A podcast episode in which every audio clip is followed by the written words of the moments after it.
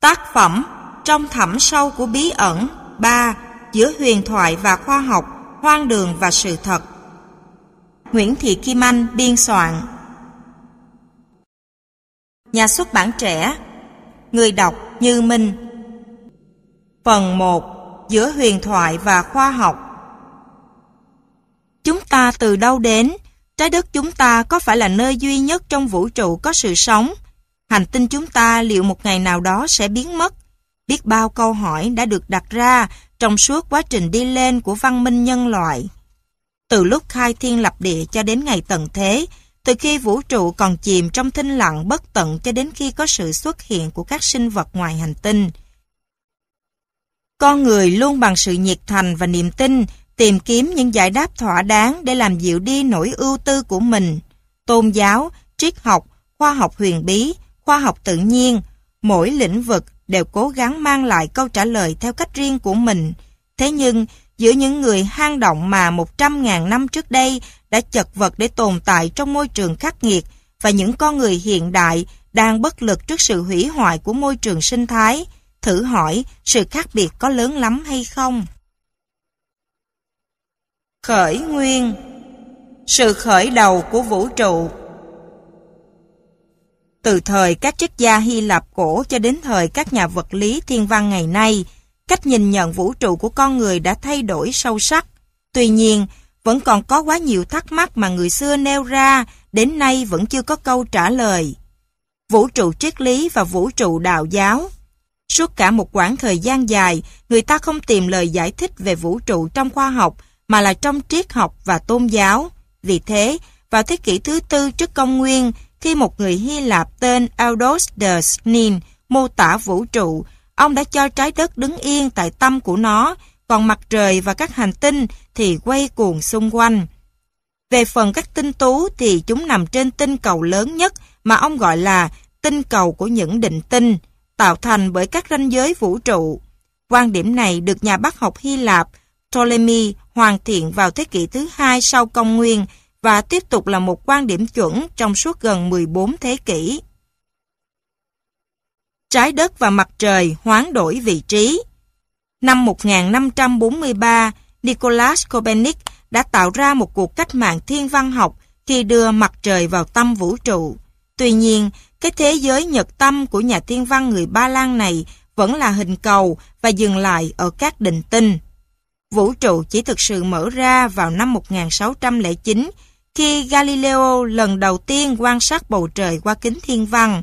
Ông phát hiện trong giải ngân hà, đến lúc đó vẫn còn được xem là một dạng tinh vân trắng, có rất nhiều ngôi sao giống mặt trời, bị tụt xuống thành một ngôi sao giống như các ngôi sao khác. Mặt trời mất chỗ đứng ở tâm vũ trụ vào năm 1784. Khi William Herschel phát hiện ra rằng ngôi sao của chúng ta nằm ở mép thiên hà, mà thiên hà đó chẳng qua chỉ là một đĩa chứa đầy sao, và cái phần của thiên hà mà ta có thể thấy rõ chính là giải ngân hà. Vũ trụ không bất biến cũng chẳng bất diệt. Nhưng cuộc cách mạng thiên văn chỉ thực sự nổ ra ở thế kỷ 20 nhờ các quan sát qua kính viễn vọng lớn và nhờ thuyết vụ nổ lớn, Big Bang. Nếu như các kính viễn vọng lớn cho ta thấy kích thước thật sự của vũ trụ, thì thuyết Big Bang giúp ta nhìn lại lịch sử của vũ trụ. Quả thực là ở đầu thế kỷ 20, các nhà khoa học vẫn tin rằng vũ trụ là bất biến và bất diệt, rằng vũ trụ sẽ vẫn mãi mãi trường tồn như trạng thái hiện nay. Nhưng tại sao vũ trụ vốn bị chi phối bởi lực vạn vật hấp dẫn, tức lực hút lẫn nhau của tất cả mọi thứ, lại không sụp vào chính nó? Và nếu như vũ trụ hình thành từ một số bất tận những ngôi sao tồn tại từ muôn đời nay, thì tại sao trong nó lại tối tăm chứ không hề chói sáng? Câu trả lời lý thuyết cho hai câu hỏi này đã được một người Nga tên Alexander Friedman đưa ra năm 1922 và một người Bỉ tên George Lemaitre đưa ra năm 1927 dựa vào thuyết Big Bang. Vũ trụ không nằm yên mà luôn giãn nở. Vũ trụ không có sẵn từ bao giờ mà ra đời cách đây 15 tỷ năm. Kể từ đó, nó chuyển từ trạng thái cô đặc và nóng rực sang trạng thái rất loãng và lạnh mà chúng ta hiện nay đang chứng giám. Điều này nhanh chóng được khẳng định bởi những quan sát thiên văn. Ngay từ năm 1924, nhà thiên văn học người Mỹ Edwin Hubble đã khám phá ra rằng vũ trụ được hình thành từ vô số những thiên hà tương tự với thiên hà của chúng ta và từ đó ông đã mang đến cho vũ trụ toàn bộ chiều sâu của nó. Năm 1929, ông nhận thấy các thiên hà này nằm cách xa nhau hơn. Điều này cho thấy vũ trụ thực sự đang giãn nở. Một mô hình khoa học vững chắc. Hiện nay, thuyết Big Bang mặc dù vẫn còn gây tranh cãi nơi một số nhà vật lý thiên văn, nhưng vẫn là mô hình đứng vững nhất. Nhiều quan sát đã xác nhận mô hình này, sự dồi dào hiện nay của các nguyên tố như hydro và helium, công trình nghiên cứu về các thiên hà rất xa, cách trái đất đến gần 15 tỷ năm ánh sáng, phát hiện năm 1965 của Arnold Penzias và Robert Wilson về bức xạ phong vi sóng vũ trụ và việc nghiên cứu vũ trụ một cách chi tiết vào năm 1992 nhờ vệ tinh Kobe. Trên trái đất, những thí nghiệm vật lý hạt tiến hành nhờ các máy gia tốc mạnh như máy gia tốc ở CERN, phòng thí nghiệm châu Âu về vật lý hạt, cũng củng cố thêm cho các quan sát này. Nhưng không phải mọi thứ đều đã được giải quyết. Tuy nhiên, thuyết Big Bang không cho ta mọi câu trả lời, đặc biệt là câu trả lời về tương lai của vũ trụ. Lực hấp dẫn có thắng được sự giãn nở của vũ trụ không? Và liệu vũ trụ có kết thúc vòng đời bằng một vụ nghiền nát lớn, Big Crunch, đối nghịch với vụ nổ lớn? Hay là hai lực này sẽ cân bằng nhau và vũ trụ sẽ ngưng giãn nở? Những quan sát mới đây ở các siêu tân tinh xa xôi cho thấy sự giãn nở của vũ trụ chưa sẵn sàng để ngưng mà trái lại còn đang tăng tốc. Còn nhiều câu hỏi khác đang chờ được trả lời, chẳng hạn như vũ trụ là hữu hạn hay vô hạn? Chuyện gì đã xảy ra trước khi có Big Bang? Có phải vũ trụ của chúng ta ra đời từ một vũ trụ khác lớn hơn không? Thuyết Big Bang, một mô hình khá hoàn hảo. Sự tiến hóa của vũ trụ trong khoảnh khắc đầu tiên sau khi xảy ra Big Bang đã được dựng lại nhờ các thành tựu của ngành vật lý hạt. Vũ trụ ban đầu là một chất khí hình thành từ các hạt chuyển động hỗn loạn với vận tốc gần bằng vận tốc ánh sáng. Trong quá trình va chạm liên tục, một số hạt bị phân rã và một số hạt khác xuất hiện. Chỉ một giây sau Big Bang, hạt proton và hạt neutron kết hợp lại với nhau. Trong những phút tiếp sau đó, phóng xạ hạt nhân cực mạnh cho phép hình thành các hạt nhân nguyên tử nhẹ, chủ yếu là hydro và helium. Giai đoạn này kéo dài chưa đến 15 phút. Sau những giây phút sôi động đầu tiên là một thời kỳ yên ả kéo dài, chỉ đến 300.000 đến 400.000 năm sau, khi nhiệt độ xuống dưới 3.000 độ C, thì bức xạ mới tự do lan tỏa. Những thiên hà đầu tiên hình thành khoảng 1 tỷ năm sau Big Bang theo một quy trình cho đến nay vẫn chưa ai rõ. Nguồn gốc sự sống Cách đây 4 tỷ năm, trái đất đã bị dội bom bởi vô số các thiên thể bé nhỏ. Phải chăng trong số các thiên thể đó có một số thiên thể chứa các nguyên tố hóa học, tiền thân của phân tử sinh học? Các hợp chất hữu cơ từ trên trời rơi xuống. Năm 1906, nhà hóa học Thụy Điển Svante Arrhenius đưa ra giả thuyết cho rằng sự sống được hình thành từ những hợp chất hữu cơ từ bên ngoài vũ trụ rơi xuống trái đất. Như vậy, ông cho rằng mầm sống được gieo từ ngoài vũ trụ. Lý thuyết được gọi là thuyết tha sinh này nhanh chóng bị bác bỏ và thay thế bằng một lý thuyết khác cho rằng sự sống hình thành ngay trên trái đất. Tuy nhiên, trong thập niên 1960, nhờ các công trình nghiên cứu khoa học về khả năng tồn tại sự sống ngoài trái đất mà lý thuyết này được nhiều người hậu thuẫn trở lại. Các khoa học gia phát hiện ra rằng một số vật thể, chẳng hạn như thiên thạch hay sao chổi, chứa những hợp chất hữu cơ thuộc số các chất hóa học hình thành nên sự sống. Những thiên thể này có thể là nguồn gốc của sự sống trên trái đất hay ít ra cũng góp phần rất lớn vào việc hình thành sự sống tại đây. Sao chổi gieo mầm sống cho trái đất các hành tinh thuộc hệ mặt trời được hình thành cách đây khoảng 4,6 tỷ năm. Kể từ đó, mọi thiên thể đều tiến hóa, chỉ trừ các sao chổi và thiên thạch là khoanh tay nhìn việc hình thành các tinh vân mặt trời.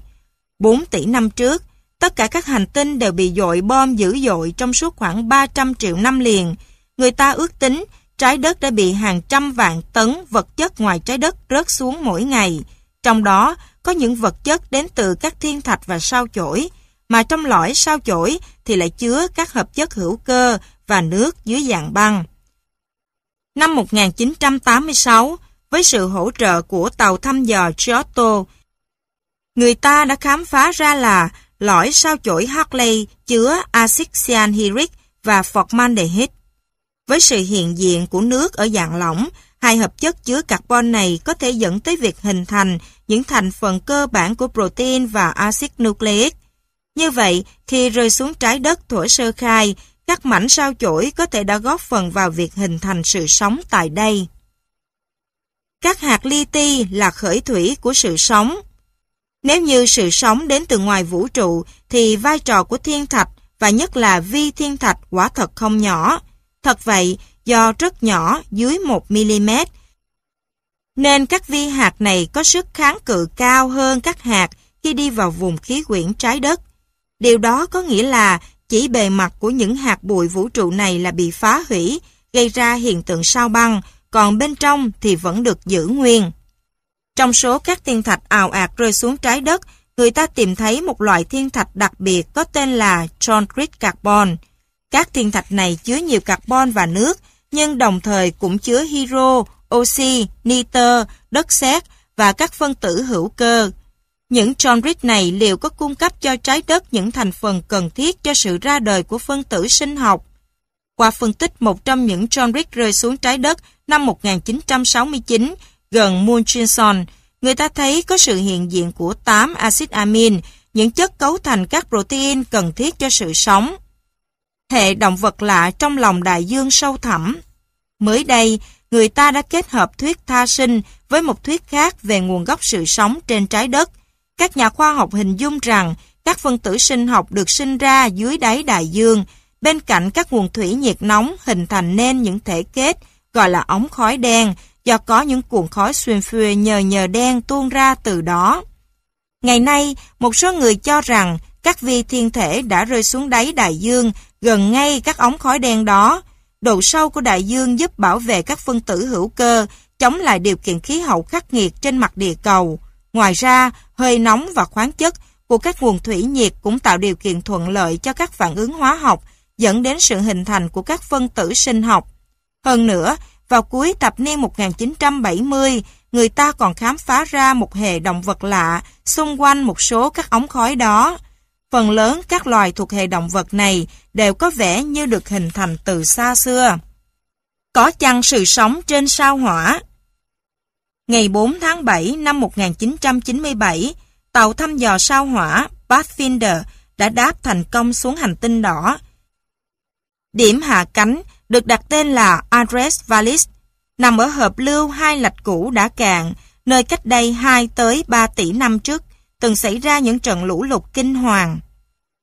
Điều mà NASA, cơ quan hàng không không gian Mỹ quan tâm trước tiên là thử nghiệm một mô hình thăm dò mới. Khi vừa đặt chân lên sao hỏa, NASA đã cho một robot lưu động nhỏ nặng 10,5 kg mang tên Sojourner chạy qua vùng đất đầy đá trên hành tinh này để phân tích cấu tạo hóa học của chúng. Những tấm hình đầu tiên về sao hỏa mà tàu thăm dò gửi về cho thấy một cảnh quan hỗn độn hơn cảnh quan quan sát trước đây. Vô số những mảnh đá rớt ra từ mỏm các khối đá, sau đó bị cuốn văng đi và nằm vương vãi trên mặt đất.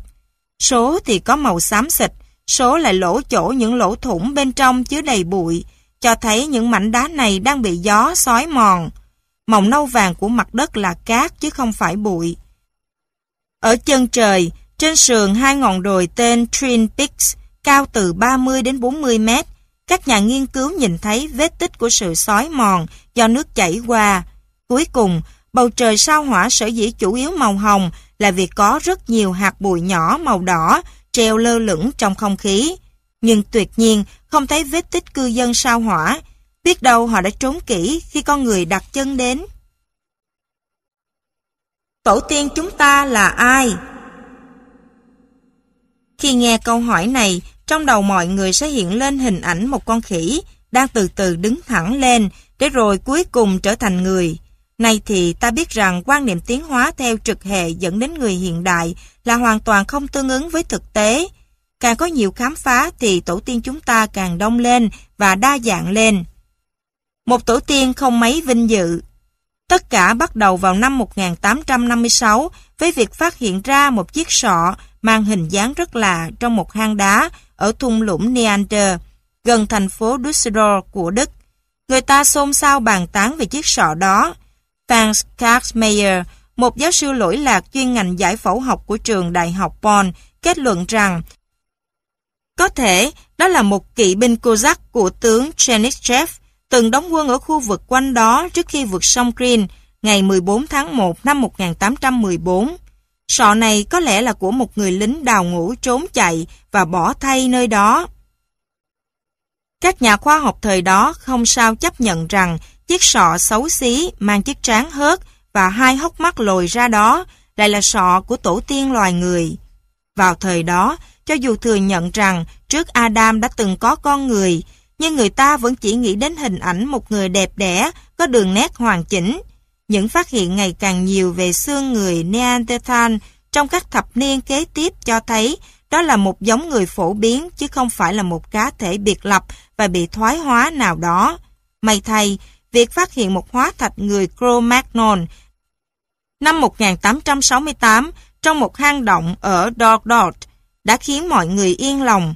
Hóa thạch này cho thấy người Cro-Magnon có vóc người cao và chiếc trán khá phẳng. Cuối cùng đã tìm được một tổ tiên trong được. Nhưng nếu vậy thì giống Neanderthal kia phải sắp xếp vào đâu và nhất là lịch sử loài người phải viết như thế nào? Là khỉ sao?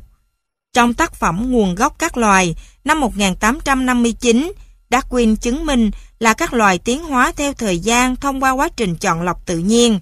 Nhưng chỉ đến năm 1871, trong tác phẩm Nguồn gốc loài người và chọn lọc giới tính, ông mới dám áp dụng lý thuyết của mình cho loài người. Theo Darwin, sự tiến hóa của con người gần với sự tiến hóa loài khỉ, nên có lẽ chúng ta là con cháu của khỉ.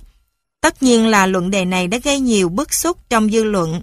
Tuy nhiên, đến năm 1891, một phát hiện thứ hai đã giúp củng cố luận đề trên.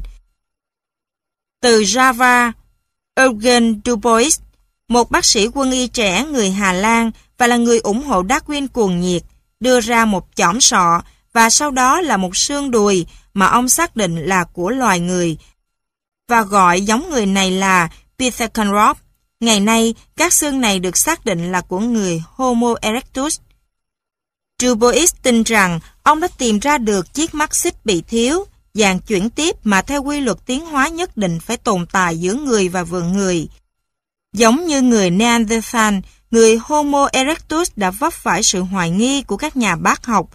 Một trong số các nhà bác học đó cho rằng người Homo erectus đại diện cho một dạng khỉ khổng lồ, nhưng lần này cũng thế, nhiều phát hiện khác ở Java và Trung Hoa, người Bắc Kinh, đã khẳng định lý thuyết của Dubois. Con người vừa tìm thấy một tổ tiên lâu đời hơn người Cro-Magnon vì người Homo erectus đã tồn tại từ một triệu năm trước.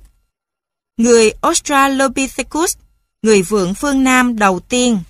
Năm 1924, Raymond Dart, một giáo sư giải phẫu học trẻ tuổi làm việc tại Johannesburg, Nam Phi, nhờ một nhà địa chất đến các công trường đá vôi Taun ở phía bắc Kimberley, một thành phố nổi tiếng với các mỏ kim cương, để thu nhặt một vài khối đá để Dant tìm hóa thạch. Người kỹ sư địa chất này không giấu được sự ngạc nhiên khi nhìn thấy một chiếc sọ nhỏ trên bàn người chỉ huy công trường. Ông này nói đó có lẽ là sọ của một thổ dân Nam Phi và đem nó tặng cho nhà địa chất. Nhà địa chất bèn mang chiếc sọ về cho Dant. Mặc dù chỉ là sọ của một đứa trẻ khoảng 6 tuổi, nhưng Dant lập tức nhận ra đây là một phát hiện quan trọng. Vị giáo sư lập tức tuyên bố trên tạp chí Nature là tìm ra được tổ tiên mới của loài người, người Australopithecus. Kích thước nhỏ bé của chiếc hộp sọ đều khiến người ta nghĩ rằng bộ não của nó cũng rất nhỏ, cùng địa điểm phát hiện nó, châu Phi, đã vấp phải sự dèm pha của cộng đồng khoa học. Họ nhanh chóng xếp người Australopithecus vào hò khỉ. Dart vội vã đến London để thuyết phục những kẻ dèm pha này nhưng anh lại bỏ quên hóa thạch trên taxi và cảnh sát Scotland Yard phải rất vất vả mới tìm lại được chiếc sọ quý báu này tại nhà người tài xế taxi ở London, gói trong một mảnh giấy báo. Cùng họ chứ không phải là hậu duệ. Từ thập niên 1960, với sự hậu thuẫn của một gia đình cổ sinh vật học gốc Anh, tức gia đình Leakey, bao gồm Louis và vợ là Mary, cùng con trai Richard và con dâu Maeve, và của Yves Coburn.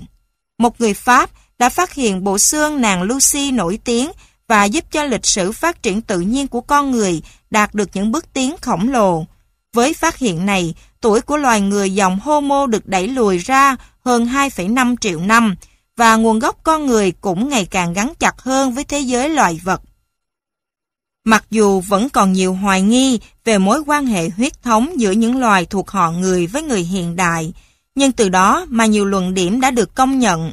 Ngày nay, người ta xếp những loài khỉ lớn ở châu Phi, khỉ đột và tinh tinh, người Australopithecus, con người và tổ tiên của con người vào cùng một họ, gọi là họ người. Nhưng cùng họ không nhất thiết phải là con cháu. Nói cách khác, tổ tiên chúng ta không phải là loài khỉ lớn châu Phi, mà cả ta lẫn chúng đều có chung một nguồn gốc tổ tiên. Châu Phi, chiếc nôi nhân loại. Những phát hiện gần đây nhất khẳng định con người có nguồn gốc từ châu Phi. Đông Phi là nơi mà cách đây khoảng 25 triệu năm đã diễn ra sự tách biệt giữa những con khỉ nhỏ, tổ tiên xa của khỉ Macau và khỉ đầu chó, khỏi những con khỉ lớn, cùng họ với con người, khỉ đột, tinh tinh và đười ươi. Phía Tây là khỉ, phía Đông là người Australopithecus. Sau đó rất lâu, tức khoảng 8 triệu năm trước, vết nứt lớn ở vỏ trái đất hình thành nên thung lũng Rift ở Đông Phi, đã kéo theo việc hình thành các cao nguyên ở Đông Phi, tạo ra một rào chắn ngăn chặn mưa từ phía Tây đổ đến. Rào chắn khí hậu đó là nguyên nhân dẫn đến sự tách biệt giữa nhánh loài người với nhánh loài khỉ lớn châu Phi hiện nay. Trong khi tại Tây Phi, tổ tiên loài tinh tinh và khỉ đột sống trong rừng nhiệt đới, thì ở phía đông của thung lũng Rift kéo dài từ Ethiopia đến Nam Phi, các động vật linh trưởng phải thích ứng với một môi trường savan khô cằn và từ đó nảy sinh ra người Australopithecus. Lý thuyết do Coppens đưa ra năm 1983 mang tên Lịch sử phía Đông, đến nay đã trở nên kinh điển. Ông Tổ Thiên Niên Kỷ và Tu Mai Tiếc rằng các di tích hóa thạch thời đó vốn tối cần thiết để tìm hiểu lịch sử loài người là chỉ vỏn vẹn là một mẫu hàm dưới bé tí cùng với một chiếc răng. Nhưng hai phát hiện chấn động mới đây đã làm thay đổi tình hình. Năm 2000 ở Kenya, người ta phát hiện ra di tích của Ororin Tuganensis được giới báo chí đặt tên là ông Tổ Thiên Niên Kỷ, một họ người 6 triệu năm tuổi. Điều ngạc nhiên là ta có thể thấy rõ xu hướng di chuyển ở tư thế đứng thẳng của họ người này, chứng tỏ động vật hai chân xuất hiện sớm hơn ta tưởng. Sau đó, đến năm 2002, một phát hiện khác ở Chad đã được công bố. Lần này, thứ được phát hiện là chiếc sọ của một họ người 7 triệu năm tuổi, được đặt tên là Tumai, các chuyên gia thì gọi là Sahelan robust.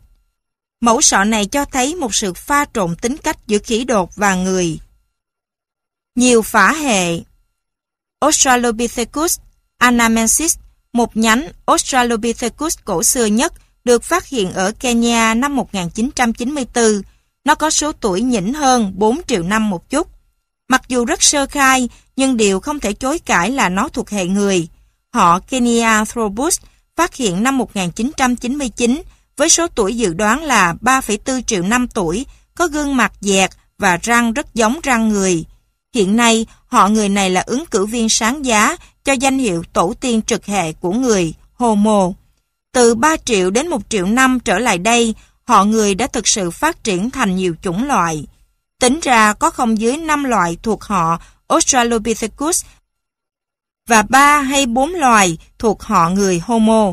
Ở họ Australopithecus, trong khi một số vẫn giữ chế độ ăn rau và có vóc dáng mảnh dẻ, thì số khác lại quay về với chế độ ăn rễ cây và các loài củ. Điều này đòi hỏi phải có chiếc hàm rất khỏe và răng hàm cực lớn. Những Australopithecus lực lưỡng này là những người sống sót cuối cùng trong nhóm và chỉ hoàn toàn biến mất cách đây một triệu năm. Người đầu tiên Những con người đầu tiên thuộc họ Homo xuất hiện khoảng 2,5 triệu năm trước đây. Đó là họ người Homo habilis ở Đông Phi và Nam Phi và họ người Homo rudolfensis ở Tanzania. Với vóc dáng bé nhỏ, cao tối đa một mét rưỡi, họ khác với người Australopithecus ở chỗ luôn di chuyển trên hai chân và có bộ răng dùng để ăn tạp, thể tích sọ lớn hơn và biết đẽo đá làm công cụ. Gần đây hơn, người ta tìm thấy một bộ xương ở phía tây hồ Turkana thuộc về họ người Homo ergaster sống cách đây 1,6 triệu năm. Họ người này được xem là hiện đại hơn và rõ ràng là cao lớn hơn hai họ trên, cao gần 1,8 mét. Năm 2000, việc phát hiện hai chiếc sọ họ người 1,8 triệu năm tuổi ở Georgia đã xác nhận họ Homo đã hiện diện rất sớm ở châu Phi lục địa. Sau đó mới ra khỏi nơi đây. Từ Homo erectus đến Homo sapiens. Người Homo erectus được biết đến qua các hóa thạch ở châu Phi, châu Âu và châu Á và ở Java cách đây từ 1 triệu 500 ngàn đến 200 ngàn năm. Người Homo erectus ở Trung Hoa được cho là những người biết cách chế ngự lửa sớm nhất từ khoảng 500.000 năm trước. Từ 250.000 đến 100.000 năm trở lại đã tách ra loài Homo sapiens của chúng ta, nhưng nguồn gốc của nó vẫn đang có những tranh cãi cực kỳ gay gắt. Tuy nhiên, các phát hiện sau cùng có vẻ như đã chỉ ra rằng cái nôi của người Homo sapiens nằm ở Nam Phi. Thời đó, do châu Âu vẫn ít nhiều biệt lập, nền nhánh Homo bản địa như người Tautavan đã tiến hóa theo hướng người Neanderthal, Homo neanderthalensis. Vì vậy mà đôi khi được xem như khác loài với chúng ta. Cách đây 40.000 năm, người Homo sapiens hiện đại, ví dụ như người Asia, đã từ Cận Đông đi đến châu Âu, trong khi người Neanderthal cuối cùng thì tuyệt chủng ở Tây Ban Nha 10.000 năm sau đó. Người hiện đại đến đây đã ra đời. Lucy hay chân nhỏ Nàng Lucy nổi tiếng mà bộ xương hóa thạch được phát hiện ở Ethiopia năm 1974 này không còn được xem là tổ tiên của chúng ta nữa. Cô em họ xa 3,2 triệu năm tuổi này vẫn giữ thói quen sống trên cây. Những dấu chân 3,8 triệu năm tuổi tìm thấy ở Tanzania năm 1978 thuộc về một loài khác và đó mới là tổ tiên đích thực của nhánh Homo. Bộ xương được bảo quản rất tốt của một Australopithecus 3,3 triệu năm tuổi được tìm thấy năm 1993 ở Nam Phi và có hình dáng chân hiện đại hơn chân của nàng Lucy. Chính vì thế mà nó còn có tên là chân nhỏ. Vì vậy đã củng cố thêm cho giả thuyết này. Các công cụ cổ nhất ra đời cách đây 2,8 triệu năm tìm thấy ở thung lũng Omo, Ethiopia cũng được cho là của một trong những họ người tiền Homo. Đại Hồng Thủy Người Sumer, người châu Âu, châu Phi, Trung Quốc, Úc, Nam Mỹ, Ấn Độ và châu Đại Dương đều có cùng ký ức về một trận Đại Hồng Thủy tàn phá trái đất nhiều ngàn năm trước công nguyên. Những câu chuyện họ kể đều giống nhau kỳ lạ, như thể chúng cùng chung một kịch bản con tàu cứu rỗi nhân loại. Trong chương 6 và chương 8 của Kinh Sáng Thế, trong cựu ước có kể lại câu chuyện Đại Hồng Thủy như sau. Chúa Trời vì muốn xóa bỏ những mầm xấu đang lan tràn trên trái đất nên quyết định hủy diệt toàn bộ những con người hư hỏng. Chỉ một người duy nhất xứng đáng được cứu sống, đó là Noah. Chúa Trời ban lệnh cho ông đóng một con tàu để làm nơi nương nấu cho gia đình ông cùng muôn thú, mỗi loài một cặp. Khi con tàu hoàn thành, những trận mưa dữ dội bắt đầu trút xuống và nhận chìm cả thế giới trong biển nước. Suốt nhiều tháng liền, Noah và gia đình lắc lư theo cơn bão. Cuối cùng, cơn mưa cũng dứt và Noah thả một con chim bồ câu cho nó bay đi và mang về một cành ô liu. Cây cối từ đấy hồi sinh trên mặt đất. Nước rút xuống, thả Noah cùng gia đình trên đỉnh Ararat. Từ đó, con người sinh sôi nảy nở trở lại trên trái đất. Chuyện kể này phối hợp từ hai ghi chép ở thế kỷ thứ 8 và thứ 6 trước công nguyên. Bản thân nó có xuất xứ từ Sumer, rồi sau đó là Babylon. Trong câu chuyện kể về đại hồng thủy của người Sumer, Noah có tên là Joshua. Trong câu chuyện của người Babylon khắc trên những phiến đá nhỏ, diễn tả sử thi Gilgamesh thì Noah mang tên là Otanabistim. Huyền thoại, từ thần Vishnu đến thần Cộng Công. Nhiều thần thoại Ấn Độ cũng kể lại cùng câu chuyện. Ta có thể tìm thấy những câu chuyện này trong một số kinh thánh như Satapatha Brahmana, Hagavata Purana và tất nhiên là cả Mahabharata.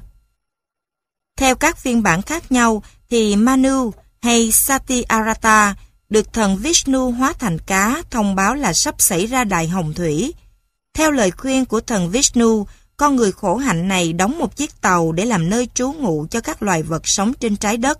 Sau khi nước rút, ông bị mắc lại trên một ngọn núi.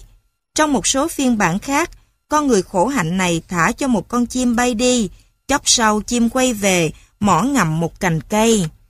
Tất cả có 13 chuyện kể khác nhau về Đại Hồng Thủy ở châu Á và chính chuyện ở châu Đại Dương, chủ yếu là ở Úc.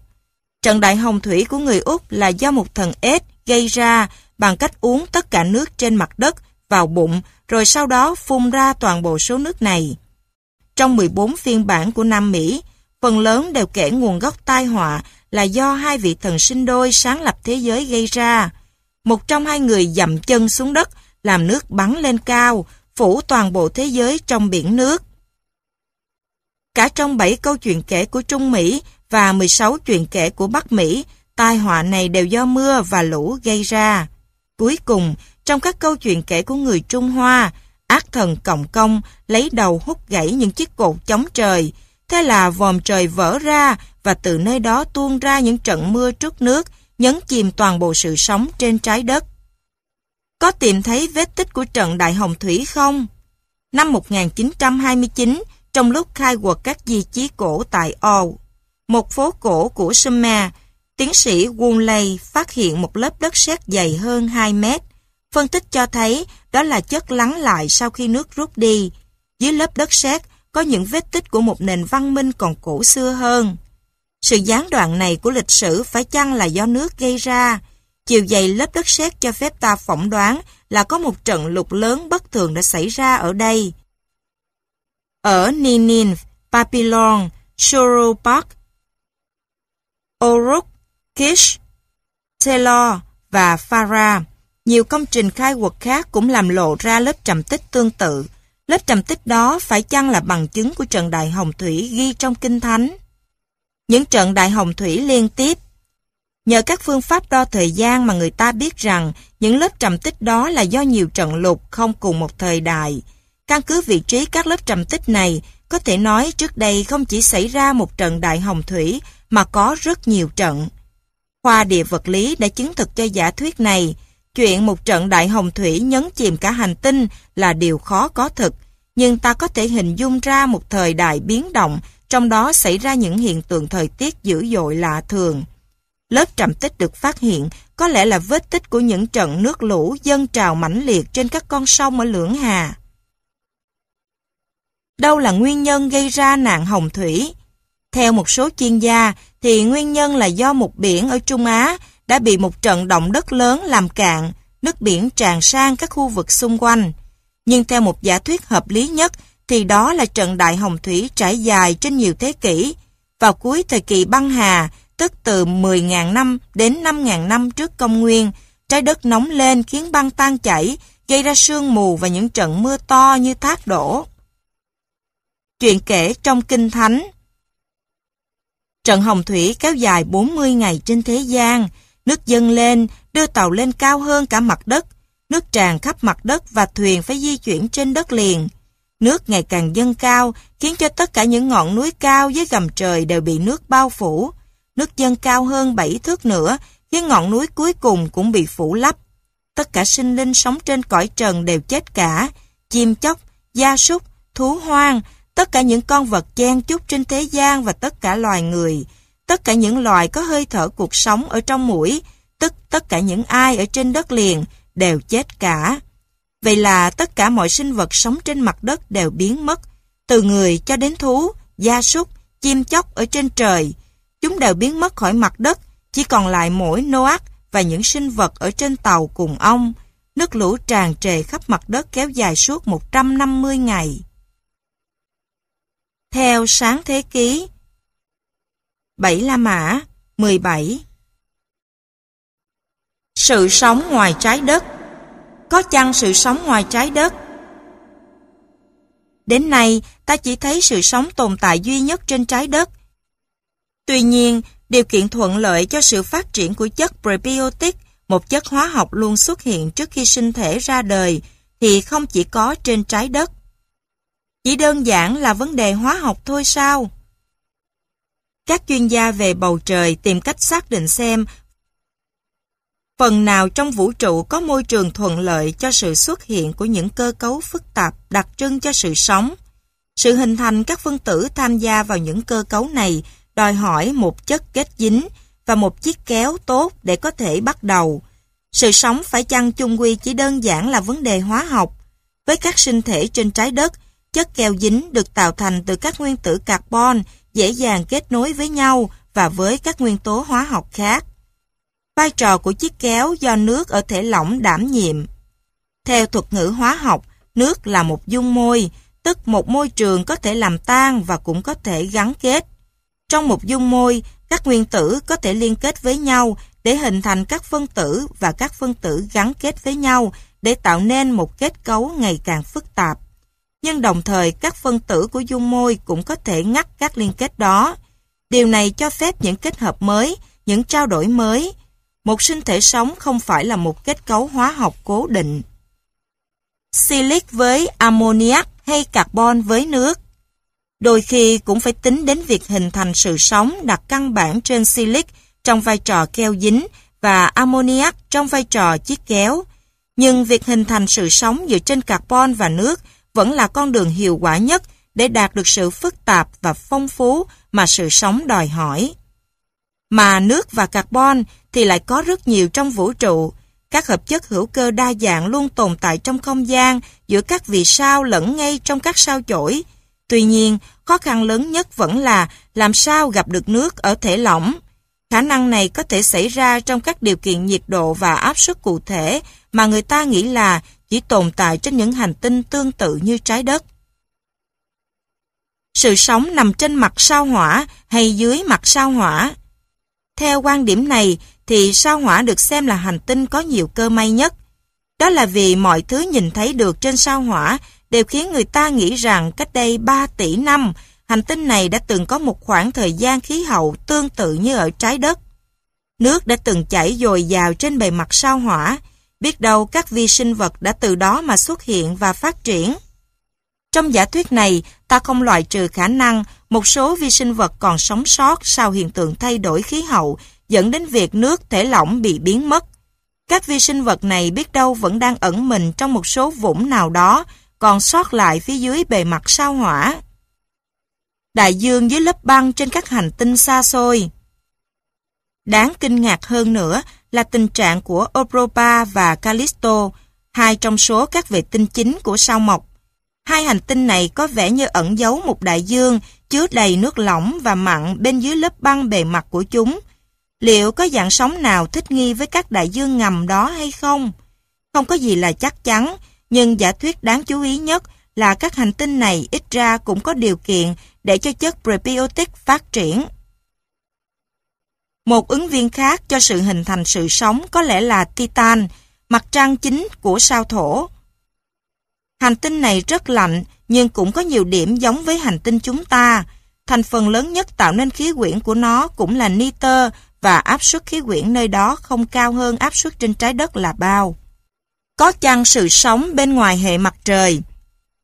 Về việc nơi nào bên ngoài hệ mặt trời có những điều kiện thuận lợi cho sự ra đời và phát triển của sinh vật sống, thì câu trả lời có phần khó khăn hơn. Từ năm 1995, việc phát hiện ra các hành tinh khổng lồ xung quanh các ngôi sao tương tự mặt trời cho phép ta hy vọng là trên đó có những sinh vật tương tự như trên hành tinh chúng ta.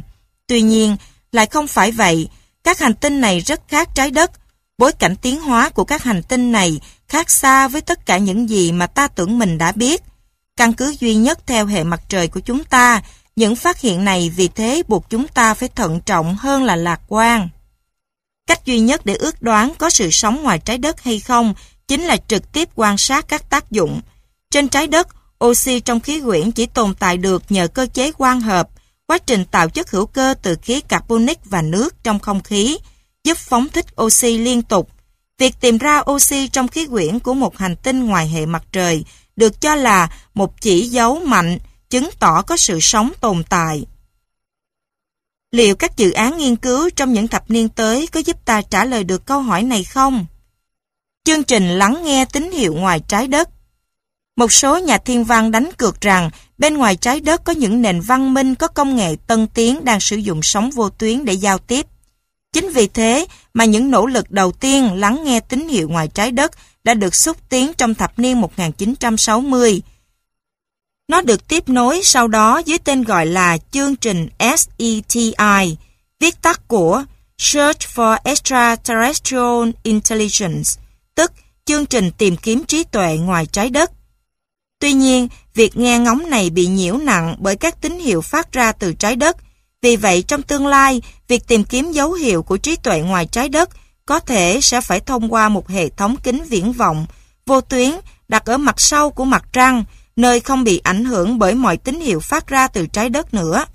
Dự án này đang được nghiên cứu, nhưng không rõ đến khi nào mới xúc tiến được. Con người không nên liên lạc với sinh vật ngoài trái đất. Ông hoàng vật lý Stephen Hawking cảnh báo những sinh vật ngoài địa cầu có thể tồn tại, song nhân loại không nên tìm cách liên lạc với họ, bởi hậu quả có thể sẽ thảm khốc đối với chúng ta. Ông nói, nếu sinh vật lạ viếng thăm địa cầu, hậu quả có thể giống như khi Columbus tìm thấy châu Mỹ, nghĩa là đẩy thổ dân bản xứ vào thảm họa diệt vong. Hawking cho rằng sinh vật ngoài trái đất có trình độ phát triển cao, có thể xâm lược và thống trị những hành tinh mà họ phát hiện. Loài người đã nhiều lần tìm cách liên lạc với những nền văn minh khác trong vũ trụ. Năm 2008, Cơ quan Hàng không Vũ trụ Hoa Kỳ, NASA, phát sóng ca khúc Across the Universe của ban nhạc Beatles vào không gian để gửi thông điệp hòa bình tới các sinh vật ngoài trái đất. Trước đó, vào năm 1972 và 1973, Hoa Kỳ cũng lần lượt phóng hai tàu mang theo hình ảnh của một người đàn ông và một người phụ nữ khỏa thân lên vũ trụ. Ngoài ra, hai tàu còn mang theo cả những biểu tượng, ký hiệu nhằm giúp sinh vật ngoài hành tinh biết vị trí của trái đất và mặt trời. Vào năm 1977, Hoa Kỳ đã phóng hai tàu Voyager 1 và Voyager 2. Mỗi tàu mang theo một đĩa lưu trữ hình ảnh và âm thanh trên trái đất. Người ngoài hành tinh đã viếng thăm Nazca. Phía nam Peru là cao nguyên hoang mạc Nazca, nơi trên mặt đất có rất nhiều hình ảnh và hình vẽ hình học khổng lồ chỉ có thể nhìn thấy từ trời cao. Một di chỉ khảo cổ bằng cảnh quan. Phải chờ đến năm 1927, tức 1.000 năm sau khi thổ dân da đỏ Nazca biến mất, một phi công Peru mới tình cờ phát hiện ra những hình vẽ kỳ lạ đến khó tin trên mặt đất cách Lima 400 km và cách bờ biển Thái Bình Dương 50 km. Nhà khảo cổ người Mỹ Paul Kusok là người đầu tiên muốn tìm lời giải đáp cho các hình vẽ kỳ lạ này. Ông đến tận hiện trường vào năm 1939. Trải dài trên diện tích hơn 500 km vuông, các hình vẽ Nazca được vạch trên lớp đá mỏng sậm màu trên sa mạc để lộ ra phần đất màu sáng. Người ta xác định có ba dạng hình. Dạng thứ nhất là những hình thẳng, hình ngoằn ngoèo hay hình xoắn ốc dài đến 5 km.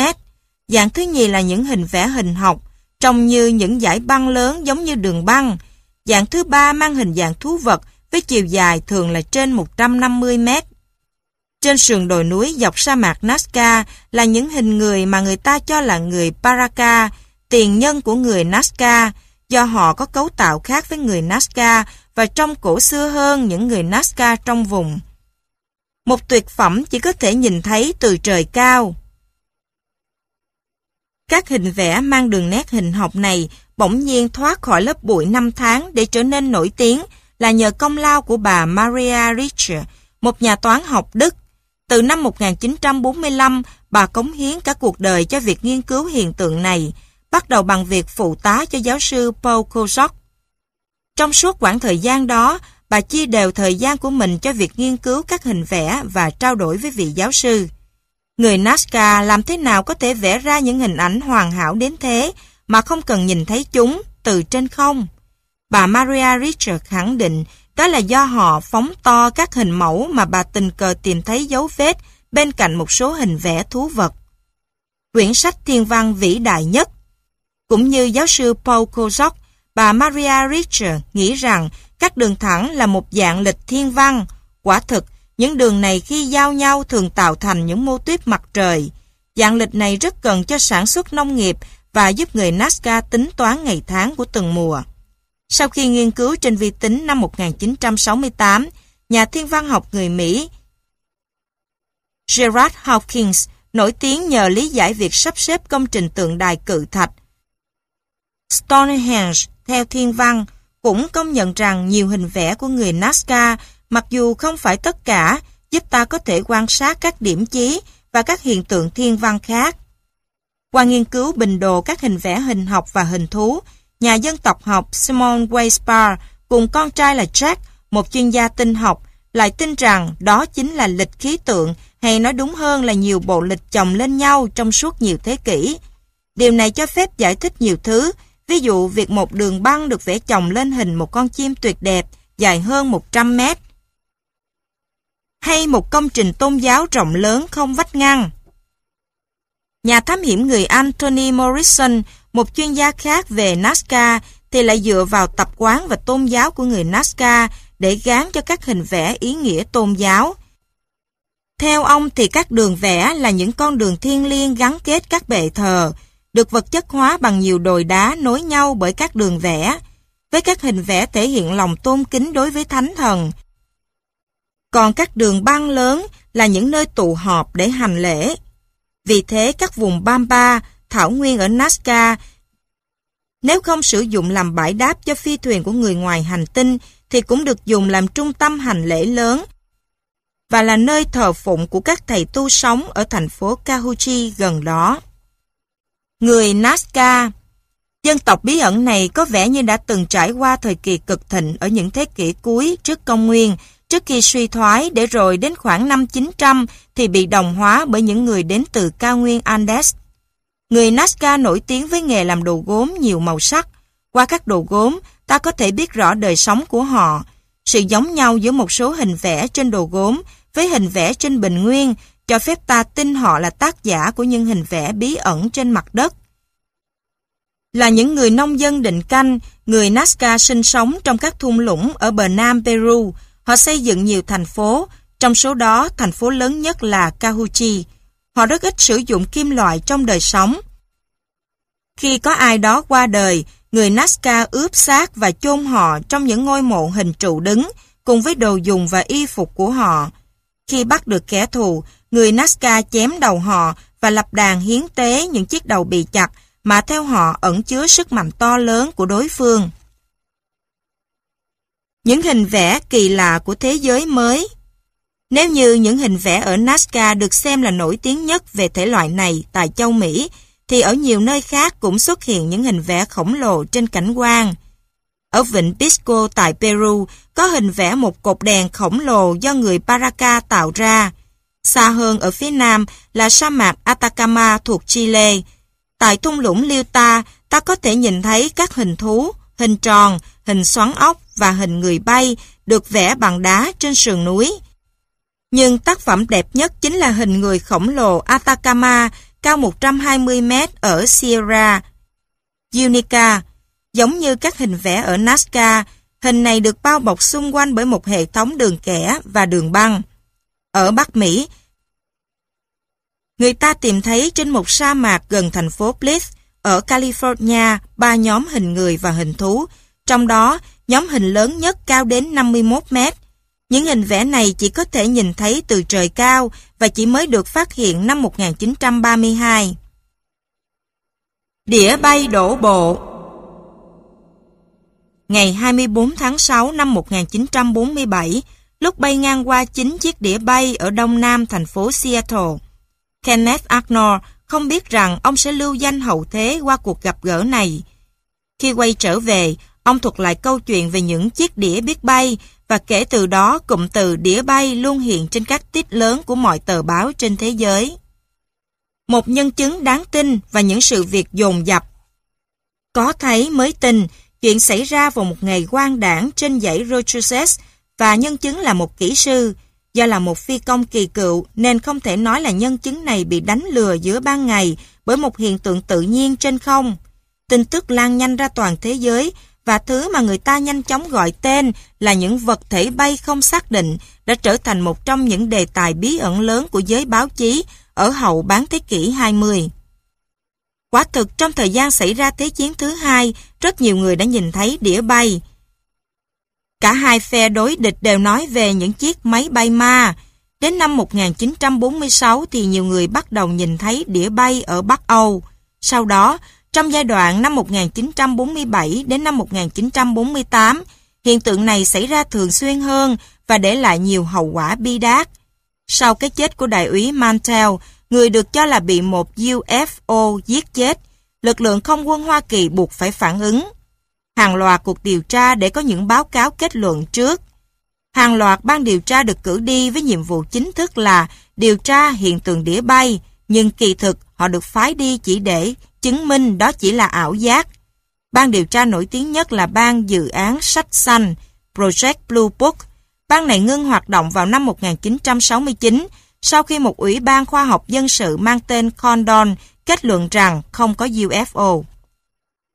Nhưng từ trước khi kết quả này được công bố thì giới báo chí đã cho đăng một báo cáo mật chứng minh rằng ngay từ đầu tiến sĩ Condon đã được giao nhiệm vụ kết luận là không có đĩa bay. Báo cáo mật này chính vì thế đã vô hiệu hóa báo cáo của tiến sĩ Condon. Ngoài ra, các nhân viên quân đội và chuyên viên khoa học của dự án sách xanh lúc đầu vốn rất nghi hoặc nhưng dần dần cũng bị thuyết phục bởi những thực tế mà họ thoạt đầu muốn bác bỏ. Nhiều ban điều tra của châu Âu và của các quốc gia phương Đông, Liên Xô cũ, cũng được cử đi tìm hiểu sự kiện này và đều được chính phủ nước họ trong đời sẽ kết luận là không có đĩa bay. Vấn đề UFO được đề cập nhiều lần bởi quốc hội các nước, trong đó có Anh, Pháp, đồng thời cũng được nêu ra cả ở Liên Hiệp Quốc. Tuy nhiên, chưa nơi nào có thể đưa ra lời kết luận mang tính thuyết phục. Sự tồn tại của những UFO là điều mà những người duy lý không thích thú gì, vì vậy đã diễn ra nhiều cuộc tranh cãi gay gắt. UFO có phải là đối tượng nghiên cứu khoa học?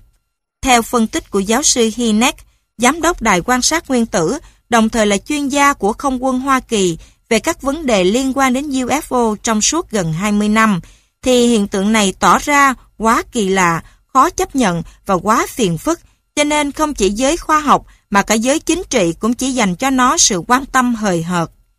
Thái độ dè dặt hay kiên quyết bác bỏ này dẫn đến một hệ quả xấu là tạo điều kiện cho các cá nhân hay nhóm cá thể mặc sức tung hoành.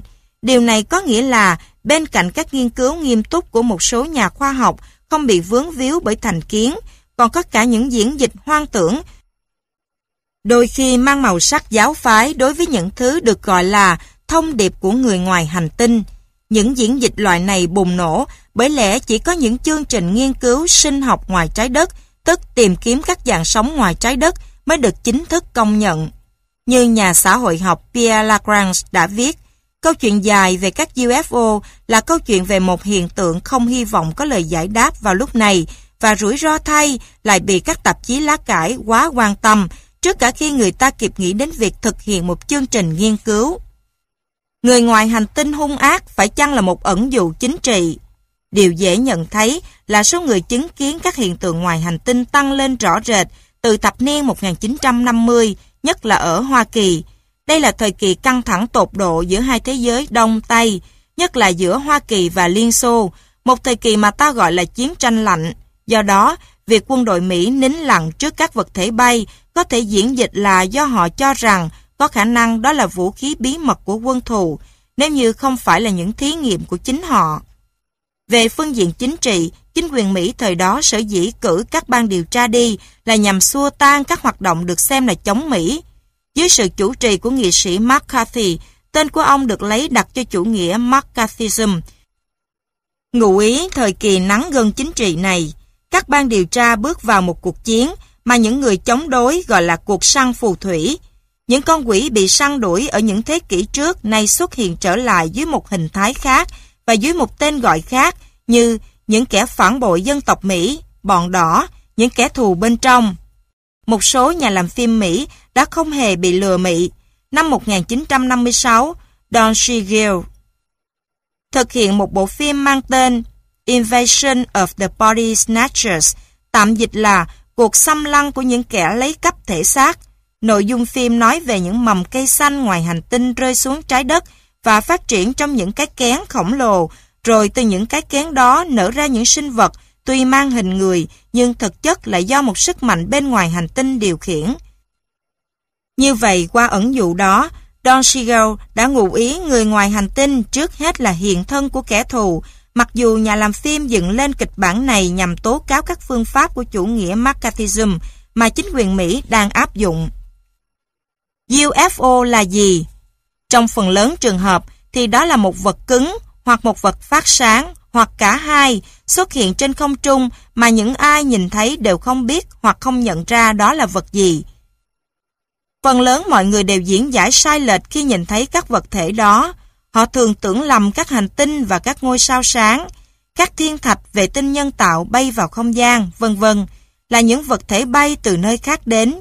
Chỉ một số ít người đưa ra những quan sát chính xác và thận trọng.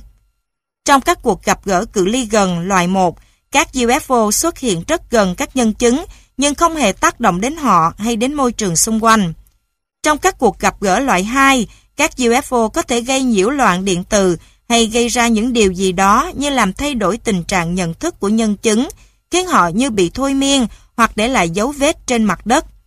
Còn với các nhân chứng khẳng định hay tưởng tượng đã chạm được vào những người trong đĩa bay hay bị bắt cóc, thì người ta gọi đó là cuộc gặp gỡ loại 3.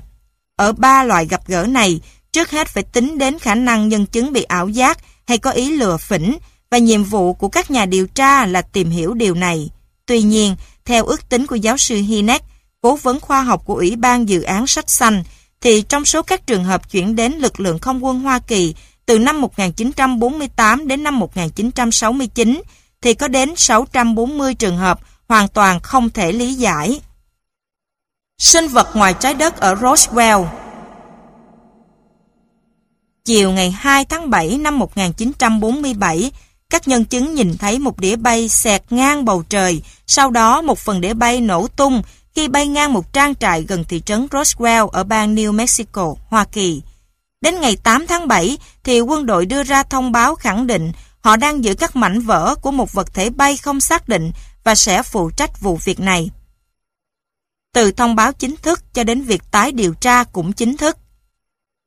Thông báo này là sự thừa nhận chính thức của chính phủ Hoa Kỳ về sự hiện hữu của vật thể bay không xác định UFO, Unidentified Flying Object, điều mà từ trước đến nay họ vẫn luôn bác bỏ. Chẳng bao lâu sau, lực lượng không quân Hoa Kỳ đã phải hối tiếc vì điều này. Sau ngày ấy, các thông tin loại này được xếp vào dạng tối mật như được đề nghị trong một bức thư của Thượng nghị sĩ Barry Goldwater. UFO gặp nạn khi vật thể sáng này bay ngang bầu trời, nó đã làm cho cả New Mexico xôn xao bàn tán suốt một tuần lễ sau đó.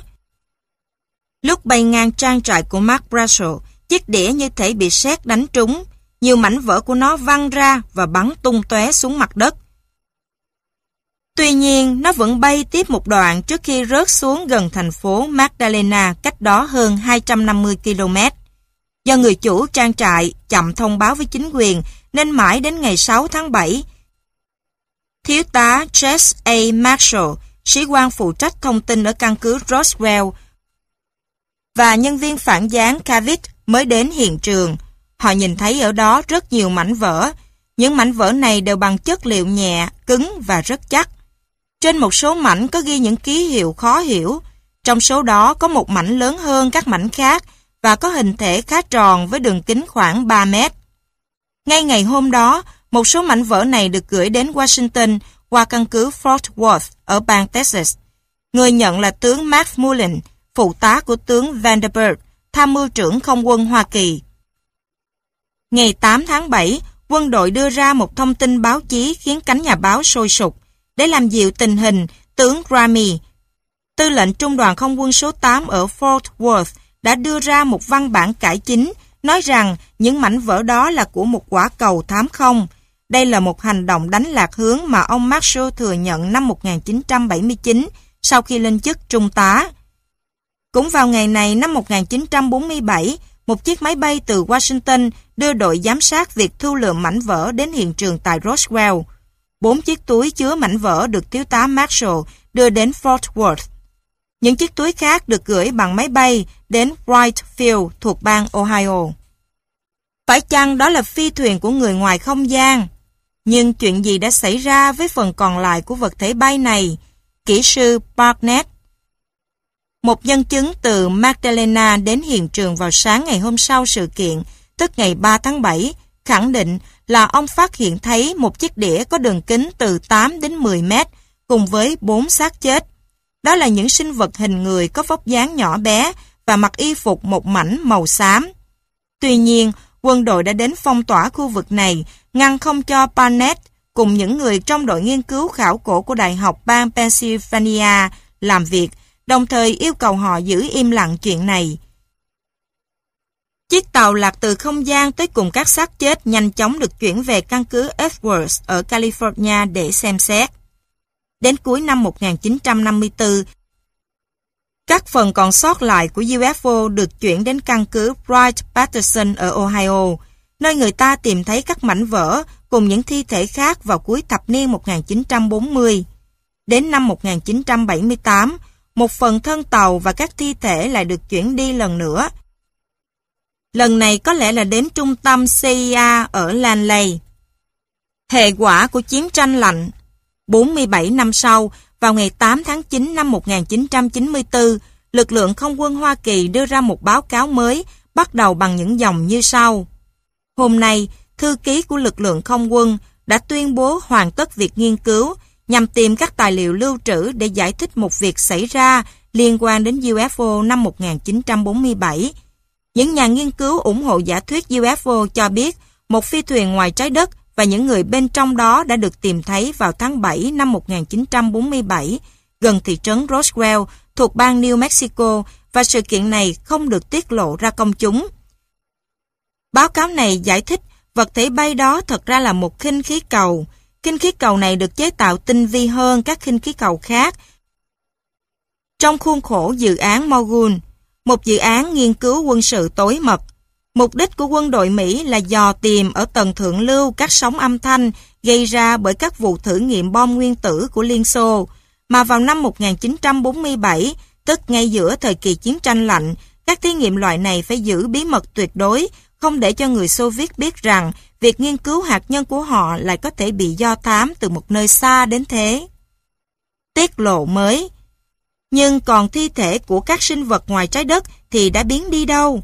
Quả thực là các nhân chứng tại hiện trường nơi xảy ra vụ rớt đĩa bay năm 1947 đều khẳng định đã nhìn thấy các xác chết. Đến đầu năm 1995, một diễn biến bất ngờ đã xảy ra. Một đạo diễn cho biết đã tìm thấy đoạn phim quay lại cuộc giải phẫu tử thi của một sinh vật ngoài trái đất bị rơi ở Roswell. Đạo diễn này sau đó đã bán bản quyền đoạn phim trên cho 27 kênh truyền hình. Theo ông ta thì đoạn phim tư liệu này được tuồn ra bởi Jack Barnett, một nhà quay phim trong quân đội Mỹ. Trong phim, ta thấy một người ngoài hành tinh có 6 ngón ở mỗi bàn tay, một cái đầu to và không có rốn. Trong hai ngày 19 và 20 tháng 8 năm 1995, đoạn phim này được đưa ra công chiếu tại hội nghị các nhà nghiên cứu UFO. Tuy nhiên, ngay cả những người này cũng cho đây là phim giả. Mà quả thực trong quân đội Mỹ không có nhà quay phim nào tên là Jack Barnett, mà chỉ có một người tên là Jack Barrett. Nhưng ông này đã qua đời từ lâu. Chiếc bàn mổ trong phim cũng không giống với bàn mổ, còn người đạo diễn thì lại không thể chưng ra bất kỳ bằng chứng nào chứng minh nguồn gốc của đoạn phim tư liệu đó. Thế là sự việc vật thể ngoài trái đất ở Roswell và những tiết lộ mới đã chuyển từ lĩnh vực vật thể bay sang lĩnh vực chính trị quân sự và trở thành cuộc tranh biện xã hội cùng với sự kết tinh của những nỗi sợ hãi hiện đại mà người ta thường gọi là hội chứng hồ sơ X. Lọt vào bàn tay của báo giới, nó đã trở thành một huyền thoại mới của thời hiện đại. Bí mật tuyệt đối, ngay cả Tổng thống Hoa Kỳ cũng không được biết. Vào đầu thập niên 1950, do tò mò trước dư luận về việc bắt được một UFO cùng những người bên trong đó, Tổng thống Hoa Kỳ Dwight Eisenhower đã cho mở một cuộc điều tra riêng. Sau đó, không hề thông báo trước cho bất kỳ ai, ông đã nhân chuyến đi California, tạt qua căn cứ Edwards để xem xác con tàu, khiến cho cả nước đồn ầm lên là ông đã qua đời. Việc một nhân vật đứng đầu một quốc gia như Hoa Kỳ mà còn phải đến một nơi xa xôi để tìm hiểu thông tin về đĩa bay, có thể lý giải là do thời đó mọi người luôn bị ám ảnh bởi việc giữ bí mật. Thậm chí một số thông tin còn bị cấm tiết lộ ngay với chính nguyên thủ quốc gia. Tương tự như Eisenhower, 7 năm trước đó, giám đốc FBI Edgar Hoover cũng đã từng than phiền trong một bản ghi nhớ là ông đã không tiếp cận được những chiếc đĩa mà, theo cách nói của ông, quân đội đã túm được. Người trong đĩa bay ở Roswell Chỉ có vài lời chứng rời rạc của những bác sĩ đã được giấu tên tham gia giải phẫu tử thi những người trên đĩa bay. Nhà nghiên cứu leona stringsfield đã đúc kết những lời này lại để đưa ra hình ảnh sau đây về những viên phi công ngoài hành tinh. Cao từ 1 mét đến 1 mét rưỡi, đầu hói và to hơn đầu người thường, mắt to hơi xếp nằm cách xa nhau. Không có vành xung quanh lỗ tai, không có mũi, miệng thì chỉ đơn giản là một cái khe, chân tay rất mảnh khảnh, bàn tay có 4 hoặc 5 ngón và có lớp màng giữa các ngón tay, da xù xì và xăm xám, chưa xác định được nhóm máu. Chân dung này được lập ra theo mô tả của tiến sĩ y khoa Weisberg, chuyên viên phân tích kim loại qua hình ảnh Nicholas von Poppen, được tuyển vào quân đội để chụp ảnh hiện trường, và của trung sĩ Melvin E. Brown, thành viên đội phụ trách thu lượm phần xác đĩa bay. Dự báo diệt vong của trái đất Khó mà đoán trước được số phận của trái đất về lâu về dài. Theo các nhà khoa học thì trái đất hoặc là sẽ tan biến mất thành sương khói, hoặc là ngược lại, tất cả các đại dương trên trái đất đều đóng băng. Cái chết không tránh khỏi của mặt trời dẫn đến sự diệt vong của trái đất. Ra đời cách đây 4,6 tỷ năm từ một đám mây khí, bụi và tinh thể đá, hệ mặt trời sẽ không thể nào mãi tồn tại. Từ đây đến 5 hay 7 tỷ năm nữa, mặt trời sẽ cạn kiệt hydro. Do áp suất và nhiệt độ ở tâm mặt trời tăng lên, lớp vỏ khí của nó sẽ giãn nở rất nhanh và biến thành một ngôi sao gọi là sao khổng lồ đỏ. Các lớp bên ngoài sẽ nguội đi, nhưng vẫn phình to ở mức độ đủ lớn để thâu tóm và nuốt gọn trái đất. Sức nóng mặt trời sẽ hủy diệt sự sống trên trái đất trong khoảng 3 tỷ rưỡi năm nữa. Do không thể duy trì phản ứng nhiệt hạch, nên cuối cùng mặt trời sẽ sụp vào chính nó, biến thành một loại ngôi sao khác gọi là sao lùng trắng, với kích thước không lớn hơn trái đất là bao. Mặt trời sẽ trở nên lạnh lẽo giống như các hành tinh xoay quanh nó. Sẽ xuất hiện kỷ băng hà mới. Mới đây, người ta đưa ra các giả thuyết giúp ta hình dung ra số phận của trái đất theo hướng hoàn toàn khác hẳn. Theo đó, có thể một trong những hành tinh thuộc hệ mặt trời bị một ngôi sao đi ngang qua, kéo theo làm thay đổi quỹ đạo của nó. Chỉ cần quỹ đạo sao mộc hơi thay đổi một chút là trái đất sẽ có nguy cơ bị đẩy vào không gian hay ngược lại bị đẩy về phía mặt trời. Trong trường hợp đầu, sự sống vẫn có thể tiếp diễn ở gần nơi có những nguồn thủy nhiệt nằm sâu dưới đáy đại dương, mà các đại dương thì khoảng một triệu năm nữa mới đóng băng. Rủi thay, sự kiện này chỉ có một phần trăm ngàn cơ may là sẽ xảy ra trong 3,5 tỷ năm tới. Hay hiện tượng cái nóng hủy diệt Ngược lại, nếu nhiệt độ tăng lên thì chỉ một tỷ năm nữa thôi là toàn bộ các đại dương sẽ biến mất. Trái đất thậm chí sẽ bắt đầu gặp rắc rối sớm hơn 500 triệu năm do lượng CO2 trong không khí sụt giảm. Sức nóng khiến các carbonat, chất khoáng hình thành từ khí CO2, kết tủa trong nước dễ dàng hơn và do đó hút nhiều CO2 hơn. Trong 500 triệu năm nữa, do không đủ carbon nên rừng cây và nương rẫy sẽ không thể tiến hành quang hợp. Một số cây nhiệt đới cho dù có sống sót, nhưng số lượng của chúng cũng không đủ để nuôi dưỡng sinh quyển. Còn đối với hiệu ứng nhà kính, hiện đang góp phần duy trì nhiệt độ trung bình giúp duy trì sự sống trên trái đất, thì hiệu ứng này cũng chỉ giúp con cháu chúng ta sống thêm vài triệu năm nữa thôi. Nếu trái đất ngừng quay, thêm một giả thuyết khác, người ta nhận thấy tốc độ quay của trái đất đang từ từ chậm lại và nhiều cơ chế đang được đưa ra để giải thích điều này.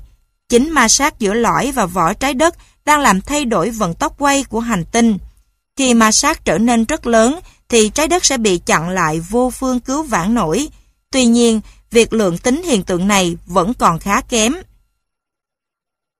Dù vậy, người ta cũng đã tính được rằng cứ mỗi thế kỷ, trái đất sẽ quay chậm đi 2 phần ngàn giây xung quanh trục của nó. Như vậy, nếu như ở đầu kỷ carbon cách đây 350 triệu năm, một năm có đến 400 ngày và mỗi ngày có 22 giờ, thì hiện nay mỗi năm chỉ còn 365 ngày và mỗi ngày dài 24 giờ. Trong một tỷ năm nữa, mỗi ngày sẽ có gần 30 tiếng và mỗi năm có 290 ngày. Nhưng bù lại, ta biết được ảnh hưởng của thủy triều. Trên trái đất, thủy triều thể hiện ở mức nước cao tối đa khi nằm ở khu vực đối diện với mặt trăng và khu vực đối xứng của nó qua đường kính, đặc biệt khi trái đất, mặt trăng và mặt trời nằm thẳng hàng nhau. Ở mức độ thấp hơn, thủy triều cũng tác động đến vỏ trái đất và khí quyển. Chúng tạo ra những giải đệm hình thành nên một mô men hồi chuyển, làm chậm sự quay của trái đất trong khi rời xa mặt trăng. Chính vì thế mà khoảng cách giữa trái đất và mặt trăng mỗi năm cứ tăng lên vài cm và cuối cùng thì cũng sẽ đến ngày mà mặt trăng thoát khỏi sức hút của trái đất. Hoặc nếu trái đất ngã nghiêng, khi mất đi vệ tinh của mình, trái đất sẽ quay ngày càng chậm hơn và có nguy cơ bị ngã nghiêng. Độ chết của trái đất, tức độ nghiêng của mặt phẳng xích đạo so với mặt phẳng quỹ đạo sẽ liên tục thay đổi dưới ảnh hưởng của nhiều nhân tố khác nhau. Hiện nay, độ nghiêng của trái đất là 23,3 độ và trong khoảng 41.000 năm nữa, nó sẽ thay đổi thêm 1,3 độ nữa. Mặc dù đó chỉ là thay đổi nhỏ, nhưng cũng đủ để khoảng thời gian nắng, tức thời gian mà trái đất nhận năng lượng từ mặt trời, thay đổi gần 20% so với trước. Điều này cho phép giải thích vì sao ở kỷ thứ tư, 2 triệu năm cuối cùng đã xảy ra thời kỳ băng hà. Nói chung thì chính độ nghiêng này là nguyên nhân tạo nên các mùa. Chính vì thế mà các nhân tố làm chậm tốc độ quay của trái đất cũng có thể làm trái đất ngã nghiêng ở một góc lớn hơn góc hiện nay với hai khả năng cực trị khác nhau. Một là trái đất bị kẹt bởi góc chết bằng không độ, trục của các cực vuông góc với mặt phẳng quỹ đạo. Hai là ngược lại, trái đất bị kẹt ở 180 độ, trục của các cực nằm trong mặt phẳng quỹ đạo. Kết quả là không còn các mùa nữa. Con người sẽ chịu chung số phận với khủng long. Cách đây 65 triệu năm, trên trái đất đã xảy ra thảm họa sinh học lớn nhất lịch sử. Phân nửa số loài động vật không xương sống và gần 90% loài sinh vật nổi biến mất khỏi các đại dương. Trên mặt đất, đến phân nửa số động vật có xương sống đã bị diệt vong, trong đó có loài khủng long. Nguyên nhân gây ra thảm họa này là do một tiểu hành tinh có đường kính khoảng 10 km đâm xuống vùng Chicxulub, bán đảo Yucatan ở Mexico. Khi khu vực này còn nằm ở vùng biển Đại Tây Dương, mới gần đây người ta phát hiện ra một miệng núi lửa có đường kính 160 km, vùi dưới 1.000 mét trầm tích. Dưới tác động dữ dội của núi lửa này, một đợt sóng thần khổng lồ cao khoảng 500 mét đã ập vào bờ biển Hoa Kỳ và bờ biển Mexico. Đồng thời hơn 50.000 km khối bụi và ion khí đã phóng vào khí quyển, nhấn chìm trái đất trong bóng đen và giá rét. Một tiểu hành tinh mới qua những quan sát thiên văn lẫn trong các bộ phim giả tưởng, người ta thường hình dung một kịch bản trong đó trái đất một lần nữa bị tàn phá bởi một tiểu hành tinh. Quả thật, các thiên thạch vẫn rơi liên tục xuống mặt đất dù không gây tác hại đáng kể. Các tiểu hành tinh kích thước lớn cũng thường xuyên tiến sát hành tinh chúng ta. Sát ở đây theo các nhà thiên văn có nghĩa là ít nhất vài trăm ngàn km, tức tương đương với khoảng cách từ trái đất đến mặt trăng. So với khoảng cách trong vũ trụ thì khoảng cách này không là gì, hầu như chỉ vừa vặn để trái đất tránh thoát một biến cố lớn khác. Sự biến mất của loài khủng long Với tốc độ quang hợp ngày càng chậm và thậm chí là ngưng hẳn, rất nhiều loài thực vật đã chết. Cái chết của chúng kéo theo cái chết của các loài động vật ăn cỏ và sau đó đến cái chết của các động vật ăn thịt. Các ngôi sao thời đó, tức loài khủng long, do quá to lớn và không thể thích nghi với điều kiện khí hậu mới khắc nghiệt, nên đã biến mất khỏi mặt đất. Nhưng tác động của tiểu hành tinh có phải là nguyên nhân trực tiếp gây ra sự diệt vong của loài khủng long? Hay đó là phát súng kết liễu sau khi hệ sinh thái suy bị suy kiệt do diện tích đại dương co hẹp và diện tích lục địa tăng ở nửa sau của kỷ phấn trắng, tiếp nối bởi việc núi lửa phun trào dữ dội ở Tây Ấn, ở cuối kỷ đệ nhị và đầu kỷ đệ tam. Điều ta cần biết là sự biến mất của các loài có diễn ra đột ngột hay không. Thảm họa nào sẽ xảy đến trong tương lai? Từ lúc hình thành đến nay, trái đất đã trải qua nhiều biến động, nhưng cuối cùng thì cũng hồi phục. Liệu tình trạng này có tiếp tục duy trì trong tương lai? Hiệu ứng nhà kính hiện diện rất ít trong khí quyển, một số khí đóng vai trò giống như các tấm kính trong nhà kính, nghĩa là giữ các tia hồng ngoại để sưởi ấm cho hành tinh chúng ta.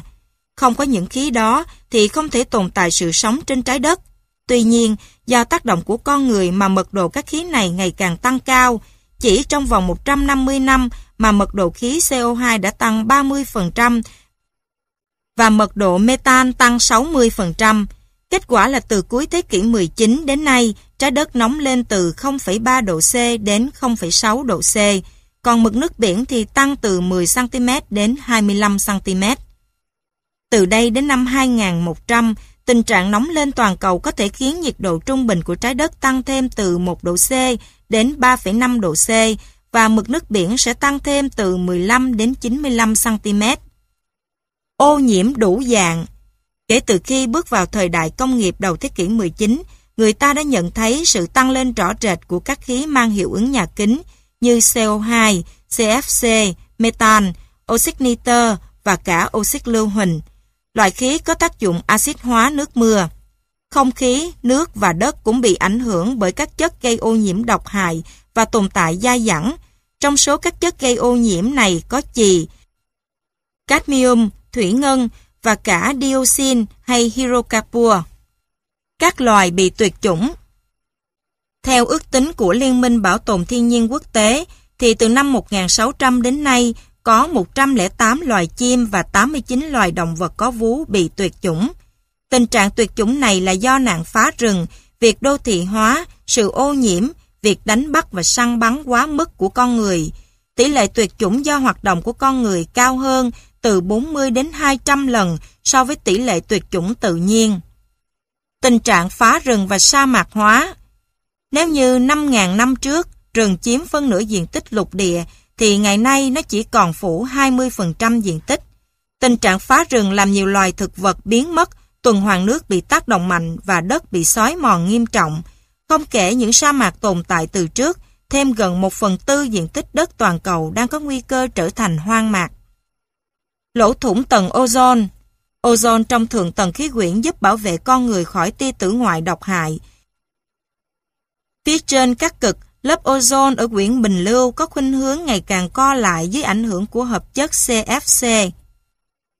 Chlorofluorocarbur mà con người sử dụng, khí, clo, chlorine, mà hợp chất này phóng thích tích tụ ở vùng cực vào mùa đông và chờ đến mùa xuân khi ánh sáng mặt trời quay trở lại thì bắt đầu gây tác dụng hủy hoại. Từ năm 1982 đến nay, trừ vùng cực ra, người ta ước tính tỷ lệ ozone ở quyển Bình Lưu giảm 6,5% ở Bắc bán cầu và 9,5% ở Nam bán cầu. Phần 2. Những công trình xây dựng bí ẩn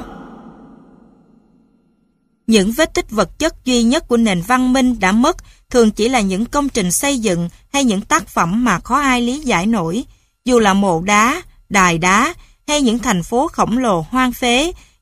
Những ngôi mộ vua chúa hay đền đài bỏ hoang thì tất cả những kiến trúc này đều thể hiện cơn sốt xây dựng đặc trưng cho các xã hội loài người. Mặc dù rất khác nhau, nhưng phần lớn các công trình xây dựng phi thường này đều liên quan đến việc thờ phụng thần linh. Kỹ thuật xây dựng chúng luôn là những bí ẩn, trong khi mục đích, ý nghĩa của chúng thì đến nay vẫn không sao hiểu nổi, ngay cả những công trình gần đây nhất cũng lưu giữ vô vàng bí ẩn. Những nơi chốn huyền thoại Babel, ngôi tháp chạm đến thiên đường Sách Sáng Thế nói rằng sau cơn đại hồng thủy, những người và vật sống sót đã tập trung ở đồng bằng Shinia và dựng lên nơi đây một ngọn tháp khổng lồ. Hoảng hốt trước ý định đó, Chúa đã cản trở bằng cách làm mù mờ ngôn ngữ, khiến những người thợ xây không thể hiểu ý nhau. Babel, Babylon, bọn mang rợ. Do không thể làm việc hòa hợp, nên các thợ xây đành rời bỏ công trình và đi tản mát khắp nơi. Thế là việc xây dựng tháp Babel, hay còn gọi là tháp Babylon, và các thành phố cùng tên với nó đành phải dở dang.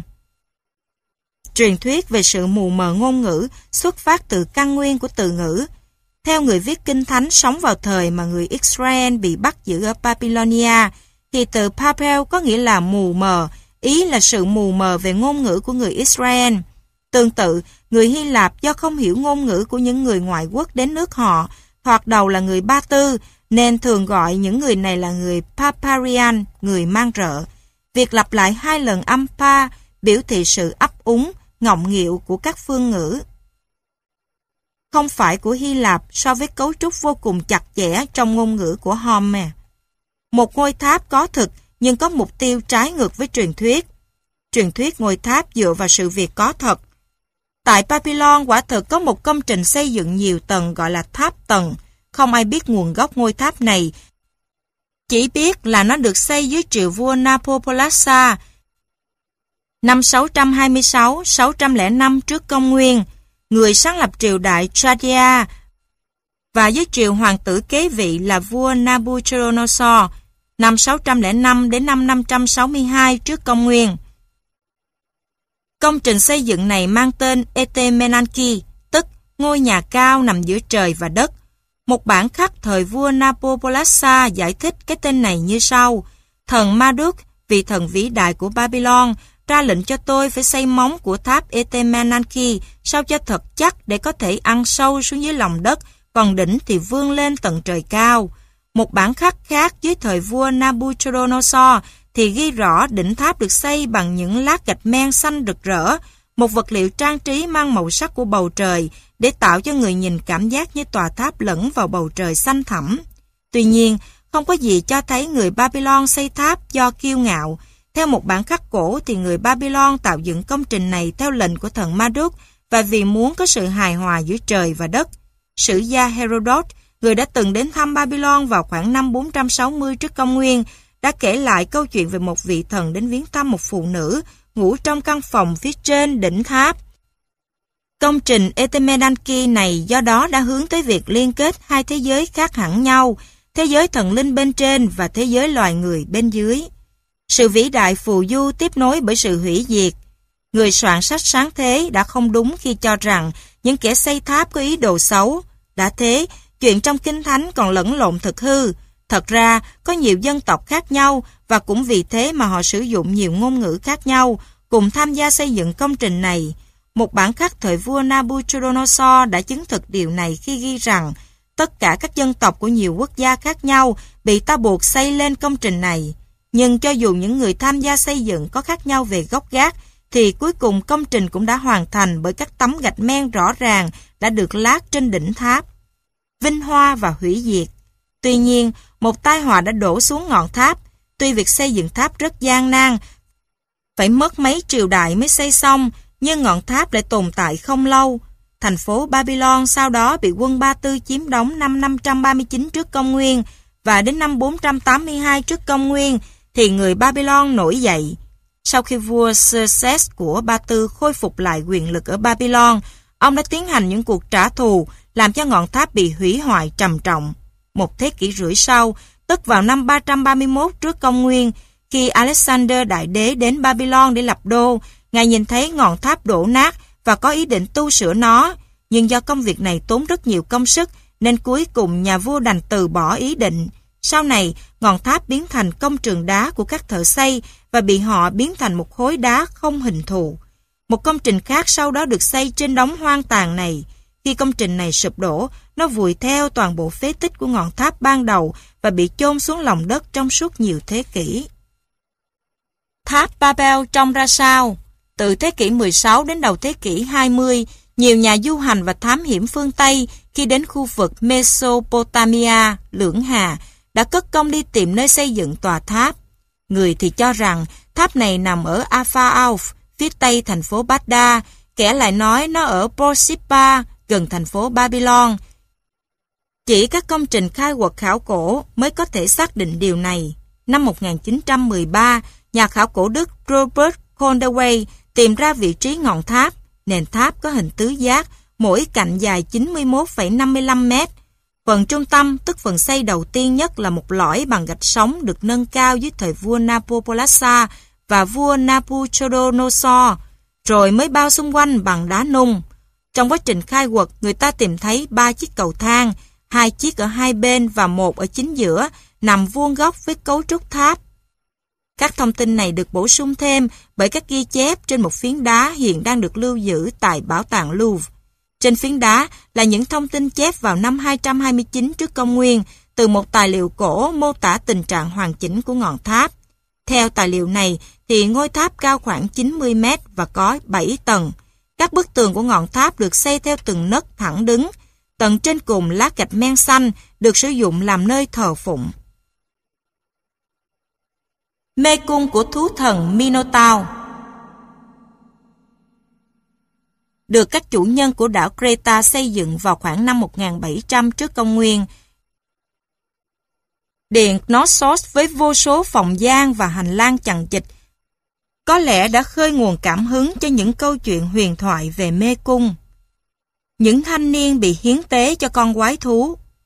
Minos, vua nước Creta, đồng thời là con trai của thần Zeus và công chúa Opropa, yêu cầu nhà kiến trúc Daedalus xây một công trình để nhốt quái vật Minotaur. Nửa người nửa thú, quái thú này ra đời từ sự ân ái giữa hoàng hậu Pasipha, vợ vua Minos với thần Poseidon trong lốt bò mộng. Daedalus đã nghĩ ra cái mê cung phức tạp này, một nơi mà không ai có thể tìm được lối ra. Sau khi vua Minos đánh bại Athens, thành phố thất trận này hàng năm phải cống cho nhà vua bảy thanh niên cùng bảy thanh nữ để hiến tế thú thần Minotaur. Chuyện này chỉ chấm dứt khi vị anh hùng thành Athens là vua Theseus giết được con quái thú. Nhờ lần theo sợi chỉ của công chúa Ariane, con gái vua Minos, mà vị anh hùng chiến thắng quái thú Minotaur đã tìm được lối thoát ra khỏi mê cung. Bị buộc tội là giúp đỡ công chúa Ariane Đến lượt Daedalus và con trai ông là Icarus bị vua Minos trừng phạt bằng cách nhốt họ vào mê cung, nhưng hai người đã thoát ra ngoài nhờ chế được những đôi cánh gắn lông và sáp. Một phát hiện lớn gắn với huyền thoại. Năm 1894, ngài Arthur Evans, một nhà khảo cổ học người Anh, đã tìm thấy phía dưới các di chí của Hy Lạp và La Mã rất nhiều chứng tích của nền văn minh triều đại vua Minos. Từ năm 1900, nhà khảo cổ học này bắt tay vào khai quật điện Knossos, nơi mà ông cho là có đến 1.300 gian phòng. Ngày nay, con số này được xác định là 800 gian phòng nằm rải rác quanh một sân lát gạch rất đẹp. Phía tây là phòng khánh tiết cùng với nơi đặt ngai vàng cùng phòng thờ. Phía đông là phòng hoàng hậu và khu vực gia nhân. Phía bắc là khu sinh hoạt. Điện Knossos quả thực trông giống như một thành phố thu nhỏ. Giả thuyết cho rằng kiến trúc phức tạp của tòa cung điện này lấy cảm hứng từ các câu chuyện thần thoại về mê cung, có lẽ là thật bởi người ta tìm thấy trong cung điện rất nhiều bức bích họa. Như bức thể hiện cảnh đấu bò hiện đang được đặt tại bảo tàng Heraklion và nhiều tác phẩm điêu khắc thể hiện con bò mộng. Sự tiện nghi đầy tinh tế ở điện Knossos, cho dù là chỗ thờ phụng, là phòng tiếp khách hay phòng tắm của hoàng hậu, thì tất cả các nơi trong cung điện đều thể hiện một sự tiện nghi đầy tinh tế.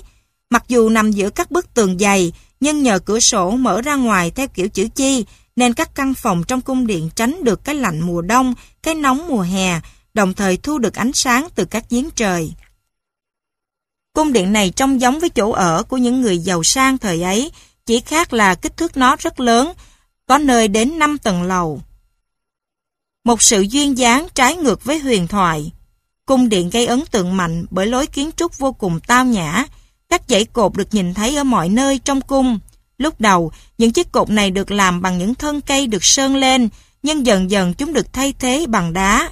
Các nơi trong cung sở dĩ toát lên vẻ duyên dáng, cuốn hút là nhờ những phối cảnh với màu sắc tươi sáng, các đồ vật, tượng thú nuôi, thú hoang và tượng người như sống động hơn trong toàn bộ khung cảnh hữu tình này.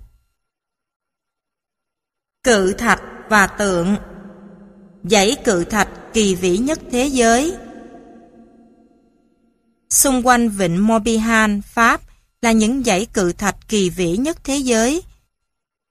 Vì sao con người lại dốc toàn bộ công sức của mình trong suốt nhiều thế kỷ để dựng lên quần thể đá đó?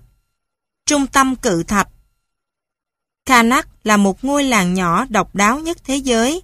Cái tên Karnak mang ý nghĩa nơi tập trung các Khan, mà Khan trong tiếng Set ám chỉ các khối đá chồng chất lên nhau. Người ta tìm thấy đủ loại công trình đá ở Karnak. Từ những dãy đá hình thành bởi những menhir, tảng đá đơn lẻ hay đá đài, những nấm mồ dolmen hình thành từ nhiều tảng đá chống đỡ khối đá dẹt làm nóc, đến những vành đá cromlech, tức công trình đá xếp thành vòng tròn. Chỉ trong một phạm vi nhỏ mà có tổng cộng đến trên 3.000 khối đá được dựng lên. Tuy nhiên, đây chỉ là một phần nhỏ của công trình đá nguyên thủy. Có lẽ công trình này lúc đầu bao gồm gần 10.000 khối đá đài, nhưng sau đó phần lớn công trình đã bị thời gian và bàn tay con người phá hủy. Trước đây, tổng công trình đá này trải dài trên một quãng đường 8 km, đi từ San Paper đến sông Krach, nhưng đến nay chúng chỉ còn tồn tại trên chiều dài 3 km. Cảnh quan Kanak hiện ra sao? Ta phân biệt ba chuỗi sắp đặt. Một Cromlech hình bán nguyệt mở ra Cromlech Menek ở phía bắc làng Kanak. Nơi đây có 1.169 khối menhir cao từ 60cm đến 4m, xếp thành 11 dãy. Quần thể đá Menek dài 1.170m. Tiếp sau một đoạn ngắn 250m trống trơn là dãy đá Kemario, dài 1.120m, gồm 1.029 khối menhir cao từ 50cm đến 7m, xếp thành 10 dãy. Chuỗi thứ ba là quần thể đá Kelesken, cách quần thể trước 400 mét. Quần thể này bao gồm 13 dãy đá kéo dài 880 mét và quy tụ 594 khối đá cao từ 80 cm đến 4m. Giống như dãy đá Menek, trước khi đến quần thể đá Keleskan là Cromlech hình bán nguyệt. Bên ngoài các dãy đá, Kanak còn có ngôi mộ lớn San Michel, có chiều dài 120 mét, chiều cao 12 mét, bên trong chia làm nhiều gian. Ngôi mộ này có vẻ như được xây sau các quần thể đá. Tương tự ngôi mộ Kekado với đường kính 30 mét và chiều cao 3,5 mét. Cuối cùng là rất nhiều dolmen và menhir riêng lẻ nằm xen kẽ nhau ở gần đó, nhưng ở bên ngoài khu vực dãy đá. Cột đá biến thành đá xây dựng chỉ một phần các công trình đá được dựng lên từ thiên kỷ thứ tư đến thiên kỷ thứ ba trước công nguyên là còn nguyên vẹn. Trải qua nhiều thế kỷ, phần lớn các cột đá đều bị phá hủy, di dời hoặc chặt đứt đoạn. Người La Mã dùng đá để lát đường. Họ là những người đầu tiên cho xẻ các khối menhir lớn để xây nhà. Người công giáo thì mong muốn xóa bỏ mọi tàn tích của tín ngưỡng xưa, nên đã cho kéo đổ các dolmen hay khắc dấu thánh giá lên đó. Vào thế kỷ thứ 17, ở vùng Lore, Đại Tây Dương, một linh mục cuồng tín đã cho phá hủy toàn bộ những cột đá ở khu vực ông ta sống để xây lên một công trình kiến trúc đá khổng lồ lấy từ các mảnh vụn của một tín ngưỡng tàn bạo. Hai thế kỷ sau, những kẻ tìm vàng đến và lật đổ các cột đá để xới đất tìm vàng. Năm 1974, trong một bức thư gửi cho ngài tỉnh trưởng, xã trưởng của một xã nhỏ, đã thông báo việc sang bằng một ngôi mộ đá mà ông ta cho là làm cản trở việc canh tác. Phải chăng là đài quan sát mặt trời? Chức năng của đá đài menhir và phòng đá dolmen rất khác nhau. Dolmen là lăng mộ, còn menhir thì là để tưởng niệm hoặc cầu nguyện. Người ta không bao giờ lấy menhir để xây mộ, và nếu như có một số ngôi mộ được phát hiện có cột chống là menhir, thì đó là do chúng được xây sau.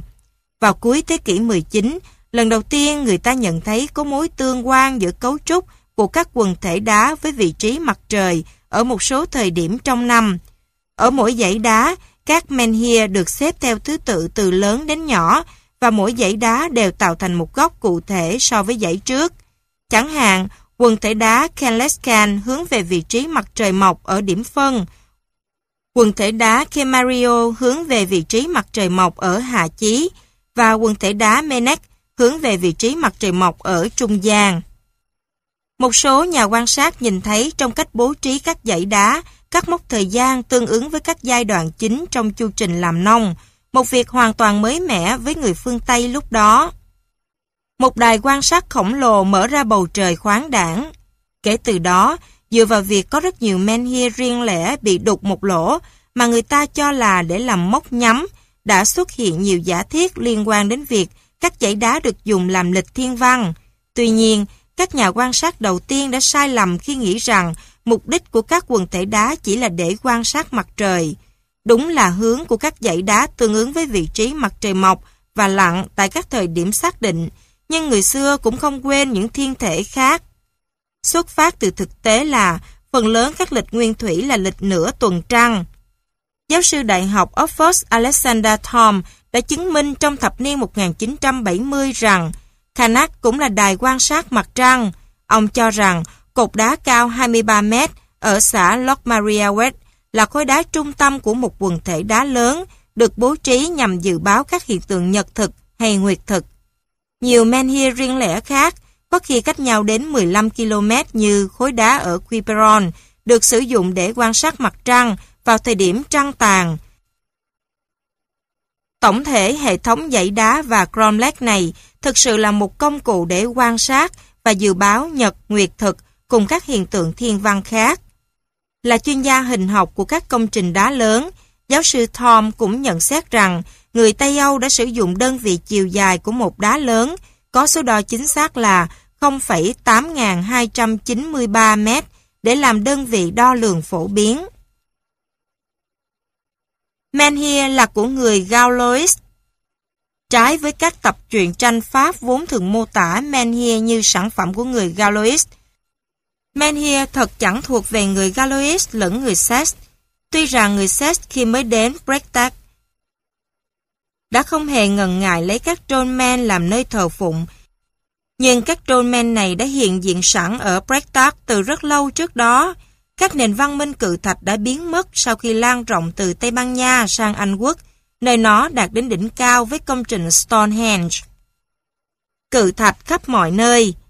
Những menhir cổ và nổi tiếng nhất đều nằm ở bán đảo Iberia và nhất là Bồ Đào Nha. Nghệ thuật cự thạch được tiếp nối ở vùng ven biển Đại Tây Dương và đôi khi xâm nhập cả vào đất liền.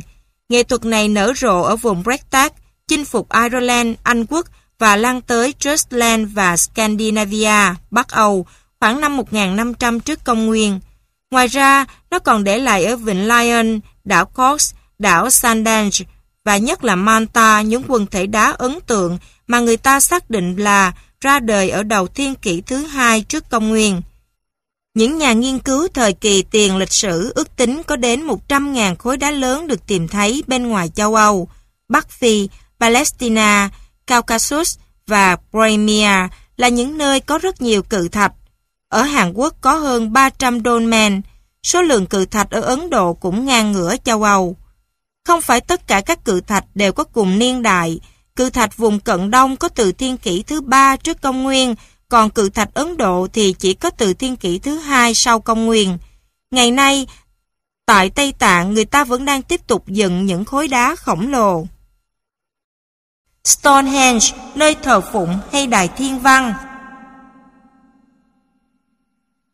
Ở đồng bằng Salisbury, phía nam nước Anh, có một công trình tượng đài cự thạch tuyệt đẹp của châu Âu tồn tại gần 5.000 năm nay, đó là Stonehenge. Những khối đá có xuất xứ đa dạng.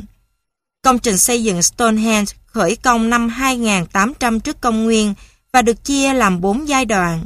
Stonehenge được dựng lên từ những khối đá đưa đến từ nhiều nơi khác nhau. Một số đá được lấy từ Avenbury cách đó 20 km về phía tây bắc. Một số đá khác lấy từ núi Pressley, xứ Wales, cách đó hơn 200 km và núi Milford Haven, cách đó 250 km. Nhiều khối đá xanh được mang về từ Ireland, mỗi khối nặng hơn 50 tấn. Đây là loại đá mà người ta bắt đầu đưa vào xây dựng từ thời kỳ đầu của thời đại đồ đồng, thiên kỷ thứ hai trước công nguyên. Nhưng làm thế nào để vận chuyển những khối đá này đến tận công trình? Bằng đường thủy, xe kéo hay là sử dụng trục lăng hoặc xúc gỗ trên những mặt đường đã sang bằng chướng ngại? có lẽ là cả ba phương pháp này đã được áp dụng cùng lúc để bổ sung cho nhau.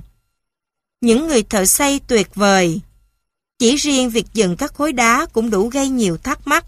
Vào thời mà những thiết bị cẩu chưa tồn tại, làm cách nào con người có thể dựng đứng những khối đá cao trên mặt đất từ 4 đến 6 mét, cộng thêm với một phần tư chiều cao bị chôn sâu xuống dưới đất như ở công trình Stonehenge. Có vẻ như các khối đá ở công trình Stonehenge cũng như những công trình cự thạch khác thời đó đã được đưa tới trên những xúc gỗ đến sát bên những chiếc hố đào sẵn. Sau đó, người ta đắp đất để đẩy những khối đá này xuống hố, rồi lấy đất đá chèn lại để giữ chúng đứng vững. Cho dù thế nào, thì công trình này ắt hẳn đã huy động rất nhiều nhân công và đặt dưới sự chỉ huy của những chuyên gia khắc khe và giàu kinh nghiệm. Bố trí chính xác Kể từ cuối thiên kỷ thứ ba, một vòng 56 hố mang tên hố Aubrey, theo tên một trong những người đầu tiên nghiên cứu địa điểm này năm 1650, bao quanh bởi một chiếc rãnh và ụ đất dốc, đã biến phía bên trong nơi này thành một nơi thờ cúng thiên liêng. Chính tại đây, các cục đá Stonehenge sau đó đã được dựng lên làm nhiều chặng. Trong số những cột đá này, khoảng 40 cột cho đến nay vẫn còn trụ vững. Những khối đá cao 4,15 mét này được nối với nhau thành từng cặp bởi những dầm ngang làm bằng cả một khối đá nguyên rất nặng. Chúng hình thành nên một vòng tròn đầu tiên có đường kính rộng 31 mét. Bên trong vòng thứ nhất này là những menhir nhỏ hơn, sắp thành một vòng thứ hai mà cho đến nay ta vẫn thấy. Cứ ba menhir lại hợp thành một cụm, trong đó cụm ở giữa gồm đến 5 menhir cao 6,7 mét, bố trí thành hình móng ngựa. Phải chăng là nơi thờ cúng mặt trời? Cho đến nay, vẫn chưa ai biết lý do việc sắp đặt hình học các cục đá Stonehenge và vì sao các cục đá này lại có kích thước cao thấp khác nhau. Tuy nhiên, mọi người đều biết rằng con đường dẫn đến nơi thờ phụng này được hướng theo trục mặt trời mọc ở Hạ Chí. Mà các dãy cột đá Karnak nổi tiếng nhất thế giới ở Brecktac thì lại xoay về hướng mặt trời ở nhiều thời điểm khác nhau trong năm. Chính vì thế, ta có thể kết luận rằng công trình Stonehenge như mọi công trình cự thạch khác ở châu Âu thời đó, được xây lên nhằm mục đích thờ mặt trời. Việc thờ cúng này có liên quan gì đến mặt trăng không thì không ai biết. Nhưng dù gì thì các nghi thức này hẳn phải mang tính cưỡng chế mới khiến những người sống cách đây 4.000 năm phải nỗ lực phi thường để hoàn thành những công trình mà chỉ những người khổng lồ mới có thể làm nổi. Giả thuyết về đài thiên văn, Rất nhiều hài cốt tìm thấy tại đây đã cho thấy trong suốt nhiều thế kỷ, nơi này từng được sử dụng làm nơi an táng người chết. Tuy nhiên, mọi thứ đều chỉ ra rằng đây không phải là mục đích ban đầu của việc xây dựng công trình này. Sau năm 1961, các nhà khoa học như Jerome Hawkins, giáo sư thiên văn học ở Cambridge, Anh và Fred Hall, nhà vật lý thiên văn của Viện Công nghệ California, Hoa Kỳ, đã tiến hành nghiên cứu bố cục của công trình. Theo họ, các cự thạch phải được bố trí theo đường ngắm của người quan sát, đứng ở trung tâm công trình, giúp cho người này quan sát được các hiện tượng thiên văn. Những vòng hố tương ứng với hệ thống đơn sơ của một cỗ máy tính khổng lồ, tuy mộc mạc nhưng có độ chính xác đáng kinh ngạc. Vòng hố O'Grey liên quan đến chu kỳ nguyệt thực. Hawkins thậm chí còn chứng minh rằng bằng cách mỗi năm dịch chuyển 6 tảng đá ở một lỗ, người ta có thể dự báo mọi hiện tượng mặt trăng trong một khoảng thời gian rất dài. Và cuối cùng, các góc độ khác nhau giữa các cột đá đơn lẻ cho biết các điểm chí và điểm phân, thời gian mặt trời và mặt trăng mọc và lặn. Một hệ thống ngày càng hoàn thiện qua nhiều thế kỷ. Lập luận của Hawkins và Hall tuy khó chối cãi về mặt thiên văn học, nhưng lại bị các nhà khảo cổ cực lực chỉ trích Việc công trình này được xây dựng ở nhiều thời kỳ khác nhau có vẻ mâu thuẫn với lập luận cho rằng đó là một đài quan sát thiên văn được xây dựng với mục đích rõ ràng. Nhưng chẳng lẽ người ta không thể theo đuổi một mục tiêu chung trong suốt nhiều thế kỷ? Rõ ràng là biểu tượng vòng tròn, thể hiện mặt trời, và biểu tượng móng ngựa, thể hiện vành trăng khuyết, đã cho thấy cái lý thuộc về các nhà thiên văn. Ngày nay, người ta cho rằng nhận định của các nhà thiên văn và các nhà khảo cổ là không hề mâu thuẫn. Các cự thạch được bố trí một cách quá chính xác để có thể xem là ngẫu nhiên. Hai truyền thuyết Suốt nhiều thời đại, công trình Stonehenge đã đi vào truyền thuyết và những câu chuyện thần thoại. Rất nhiều tác giả đã lấy Stonehenge làm đề tài chính cho những câu chuyện kỳ bí tưởng tượng của mình. Công trình của người Hippeporia các khối đá của công trình Stonehenge lớn đến mức người ta đồn rằng chúng được dựng lên bởi một giống người khổng lồ đã tuyệt chủng. Một truyền thuyết đã gắn những người khổng lồ trong huyền thoại này với một dân tộc huyền thoại khác là người Hippeporia. Trong thần thoại Hy Lạp, người Hippeporia là một dân tộc sống ở cực Bắc của châu Âu và thờ thần Apollon. Sử gia Diodor de Sicin sống ở thế kỷ 1 trước công nguyên, thậm chí đã viết như sau về một địa điểm có thể là Stonehenge. Trên đảo có một khu vực thờ thần Apollon rất đẹp và một ngôi đền nổi tiếng. Những người sống ở đó được gọi là Poriad. Cứ 19 năm một lần, thần Apollon lại lên đảo. Đây là khoảng thời gian mà các ngôi sao trở về nguyên vị trên trời. Thật ra, người Hippeporia rất có thể là người Iberia, bởi chính Bồ Đào Nha là nơi phát hiện ra những dãy cự thạch đầu tiên. Một cuộc di dân đã đưa dân tộc này xuống những vùng ven biển, đến tận Ireland và Anh Quốc. Công trình của Merlin Người Celts ở mọi thời đại đều tôn thờ Stonehenge. Bài viết đầu tiên đề cập chính xác đến địa điểm này nằm trong tác phẩm mang tên Historia Regum Britannia của Geoffroy de Monmouth năm 1136. Theo tác giả này thì Stonehenge là công trình của đạo sĩ Merlin. Ông này đã dùng phép màu đưa các khối đá từ Ireland đến, rồi sử dụng sức sống của vùng đất này để làm rồng xuất hiện. Đây cũng chính là nơi mà tất cả các quý tộc Anh tuyên thệ trung thành với vua Arthur. Các tác giả Anh là John Aubrey, sống ở cuối thế kỷ 17, và William Stukeley, sống ở đầu thế kỷ 18, cũng góp phần to lớn vào việc gìn giữ hình ảnh của Stonehenge như một ngôi đền thuật sĩ và là nơi thờ phụng linh thiêng của người Celts. Tuy nhiên, ngày nay chúng ta đã biết rằng những khối cự thạch nặng nề này đã được dựng lên từ trước khi người Celts đặt chân lên Anh quốc. Những pho tượng khổng lồ trên đảo Easton Sừng sững trong khung cảnh tịch mịch điều hiu của Rapa Nui, cái tên mà người Tahiti đặt cho đảo Easton là những pho tượng kỳ quặc với gương mặt khổng lồ, hai vành tai rộng cùng hốc mắt sâu hoắm, đang nhìn về phía trời xa, những pho tượng này do ai dựng và dựng cho ai?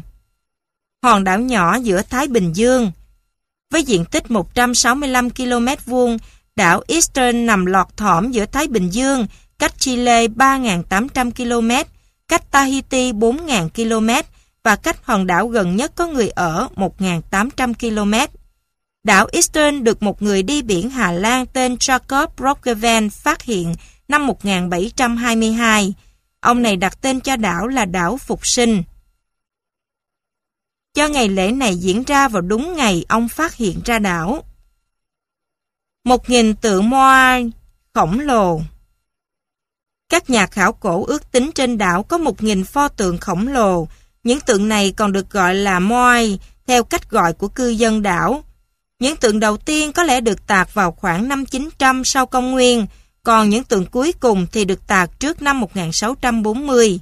Với thời gian, các tượng Moai ngày càng được tạc lớn hơn và cách điệu hơn, nhưng vẫn trung thành với hình mẫu ban đầu.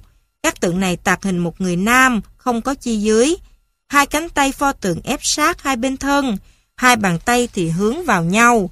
Phía dưới ngực nhô ra chiếc bụng hơi tròn trĩnh. Trên chiếc đầu to lớn hình chữ nhật là một chiếc mũi với sóng mũi rỗng, lỗ mũi nở to và cặp môi mỏng trề ra. Hai giái tài ôm lấy hai bên khuôn mặt. Thỉnh thoảng sau lưng các pho tượng, người ta nhìn thấy những hình vẽ gợi nhớ đến những hình xăm. Một bộ tóc nặng nề bằng đá đỏ bọc lấy phần đầu của một số tượng. Cặp mắt chỉ được làm sau khi các pho tượng được đưa đến nơi cần đến. Trên một số tượng moai, vẫn còn dính những vệt màu đỏ và trắng được bôi thêm vào tượng. Kỹ thuật tạc tượng đơn giản nhưng hữu hiệu. Các pho tượng được tạc trên đá tuff.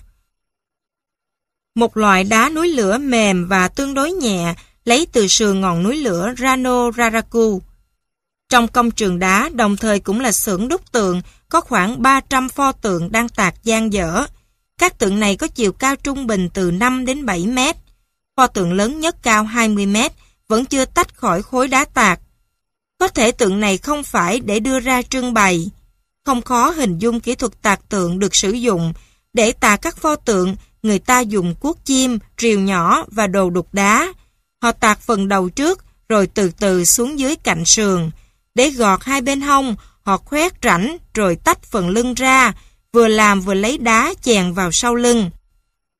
Đến khi đã dựng đứng xong pho tượng ở chân núi lửa, họ mới hoàn tất phần lưng. Một số nhà khảo cổ cho rằng phải mất khoảng một năm mới có thể hoàn thành một tác phẩm cao 5 mét. Làm cách nào di chuyển các tượng Moai và nhấc chúng lên cao? 70 pho tượng sau khi hoàn tất đã không rời khỏi ngọn núi lửa mà được dựng ở chân núi Rano Raraku. Đến nay, một số tượng đã bị chôn vùi trong đất. Mang sức mạnh thần linh, các tượng này được dựng lên để bảo vệ công trường đá và những nhà điêu khắc. Còn những tượng khác thì được đưa về những nơi thờ cúng gia đình. Việc vận chuyển các pho tượng từ công trường đến nơi dựng tượng đã làm dấy lên nhiều thắc mắc. Năm 1955, nhà thám hiểm người Na Uy Thor Heyerdahl đã thử làm một thí nghiệm là đặt các pho tượng khổng lồ nằm sấp trên những chiếc xe đẩy kéo bằng dây thừng và ông đã thành công. Vấn đề vận chuyển như vậy xem như giải quyết xong, nhưng vấn đề vật liệu nào được dùng cho các công việc khác nhau thì vẫn còn đó. Đảo Eastern rất ít cây cối khi được phát hiện năm 1722. Lúc đó, người ta nghĩ rằng vì thiếu gỗ nên dân cư đảo không thể chế tạo công cụ, xe kéo, dây thừng, các xúc gỗ và đòn xeo để dịch chuyển các pho tượng khổng lồ và dựng chúng đứng lên. Nhưng đến năm 1983 thì người ta phát hiện trên đảo có những quả cọ xuất xứ từ Chile mà mọi người bỏ quên hàng thế kỷ không tính đến. Giả thuyết của nhà thực vật học người Anh John Flanley cho rằng hòn đảo này trước đây từng có rừng cây rậm rạp, do đó đã được công nhận. Dân cư đảo như vậy là có đủ vật liệu để làm đòn xeo và phiến gỗ. Suốt một thời gian dài, người ta cũng thắc mắc không hiểu làm cách nào mà người bản địa có thể dựng đứng được những pho tượng đồ sộ đến thế. Đến năm 1955, thì câu trả lời đã được ông Heyerdahl tìm ra sau khi mất 18 ngày để dựng thành công một pho tượng nặng 23 tấn với sự trợ giúp của khoảng một chục cư dân đảo. Các công nhân sử dụng các phiến gỗ để lật pho tượng nghiêng sang một bên rồi chèn đá xuống dưới. Sau đó, họ nhấc pho tượng lên cao hơn một chút rồi lại tiếp tục chèn đá cho đến khi pho tượng được dựng gần như thẳng đứng tựa trên đống đá. Sau cùng, họ dùng dây kéo để hoàn tất việc dựng tượng. Điểm đến của các tượng Moai Đền Ahu Người bản địa ở đảo Eastern dựng các tượng này tại các Ahu, tức đền thờ của nhiều bộ tộc khác nhau trên đảo và cũng là một phần tổ tiên họ. Được xây dựng phần lớn ở ven biển, Ahu là những mặt bằng rộng lớn, có nền là những khối đá lớn xếp khít vào nhau. Các ngôi đền này thường có nhà ngang và đường đến đó đều lát đá. Phía trước ngôi đền là một sân rộng dùng làm nơi tụ tập của các gia đình trong những ngày lễ thường và lễ tôn giáo. Không phải tất cả 300 ngôi đền trên đảo đều được dựng tượng mà chỉ khoảng 100 đền là có tượng. Các tượng khổng lồ này hẳn là hiện thân cho các vị thần hộ mệnh của từng nhóm gia tộc và tổ tiên họ. Đó là những tù trưởng được phong thần của các nhóm gia tộc đó. Ở mỗi đền Ahu có từ 1 đến 15 tượng, những ngôi đền trung bình có 5 tượng. Kích thước tượng Moai đặt trên các đền Ahu thường là từ 3,5 đến 5,5 mét. Tượng Moai cao nhất nặng khoảng 80 tấn và cao 9,8 mét. Nếu có thêm bộ tóc trên đầu thì sẽ thành 11,5 mét. Tượng Moai cũng được đặt ở các lăng mộ, nơi mà thi thể người chết thường được đặt ngoài sân trước khi đưa vào hầm mộ của đền Ahu. Cái nhìn che chở của tượng Moai Tượng Moai luôn quay lưng về phía biển cả và hướng cái nhìn che chở bảo vệ về phía các dãy nhà thị tộc. Trong đó, dãy đầu tiên là nơi cư ngụ của các chức sắc. Tổng thể các tượng Moai tạo nên đường ranh giới giữa biển cả và đất liền. Nhờ các công trình tôn tạo ngày nay mà một số tượng Moai đã trở về với vị trí ban đầu của chúng. Trước năm 1978, người ta vẫn tưởng những người khổng lồ này không có hốc mắt. Tuy nhiên, đến năm 1978 thì nhà khảo cổ người bản địa là Sergio Rabu đã tìm thấy trong đất có san hô trắng và đá tuyết đỏ. San hô được dùng để làm trồng trắng, còn đá tuyết đỏ thì làm trồng đen của mắt. Chính nhờ thế mà một số cặp mắt đã được đặt trả lại vào chỗ của chúng. Nền văn minh gốc Polynesia biến mất đến hai lần. Tại thời điểm phát hiện ra đảo Eastern, dân cư đảo có khoảng 10 thị tộc khác nhau nằm dưới sự cai trị của một quốc vương. Quốc vương đầu tiên của các thị tộc này là một người tên Hotu Matua. Vì chạy loạn chiến tranh mà ông phải rời bỏ một đảo san hô khác để cùng vợ và đồng hương lưu lạc đến đây. Xã hội người Eastern ra đời từ một tai họa sinh thái và một biến cố chính trị lớn xảy ra vào khoảng năm 1640, trước khi người châu Âu đặt chân đến đảo. Sau quốc vương Hotu Matua, có khoảng 30 vị quốc vương khác trị vì trên đảo cho đến năm 1862. Cứ mỗi năm, sau một nghi lễ tôn giáo vinh danh người chim tổ chức vào mùa xuân, người dân đảo lại bầu ra một quốc vương hay còn gọi là tướng soái. Trong buổi lễ, người ta tổ chức một cuộc tranh tài, mỗi người phải cố lấy được quả trứng đầu tiên của chim nhạn hay chim én biển trên đảo Motunui, láng giềng trước những người khác. Người thắng cuộc thật ra là mỗi người tham dự cuộc thi đều có một người dưới quyền thay mặt cho người đó đứng ra thi dùm, được nhận danh hiệu Tangata Manu và trở thành hiện thân của thần tạo hóa Makemake dưới trần gian. Quan sát nguồn tài nguyên và hình dáng đảo, ta có thể biết được xã hội người Eastern bao gồm chủ yếu là ngư dân và nông dân. Do xã hội phân cấp nặng nề trên đảo Eastern luôn phải đương đầu với nhiều cuộc nội chiến đẫm máu, khiến hình thành thói quen ăn thịt người trong cư dân đảo. Nhưng chính cuộc vây ráp lớn của quân đội Peru xảy ra năm 1862 mới thực sự giáng đòn chí tử vào cư dân đảo Eastern và tiêu diệt gần hết dân cư đảo. Hơn 1.000 người bị trục xuất khỏi đảo để bắt đi thu hoạch phân chim. Đến khi trở về, họ mang theo mầm bệnh và gieo rắc trên toàn đảo. Cuối cùng, chỉ còn hơn 100 người sống sót. Một thế giới bị đảo lộn do giằng co giữa quá khứ và hiện tại. Qua lời kể của những người đến viếng đảo, ta biết rằng vào cuối thế kỷ 19, không còn lấy một tượng Moai nào đứng vững tại các đền Ahu. Theo người dân Eastern thì việc các pho tượng khổng lồ bị xô đổ và đền đài bị bỏ hoang là do các cuộc chiến bộ lạc xảy ra vào giữa thế kỷ 17, khoảng năm 1640. Các nhà khảo cổ cho rằng tại thời điểm đó, một biến động khí hậu lớn đã diễn ra tại đảo Eastern trong một thời gian ngắn. Hạn hán mấy năm liền làm cạn kiệt nguồn tài nguyên nông nghiệp của một hệ sinh thái vốn dĩ đã rất bấp bênh do hoàn cảnh cách ly với những nơi khác. Để đương đầu với vấn nạn này, các giáo sĩ buộc dân đảo phải xây càng nhiều tượng Moai để cầu cho mưa trở lại. Việc này góp phần tàn phá các khu rừng trên đảo bởi dân làng phải đốn cây để lấy gỗ kéo tượng. Nhiều bộ lạc khác nhau vì thế nên nổi dậy chống lại chính sách tự sát này bằng cách lật nhào các pho tượng. Từ cuộc chính biến này, một quyền lực mới đã lên ngôi dưới danh nghĩa thờ phụng người chim. Ngày nay, những người Eastern Nguyên Thủy đã biến mất gần hết, còn các cư dân đảo hiện nay đều là những người ra đời từ cuộc hôn nhân giữa dân bản xứ với những người Âu, Mỹ di cư đến. Người Eastern ngày nay vì thế luôn bị giằng xé giữa một quá khứ đã mất và một thực tại đầy sóng gió. Sóng gió bởi lẽ, đảo Eastern ngày nay với dân số khoảng 2.000 người chỉ là một quận của Chile do bị nước này thôn tính vào năm 1888. Người Eastern, một dân tộc bí ẩn. Nguồn gốc của người dân đảo Easton sau một thời gian dài nằm trong vòng bí ẩn, nay đã được làm sáng tỏ. Người Easton chính là người Polynesia đến đảo lập nghiệp vào khoảng năm 500 trước công nguyên. Là những người đi biển giỏi giang, họ đã vượt đại dương bao la để đi tìm vùng đất mới. Như tất cả những nhà thám hiểm Polynesia khác, họ mang theo cây cối cùng thú vật như chuột và gà, rồi thuần hóa chúng ở hòn đảo mới. Họ gọi hòn đảo này là cái bụng của thế giới. Đảo Eastern bao gồm nhiều thị tộc và có rất nhiều đẳng cấp. Ở vị trí cao nhất là quốc vương, một hậu duệ của những người Polynesia đầu tiên đặt chân đến đảo. Bên trong từng gia tộc, người Eastern cũng phân biệt giữa quý tộc, giáo sĩ, thợ thủ công, ngư dân, nông dân và cuối cùng là nô lệ, tức những người bị bắt trong chiến trận. Chính các gia đình thế lực nhất đã xây các đền thờ gia đình gọi là Ahu và trang trí các ngôi đền đó bằng những tượng đá. rongorongo bí ẩn cuối cùng của người Basquan nay đã giải mã. Qua việc phát hiện những tấm gỗ rongorongo chưa bị hủy hoại, ta biết rằng người Eastern cũng có chữ viết. Dạng chữ viết này, hay nói đúng hơn là dạng ký hiệu này, chỉ mới được hiểu và giải mã gần đây. Tiến sĩ Stephen R. Fisher là người giải thích cách đọc của nó năm 1997.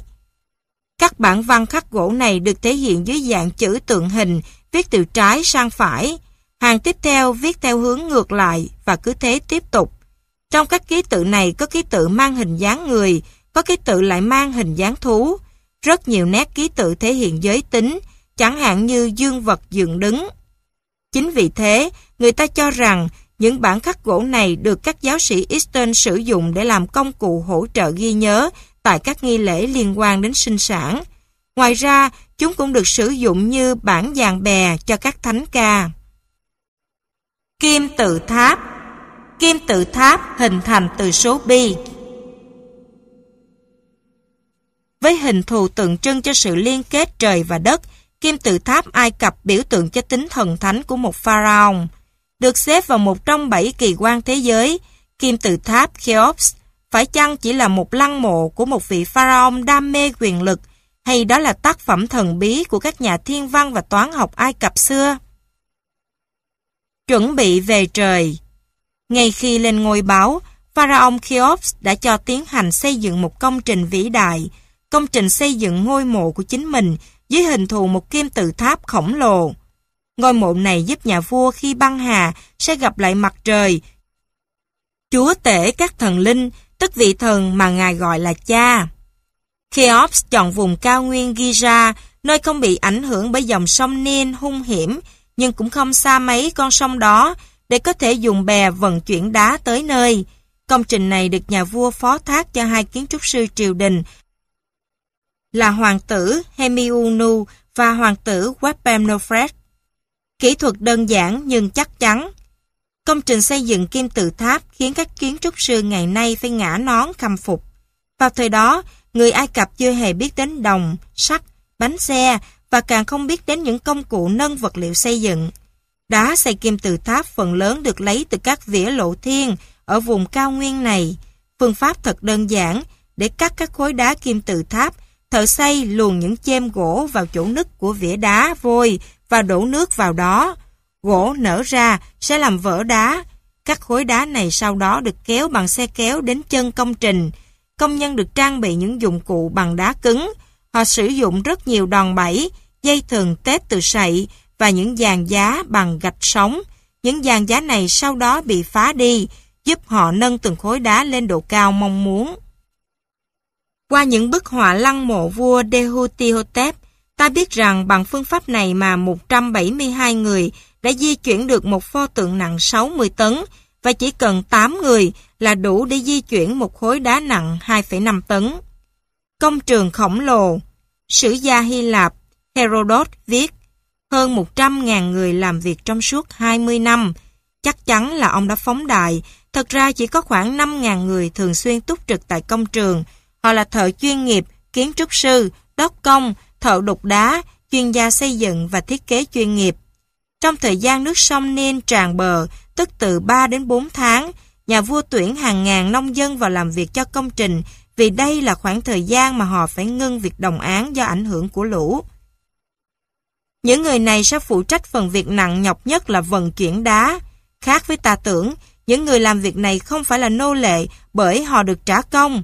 Tuy nhiên, theo những nguồn tư liệu khác, thì nhà vua đã nhiều lần tấn công Libya và Nubia để bắt về hàng ngàn nô lệ, buộc họ tham gia xây dựng nơi yên nghỉ cuối cùng của mình. Vôi, hoa cương và vàng giác Để ốp lớp áo ngoài của kim tự tháp, vua Cheops dùng tàu thủy đưa về từ Stroizu một loại vôi mịn, trắng sáng. Đá hoa cương cũng được chở đến từ Aswan. Các khối đá được xếp khít đến nỗi không cách nào luồn lưỡi dao vào giữa. Cuối cùng người ta đặt trên chóp của chiếc kim tự tháp trắng trơn và nhẵn nhụi đó một kim tự tháp nhỏ bằng vàng phản chiếu ánh mặt trời.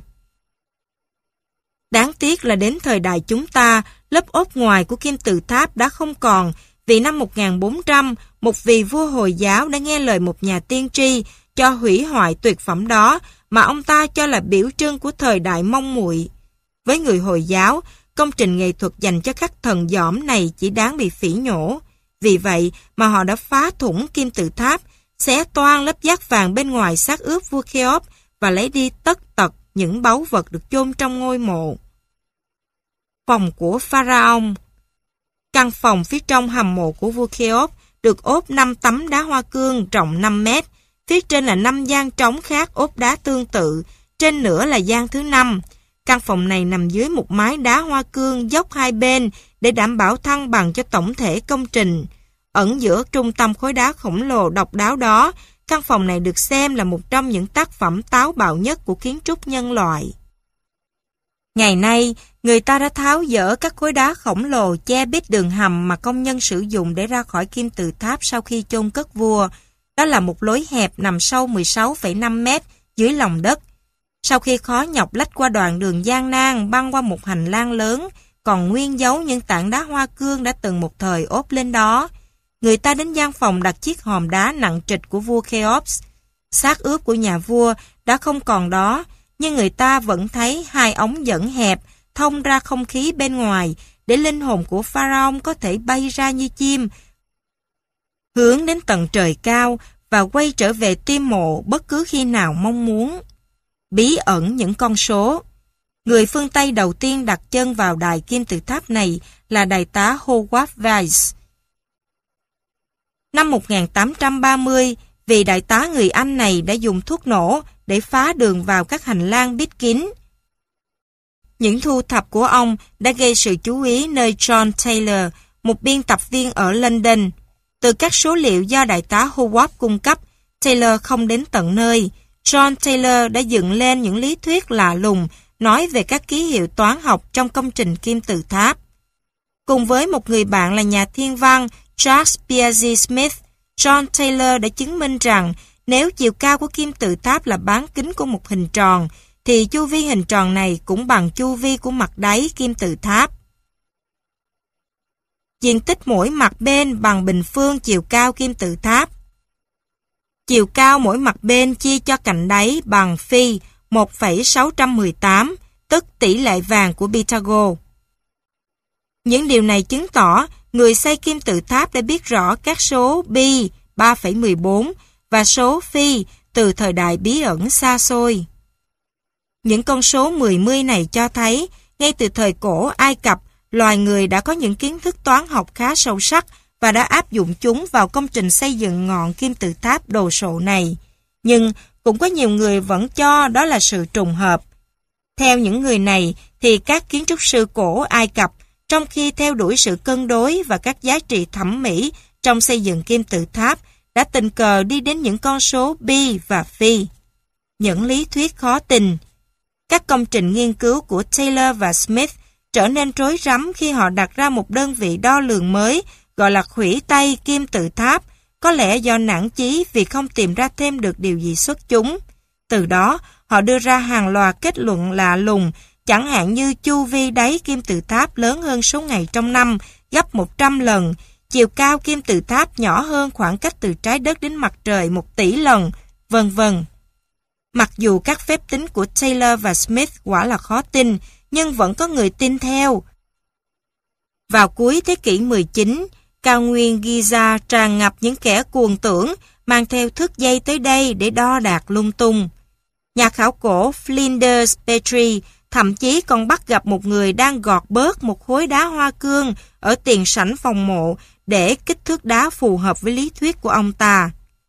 Một số người cho rằng kim tự tháp này ẩn chứa những lời tiên tri, nhờ những kiến thức được phát hiện của các nhà hiền triết cổ mà một số người đã đưa ra các tiên đoán đại loại như một cuộc đại chiến sẽ nổ ra vào năm 1928, Chúa Giêsu sẽ trở lại trần gian năm 1936 và ngày tận thế sẽ xảy ra vào năm 1953.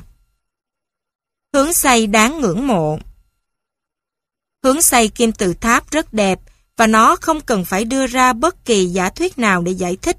Bốn mặt công trình xoay về bốn hướng đông, tây, nam, bắc với độ chính xác kỳ lạ và nếu như có sai sót thì cũng là rất nhỏ. Liệu từ đó ta có thể suy ra rằng kim tự tháp là đài quan sát thiên văn? Chắc chắn là không. Ta chỉ nên ghi nhận rằng khi xây dựng lăng mộ vua Kheops, các kiến trúc sư đã vận dụng mọi kiến thức mà họ có để tô vẽ cho công trình, giống như họ đã đặt một hoa văn hay vật trang trí nào đó lên công trình này vậy. Vị pharaoh do đó, khi bước sang thế giới bên kia, không chỉ mang theo tài sản của mình mà còn mang theo kiến thức của cả thời đại mà ông ta sống. Người ngoài hành tinh đã xây kim tự tháp. Suốt từ thời cổ đại, ngọn kim tự tháp lớn này không ngừng làm loài người sửng sốt. Hết người này đến người khác đã tìm cách lý giải về công trình đồ sộ này. Ngày nay, các nhà ngoại cảm cho rằng kim tự tháp Cheops phát ra lực hút rất mạnh. Họ kết luận rằng các khối đá được người ngoài hành tinh dùng sức mạnh phi trọng lực để nhấc lên. Mục tiêu của người ngoài hành tinh là che giấu một lò phản ứng hạt nhân. Ai mà nghi ngờ thì cứ việc đào dưới lớp cát ở cao nguyên Giza, ắt sẽ thấy xác phi thuyền không gian.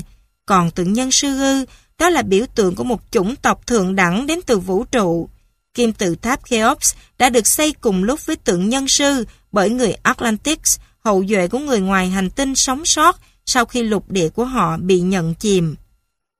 Từ thế kỷ 19, những người lãng mạn và những người cuồng tín phản đối cách giải thích của các nhà khảo cổ, cho đó là tầm thường.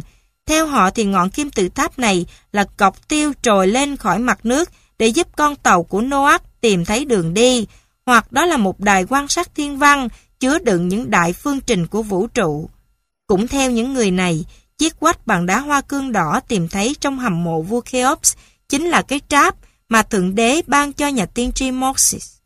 Những người thiên về thuyết trái đất rỗng thì nhìn thấy ở ngọn kim tự tháp lớn cánh cửa bước vào thế giới bên trong trái đất. Cách giải thích của người cổ đại và trung cổ Theo Aristotle thì ngọn kim tự tháp lớn này được xây lên để biểu thị uy lực nhà vua, còn theo sử gia amien Marcelin thì công trình này là một thư viện khổng lồ và các gian phòng bên trong được xây với mục đích lưu giữ sách vở của các nhà hiền triết. Theo Benjamin de Trudel, nhà chấp sử biên niên ở thế kỷ 12, thì đây là kho thóc khổng lồ mà tổ phụ Joseph đã cho xây dựng để dự trữ nguồn lương thực phòng cho 7 năm nạn bò gầy mà Pharaoh đã nhận được điềm báo trong giấc mơ.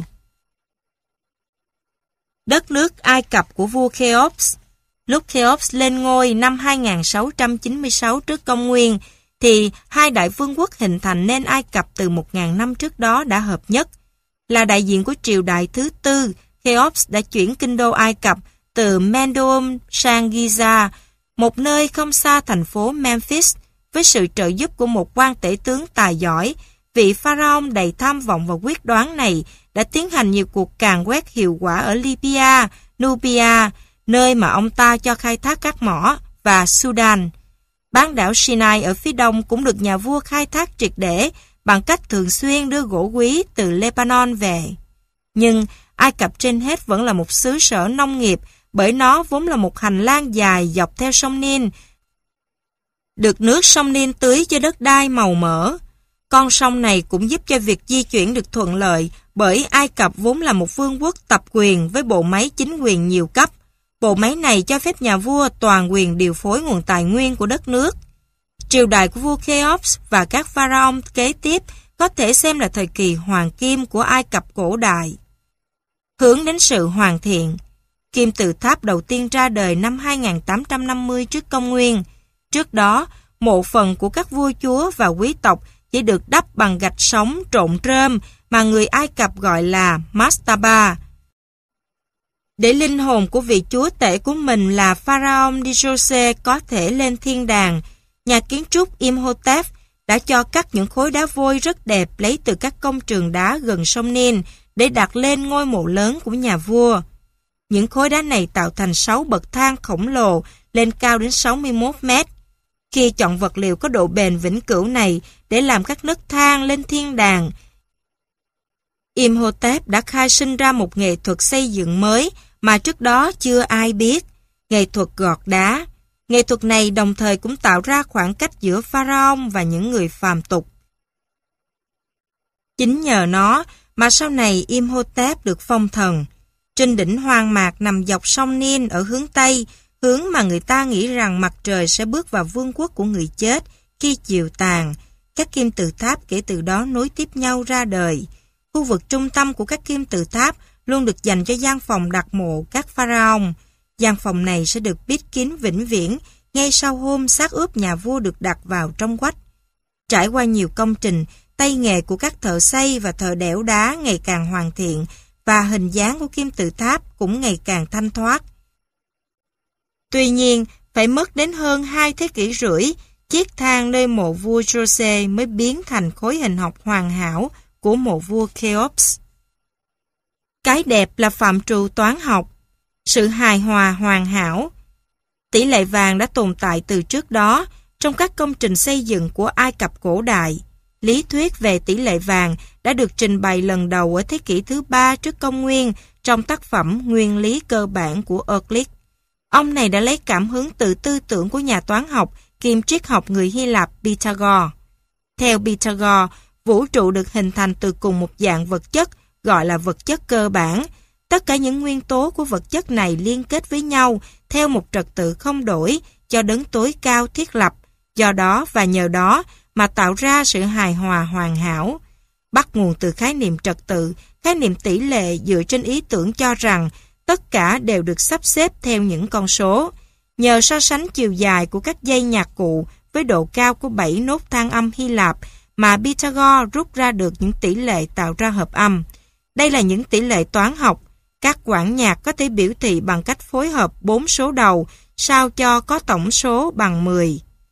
Một định luật phổ biến Pythagore cho rằng thiên nhiên thuận theo tính logic của toán học và chính nhờ tính logic này mà thiên nhiên tìm ra được vẻ đẹp của nó. Do đó mà tỷ lệ vàng có thể giải thích mọi thứ, nhất là trong lĩnh vực âm học, vật lý và hình học. Nó gắn kết hài hòa với thiên nhiên. Tỷ lệ vàng được áp dụng phổ biến trong nghệ thuật, kiến trúc và thiên văn Hy Lạp. Ý tưởng cho rằng mọi vật thể đều tuân theo những tỷ lệ phù hợp với các tỷ lệ chi phối vũ trụ đã được xem là bất biến. Đề tài này được phát triển trong tác phẩm The Divina Proportion năm 1509 của một tu sĩ người Ý tên Luca Basioli. Đây là tác phẩm đầu tiên hoàn toàn chỉ viết về tỷ lệ vàng và được minh họa bằng các hình vẽ của Leonardo da Vinci.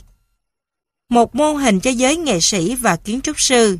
Trong The Architectura, tác phẩm chuyên đề đầu tiên về kiến trúc viết năm 25 trước công nguyên, kiến trúc sư La Mã Vitruve là người đầu tiên cho rằng sự hài hòa của các tòa nhà cần phải phỏng theo sự hài hòa của cơ thể người. Nhiều thế kỷ sau, các nghệ sĩ và kiến trúc sư thời phục hưng như Piero della Francesca, Leonardo da Vinci hay Albrecht Dürer đã lấy các tỷ lệ lý tưởng của cơ thể người để đưa vào các công trình của mình. Gần đây nhất, năm 1946, kiến trúc sư Le Corbusier đã phát hiện bí quyết xây dựng hàng loạt khi ông sáng tạo ra hệ modulo, tức mô đun vàng, một hệ thống các tỷ lệ trong kiến trúc cho phép xây dựng nhà cửa vừa nhanh chóng lại vừa hài hòa. Những đô thị bí ẩn Hải đăng Alexandria, kỳ quan thế giới cổ đại Là kỳ quan thứ bảy của thế giới cổ đại, ngọn hải đăng Alexandria đứng sừng sững ở lối ra vào cảng thành phố Alexandria, Ai Cập. Một thành phố do Alexander Đại Đế sáng lập năm 331 trước công nguyên và sau đó được vua Ptolemy đệ nhất cho xây dựng. Vị trí quan trọng của ngọn hải đăng tại cảng Alexandria. Alexandria được xem là một thành phố lý tưởng, một thành phố mà sự vĩ đại phản ánh quyền lực thống trị của Hy Lạp ở địa Trung Hải. Vẻ lộng lẫy và chiều cao của ngọn hải đăng là biểu tượng nổi bật nhất của thành phố này. Sau khi bị phá hủy vào năm 1303, những gì còn sót lại của ngọn hải đăng ngày nay chỉ là một đống đá vôi chìm sâu dưới lòng biển ở ngoài khơi thành phố Alexandria và những lời mô tả sơ sài khiến người ta không thể nào khôi phục lại hình ảnh của ngọn hải đăng này một cách chính xác. Đảo Faros tiếp nhận kỳ quan thứ bảy của thế giới. Việc xây dựng một ngọn hải đăng ở Alexandria trước hết nhằm phục vụ lợi ích của thành phố. Sự sống còn của thành phố này gắn liền với việc phát triển giao thương biển. Do đó, việc cần làm đầu tiên là đảm bảo an toàn để tàu bè đi lại dễ dàng trong khu vực mà nhà sử học kiêm nhà địa lý và triết gia Hy Lạp Strabo sinh năm 58 trước công nguyên mô tả là đầy đá ngầm, cái thì nổi rõ trên mặt nước, cái thì chìm liễm, không ai thấy. Ngọn hải đăng được xây dựng tại mũi đông của đảo Pharos, một hòn đảo mang hình dạng thuôn dài, nằm đối diện với thành phố Alexandria. Chính từ cái tên của hòn đảo này mà đã ra đời danh từ đèn pha, tức hải đăng, tiếng Latin là Pharos.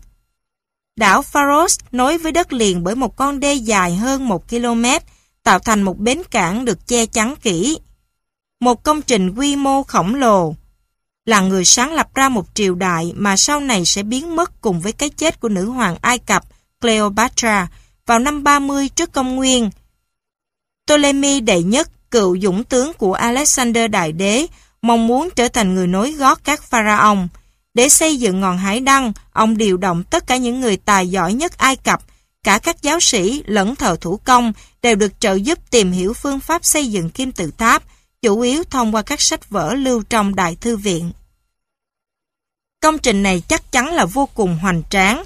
Các nguồn tư liệu văn học và khảo cổ học cho phép phát họa những nét chính của công trình.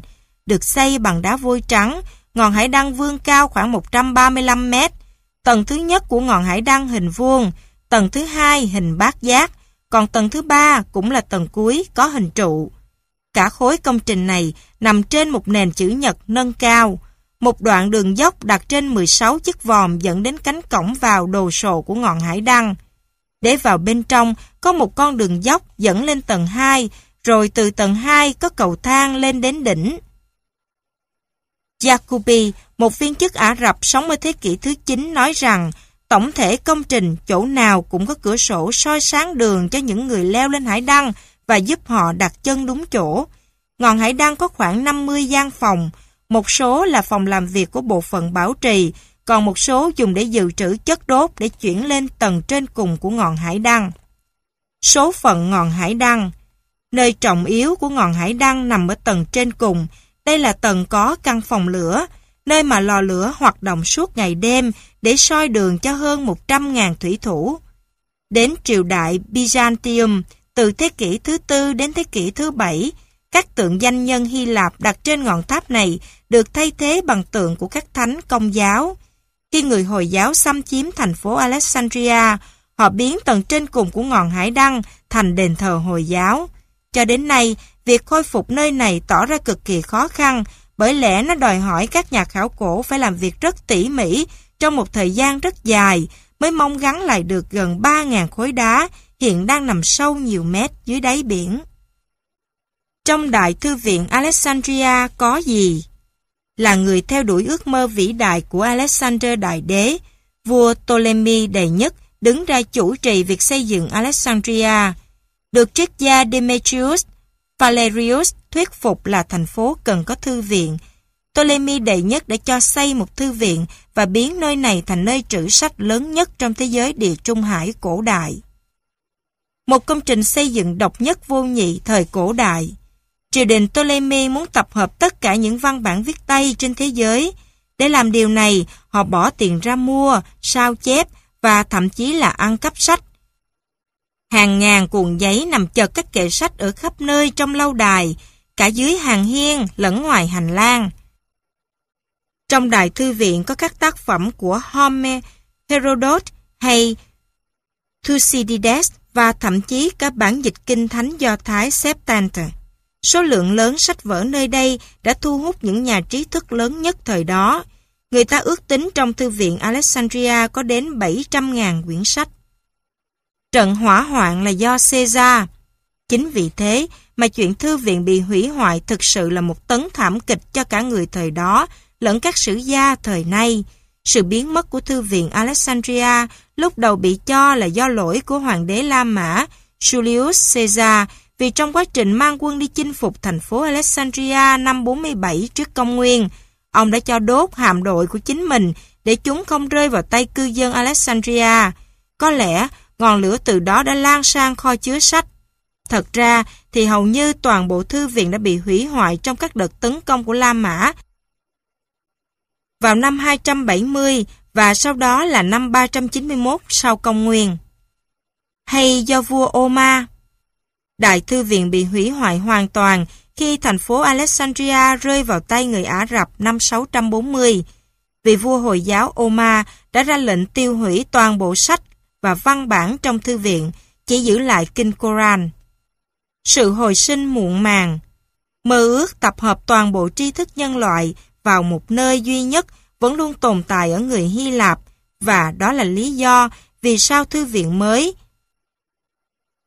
Bibliotheca Alexandrina đã được khánh thành vào tháng 4 năm 2002. Các đại đô thị bỏ hoang của người Maya Người Maya đã sáng lập ra nền văn minh tiên tiến trải dài trên vùng đất, bây giờ là các bang Yucatan và Chiapas của Mexico. Một phần Honduras và Guatemala Nguyên nhân khiến họ rời bỏ các thành phố này trước khi người Tây Ban Nha đặt chân đến hiện vẫn là một bí ẩn. Tican, một thành phố khác thường ngay giữa rừng già nhiệt đới. Ẩn mình trong rừng nhiệt đới là các đại đô thành thực thụ, tạo nên một mạng lưới kiến trúc phức tạp. Bốn đô thành trong số này tỏ ra nổi bật bởi những công trình xây dựng trọng lớn mà hình hài khiến ta phải ngẫm nghĩ về độ chuẩn xác kỹ thuật của các kiến trúc sư. Bốn đô thành đó là Tican ở Guatemala, Copan ở Honduras và hai đô thành Balanqui và Osman ở Mexico. Đô thành lớn nhất là Tican rộng khoảng 10 km vuông. Ngay giữa lòng đô thành là một sân rộng hình chữ nhật dùng để tổ chức các nghi lễ tôn giáo. Hai bên sân là những bệ đất vươn lên thành những ngôi đền hình tháp khổng lồ có nhiều bậc thang. Bậc cao nhất cách mặt đất 70 mét, những ngôi đền này bao bọc phần mộ của những người cai quản thành phố. Tính ra có đến hơn 3.000 công trình xây dựng ở đây. Trong đó có rất nhiều đền đài, dinh thự và sân chơi bóng phân bố trên ba thành thượng nối kết nhau bởi những mặt đường rộng, đặc biệt là thành thượng Bắc rộng đến hơn 1 hecta và có 16 ngôi đền. Có rất nhiều tấm bia đá trơn ở các công trình trên. Có lẽ lúc đầu các bia này được trát thạch cao, nhưng với thời gian, lớp thạch cao này đã biến mất cùng với những dòng chữ khắc trên đó. Với những công trình còn lại, người Maya xây bằng loại đá cứng hơn lấy từ nơi khác đến. Do người Maya không sử dụng bánh xe mà dùng một hệ thống đai truyền đơn giản để tải đá, ta có thể hình dung họ phải khó nhọc thế nào để vận chuyển vật liệu xây dựng đến công trình. Việc xây dựng đô thành tikal vì thế phải chia làm nhiều chặng và trải dài suốt 500 năm. Một nền văn minh đỉnh cao vì sao đã nhanh chóng biến mất. Việc ngưng đột ngột các công trình xây dựng cho mục đích tôn giáo và chính trị là dấu hiệu đầu tiên về sự suy tàn của đế chế Maya.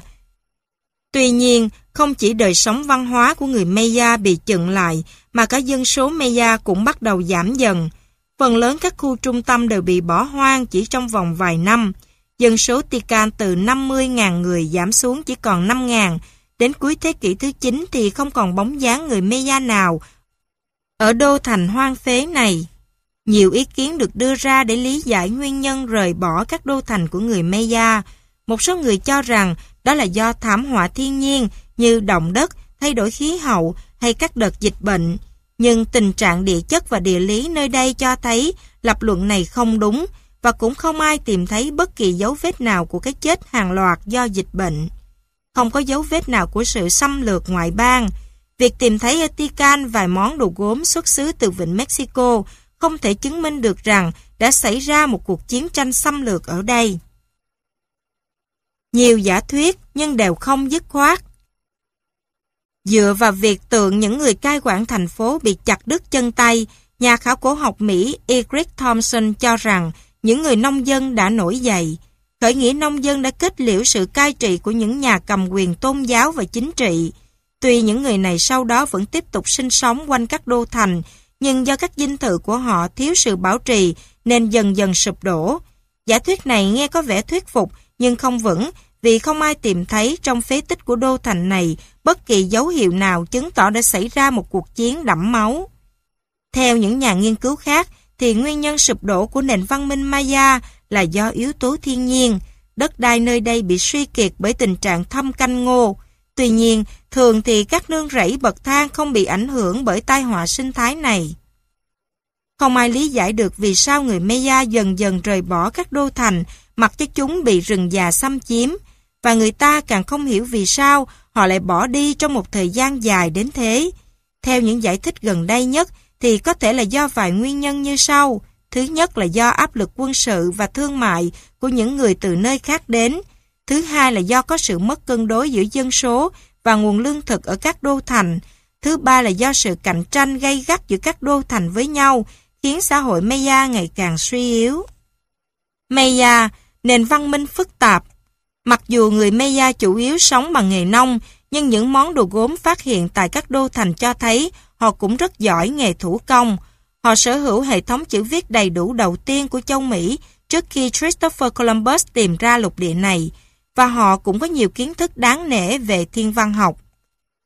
Là xã hội theo chế độ thần quyền, toàn bộ lối tư duy tuân theo trình tự tôn giáo, xã hội Maya là một hệ thống đẳng cấp nơi mà việc hiến tế người diễn ra phổ biến. Nhiều đô thành lớn được xây dựng ở thời kỳ đỉnh cao của lịch sử người Maya, từ năm 625 đến năm 800 sau công nguyên, trở thành trung tâm tôn giáo, chính trị và hành chính của người Maya. Nhà ở của họ thì nằm rải rác quanh khu vực trung tâm này. Công trình tiêu biểu ở trung tâm thành phố là một ngôi đền có dạng vòm hình thành từ hai bức tường song song, càng vào sâu bên trong càng dày, trên cùng là phần nóc. Tiahuanaco, thành phố đá màu nhiệm. Năm 1549, khi nhà thám hiểm Tây Ban Nha Cieza de Leon lên đến ngọn đồi cao thuộc dãy núi Andes ở Tiahuanaco, thì ông phát hiện ra những phế tích thật đặc biệt ở nơi đây. Một số người cho rằng đó là di tích của một thành phố cổ nhất thế giới, hay thậm chí là tàn tích một căn cứ của các thánh thần ngoài hành tinh. Thành phố chết trên vùng cao nguyên thuộc dãy Andes. Trong số tất cả các thành phố thời tiền Columbus, Christopher Columbus, Tiahuanaco chắc chắn là thành phố bí ẩn nhất.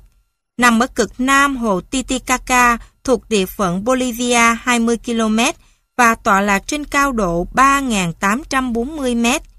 Tiahuanaco trải dài trên một diện tích rộng hơn 4 km vuông. Trên đó, các di tích cự thạch chiếm khoảng 16 hecta. Với quang cảnh điều hiu, nơi này nằm lọt thỏm giữa hai ngọn núi cao, một ngọn cao 4.700 m ở phía đông và ngọn kia cao 6.000 m ở phía tây. Khó tưởng tượng nổi một nơi như thế lại ẩn giấu một nền văn minh vô cùng phát triển. Công trình kiến trúc nổi tiếng nhất ở Tiahuanaco là cổng mặt trời, làm từ một khối đá khổng lồ, chạm trổ tinh xảo. Nhưng người ta cũng tìm thấy ở Tiahuanaco phế tích của các ngôi đền, trong đó một ngôi đền có hình kim tự tháp và một ngôi đền khác được chôn một phần dưới lòng đất. Di tích một cung điện, nhiều công trình khác nhau và những tượng thần khổng lồ tạc trong đá nguyên khối. Lúc người Tây Ban Nha mới phát hiện ra thành phố này thì số lượng di tích nơi đây còn nhiều hơn. Nhưng do trong vùng thường xuyên xảy ra động đất và do nhiều bức tường nơi đây bị dỡ bỏ để xây các công trình khác, nên đến lúc được xếp loại di tích thì thành phố này đã không còn gì nhiều. Chỉ riêng các khối đá to nhất là vẫn trụ được tới ngày nay. Ở các khu phố bên ngoài khu vực cự thạch, các căn nhà bằng gạch thổ nào đã trở thành cát bụi sau khi thành phố bị bỏ hoang, phải quan sát từ trên không mới thấy được dấu vết của chúng. Từ phát hiện này, người ta ước tính dân số Tiahuanaco là từ 30.000 đến 40.000 người. Thời kỳ hưng thịnh và suy vong của thành phố Tiahuanaco Ngay khi người Tây Ban Nha đặt chân đến Tiahuanaco, Họ đã tìm hiểu về độ tuổi của thành phố này. Người da đỏ thời đó không cung cấp được manh mối nào đáng tin cậy. Họ chỉ kể rằng thành phố này được những người khổng lồ xây lên trong chỉ một đêm trước ngày xảy ra đài hồng thủy. Nhưng sau đó thì bị một trận động đất lớn hoặc tia mặt trời hủy hoại. Dựa vào các truyền thuyết này mà một số tác giả suy đoán rằng Tiahuanaco đã 300.000 năm tuổi và là tác phẩm của một giống người khổng lồ bị lãng quên. Nhưng các công trình khai quật ở thế kỷ 20 cùng việc đo tuổi bằng carbon 14 thực hiện trong thập niên 1960 cho phép ta phân biệt bốn giai đoạn phát triển của thành phố này. Đầu tiên là giai đoạn hình thành, khoảng từ năm 1000 đến năm 133 trước công nguyên, rồi đến giai đoạn xây dựng đô thị, từ năm 133 trước công nguyên đến 374 sau công nguyên. Sau đó là giai đoạn phương quyền, từ năm 374 đến năm 724 và cuối cùng là giai đoạn bành trướng, diễn ra cho đến khi thành phố này đi đến một kết cuộc bi thảm ở đầu thế kỷ 13. Khi quân Incas tràn vào Tiahuanaco giữa thế kỷ 15 thì thành phố này đã bị bỏ hoang gần 250 năm. Các khối đá được dịch chuyển cách nào? Một bí ẩn nữa của Tiahuanaco là cách thức vận chuyển các tảng đá núi lửa nguyên khối trong dãy Andes và những tảng sa thạch để xây các công trình kỷ niệm hay tà các tượng thờ. Tảng đá nặng nhất là khối sa thạch đỏ nặng 131 tấn.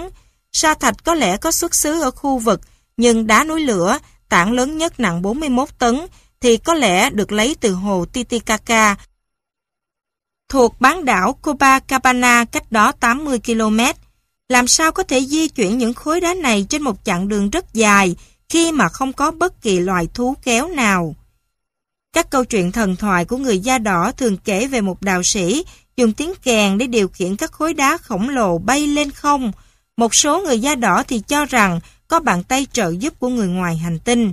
Nhà khảo cổ người Bolivia Carlos Pons Sanginés đã bỏ ra một thời gian dài để đào tìm kiếm và tiến hành nhiều thử nghiệm ở khu di tích Tiahuanaco.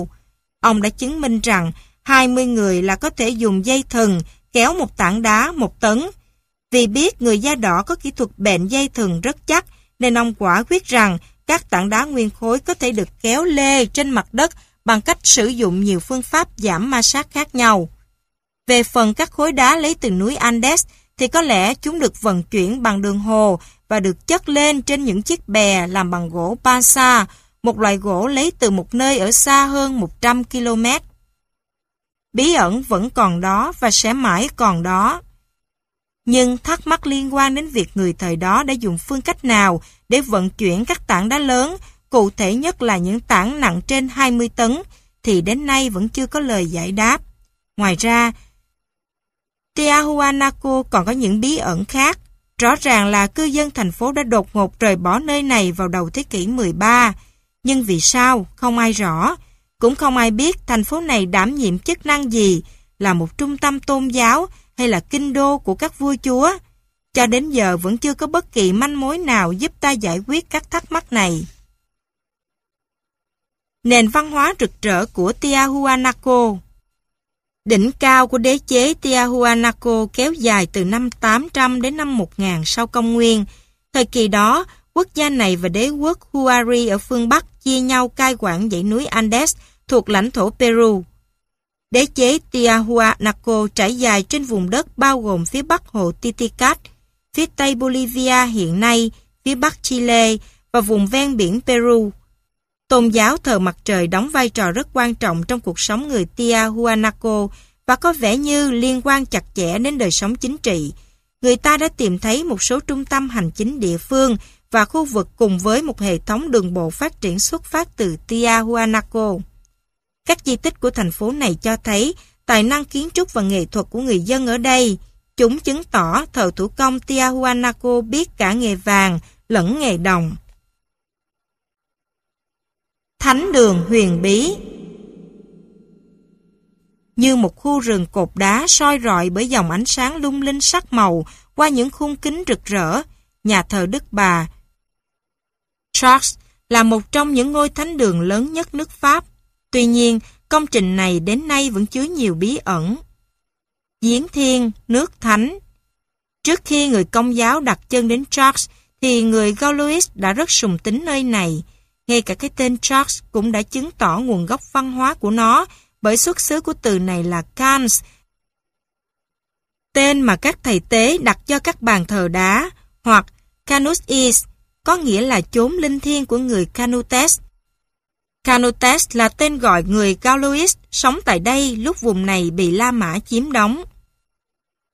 Nơi này trước đây là một đền thờ dị giáo, bên trong có một chiếc giếng thiên sâu khoảng 33 mét. Truyền thuyết kể rằng chiếc giếng được gọi là Sans Force.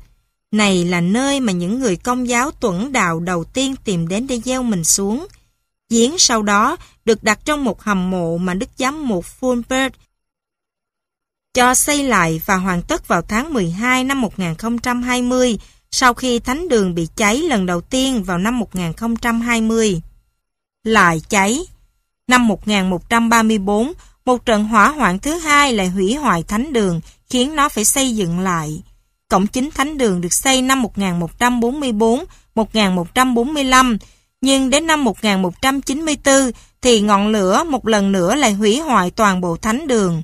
Nhưng kỳ lạ thay, mặt trước và cổng vào chính không hề bị ảnh hưởng. Đó là nơi có những pho tượng rất đẹp tạo thành một công trình điêu khắc tuyệt tác. Ngay giữa đống đổ nát, người ta còn tìm thấy một thánh tích quý giá, còn nguyên không bị hư hại. Đó là một mảnh áo của Đức Mẹ Đồng Trinh. Công việc tái xây dựng lại diễn ra chỉ trong vòng chưa đến 30 năm, dưới sự điều khiển của một nhân vật không rõ danh tính. Công trình vĩ đại này đã hoàn thành từ năm 1220. giàn giữa và nơi bố trí dàn đồng ca đã sẵn sàng cho các buổi lễ. Đây gần như là một phép lạ bởi quy mô đồ sộ của công trình. Mãi đến 40 năm sau đó, công trình này mới hoàn tất. Trước sự hiện diện của đức vua San Luis, Luis thứ 9, thánh đường này đã được cung hiến cho Đức Mẹ Maria, vị thánh nữ bảo hộ thành phố Charles. Sau đó, hầm mộ trở thành nơi các giáo dân thường xuyên lui tới cầu nguyện Đức Mẹ Đồng Trinh Đen mà họ gọi là Đức Bà dưới lòng đất. Các bệnh nhân từ khắp châu Âu đổ xô về với hy vọng được chữa lành bệnh bởi họ tin vào tác dụng thần diệu của nước giếng. Nhưng các giới chức tôn giáo quyết định ngưng việc làm mà họ cho là mê tín này bằng cách lắp kín miệng giếng vào năm 1654. Mãi đến hai thế kỷ rưỡi sau, người ta mới tìm thấy lại chiếc giếng này. Phương hướng khác thường Nhà thờ Đức Bà Church mang một số đặc điểm khác thường. Đầu tiên là nó xoay về hướng Đông Bắc. Phần lớn các nhà thờ đều xoay về hướng Đông, tức hướng về Palestine, cái nôi Thiên Chúa Giáo. Điều khác thường này được giải thích là do ngôi thánh đường cần phải xây theo phần móng sẵn có của ngôi đền dị giáo cũ để trụ vững. Nhưng quả như vậy thì thánh đường này sẽ phải chịu ảnh hưởng của dòng nước ngầm mà từ thời người Galois đã được xem là có lợi cho con người, nhưng lại dễ dẫn đến những tai họa dưới lòng đất như ô nhiễm lớp nước giếng, lở đất, vân vân. Lối trang trí là ở khắp nơi trong thánh đường Cách đến thăm đều nhìn thấy những hình khắc trên đá do những người thợ hồ vô danh để lại, với dàn chữ viết tắt, hình vẽ cá hay vẽ chân dung người. Có điều lạ là một số đề tài Thiên Chúa giáo cơ bản lại vắng mặt, chẳng hạn như không có nơi nào thể hiện cảnh Chúa Giêsu bị đóng đinh trên thập tự giá. Cuối cùng, một trong những điều bí ẩn nhất của nhà thờ Đức Bà Charles là mê đạo, một hình vẽ khắc trên nền của gian thờ giữa, Hình này được hợp thành từ 11 vòng đá lát đen cuộn vào nhau để tạo ra một con lộ dài hơn 260 mét. Con lộ này dẫn đến tâm của mê đạo, nơi xưa kia được đánh dấu bằng một tấm biển đồng có khắc hình trận chiến giữa vua Theseus và thú thần Minotaur. Đây quả là một mẫu trang trí kỳ lạ cho một giáo đường. Sự kỳ diệu của kính màu ngay cả những tấm kính màu ở nhà thờ Đức Bà Charles cũng có hơi hướng bí ẩn. Bí quyết hóa học nào đã được sử dụng để đạt đến những màu sắc đẹp như thế? Ý nghĩa thực sự của các hình vẽ trên đó là gì? Thánh sử thường có hai cách diễn dịch khác nhau. Với công chúng thì dùng cách giải thích đơn giản, còn với người am hiểu thì dùng cách giải thích phức tạp.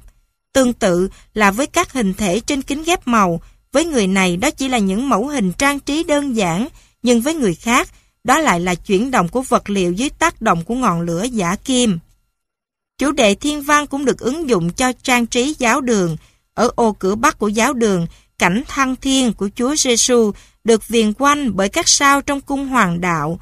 Còn ở vành cửa nam thì có chạm hình bảy người, tượng trưng cho bảy ngành nghệ thuật tự do, các môn học trí tuệ cao quý ứng với bảy hành tinh được biết đến ở thời Trung Cổ. Phần 3. Bí ẩn chốn cung đình Mặc dù sử sách vẫn luôn cố gắng làm sáng tỏ tất cả các mặt của một quá khứ, vốn đôi khi rất mơ hồ, nhưng đâu đó vẫn còn sót lại không ít những vùng tối, những thắc mắc không lời giải đáp, những cuộc bút chiến và thậm chí là những giả thuyết đầy mâu thuẫn, đặc biệt là ở chốn cung đình. Phía sau chốn cung đình luôn ẩn náu những câu chuyện huyền thoại, nơi đó người ta luôn chứng kiến những cảnh bạo lực đổ máu và vô vàng những câu chuyện thực hư, sự sống và nhất là cái chết của những nhân vật chính trong lịch sử đều nhuốm màu bí ẩn và trong suốt nhiều thế kỷ làm dấy lên rất nhiều thắc mắc mà câu trả lời chỉ mới được đưa ra sau những khám phá khoa học gần đây. Nhân vật bí ẩn. Kẻ mang mặt nạ sắt.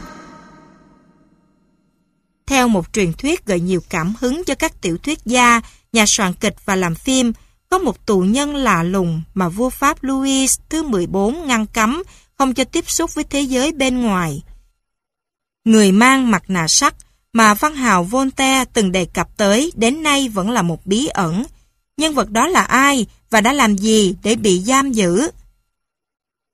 Trong ngục tối, Penic de San Mars là một cựu ngự lâm quân được đức vua và tể tướng Louvois vô cùng sủng ái. Năm 1665, ông được giao chỉ huy pháo đài Pinerol ở núi Alpes. Đến năm 1681, thì ông rời nơi này và nhận trọng trách chỉ huy phòng tuyến Esisles. Đi cùng ông là hai tù nhân. Năm 1687, khi trở thành tổng đốc đảo Sante Marguerite nằm đối diện với thành phố Cannes, một lần nữa người ta thấy ông lại mang theo một trong hai người tù. Người này được giấu trong một chiếc xe ngựa mui da che kín mít. Năm 1698, Saint Mars trở thành quản đốc ngục Bastille. Lại vẫn có một tù nhân đi cùng ông để giấu thân phận người này. Saint Mars cho anh ta mang một chiếc mặt nạ nhung có một khớp kim loại ghi chữ mặt nạ sắt. Khi người tù này qua đời năm 1703, anh ta được chôn tại nghĩa trang Saint Paul ở Paris dưới một cái tên vay mượn là Machiavelli. Các tù nhân đi theo San Mars là ai? Người đeo mặt nạ chắc chắn là một trong những tù nhân mà San Mars canh giữ trong thời gian chỉ huy pháo đài Pinaron. Qua các sổ tay của San Mars và những thư từ mà ông trao đổi với tể tướng Louvois, tên tuổi những kẻ bị bắt đã được tiết lộ. Hai trong số này là những nhân vật nổi tiếng. Một người là tể tướng Forward, giàu có và quỷ quyệt. Ông bị vua Louis thứ 14 bắt giam vì nhà vua ganh tị với lối sống xa hoa của ông hoặc giả vì nhà vua kết tội ông tham nhũng. Còn người kia là vị công tước ngông cuồng de Lao Dung. Ông này là thống chế của nhà vua và bị tống giam vì dính dáng đến những chuyện tình nhăn nhít. Cả hai đều không thể là kẻ mang mặt nạ sắt bởi Forward qua đời năm 1680, còn Lao Dung thì được trả tự do từ trước khi San Mars lên đường nhận nhiệm vụ khác. Trong những tháng cuối cùng San Mars lưu lại Bishneron có 5 tù nhân khác bị giam trong pháo đài khổng lồ này. Một người trong số họ là một tu sĩ. Ông ta bị kết tội lừa phỉnh nhiều quý nương trong triều bằng cách nói rằng ông đã tìm được hòn đá hóa vàng. Một tù nhân khác tên Dubruel Ông này là một sĩ quan và bị kết tội gián điệp và phản quốc. Người thứ ba là Mattioli, một bá tước người Ý dưới quyền công tước Mantua. Ông ta đã mưu toan lừa dối vua Louis thứ 14 trong một cuộc đàm phán. Người thứ tư là La Rivière, gia nhân của Forward. Anh chàng này vẫn tiếp tục bị giam giữ ngay cả sau khi chủ nhân của mình qua đời vì bị nghi ngờ nắm giữ những bí mật chết người do vị tể tướng mưu mô truyền lại. Người thứ năm là Eustache Dogger, hay còn gọi là De Auger, một hiệp sĩ trẻ trong triều. Anh chàng này bị kết tội dính dáng đến một vụ đầu độc. Từ nhà tù này sang nhà tù khác. Vậy là San Mars đến phòng tuyến Esinles năm 1661 cùng với hai trong số các tù nhân. Ông chỉ gọi họ duy nhất bằng cái tên hai kẻ ở tòa tháp phía dưới. Nhưng qua các bức thư do ông gửi đi, ta biết là Matthew Lee và Debril vẫn còn ở lại pháo đài Big Neron một thời gian sau khi San Mars ra đi, còn vị tu sĩ thì chết ngay trong trại giam. Vậy, hai kẻ ở tòa tháp phía dưới chính là Lariviere và Dauger. Một trong hai người này sau đó ngã bệnh và qua đời năm 1686. Có lẽ người chết là Lariviere bởi trong thời gian phục vụ cho Fowet, ông ta đã có bệnh và thường xuyên không cử động được. Như vậy, kẻ sống sót hẳn phải là Dauger. Lập luận này càng được củng cố bởi lá thư mà con trai hầu tước vùng Louvres gửi cho San Mars năm 1691. Trong đó, anh ta nói về người tù mà San Mars canh giữ từ hơn 20 năm. Trong số các tù nhân của San Mars, chỉ có Dauger là có thời gian bị cầm tù tương ứng với khoảng thời gian ghi trong thư. Năm 1694, Matthew Lee và Dubreuil bị chuyển đến chỗ Saint Mars và Trauger ở đảo Saint Marguerite. Anh chàng người Ý Matthew Lee qua đời vài tháng sau đó. Sau khi tiếp nhận trọng trách quản đốc ngục Bastille năm 1698, Saint Mars rời đảo Saint Marguerite cùng với hai tù nhân sống sót, trong đó một người mang mặt nạ, còn người kia là Dubreuil. Dubreuil sau đó ở lại phòng tuyến Lyon, vậy là chỉ còn Người mang mặt nạ chỉ có thể là Eustace Dauger.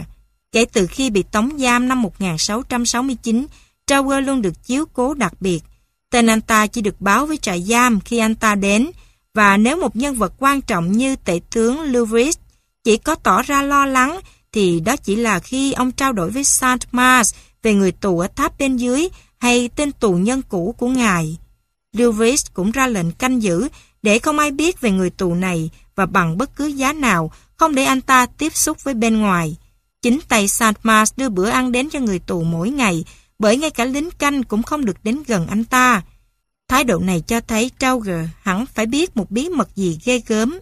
Năm 1675, Lewis chấp thuận cho Trauger thay La Rivière hầu hạ Forward bởi anh chàng này thường xuyên đau ốm.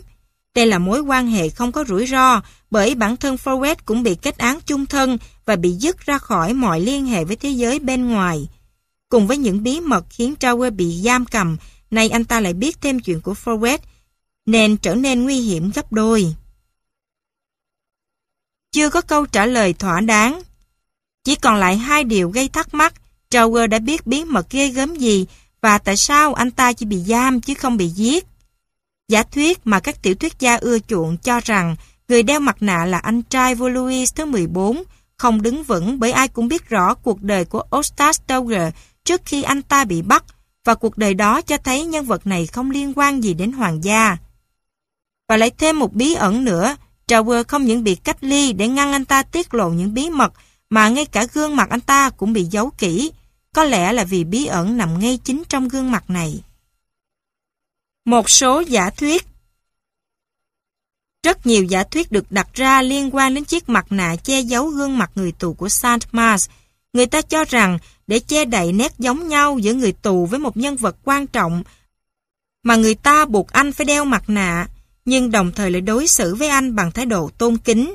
Từ thế kỷ 18 trở đi, người ta gán cho người tù này nhiều lai lịch, lai lịch nổi tiếng nhất do văn hào Voltaire đưa ra và sau đó được Alexander Dumas lấy đưa vào quyển tiểu thuyết mang tên Tử tước vùng Bragelon. Trong truyện này, người mang mặt nạ là anh cùng mẹ khác cha với vua Louis thứ 14, ra đời từ mối quan hệ bất chính giữa Hoàng hậu Anne nước Áo với bá tước Buckingham.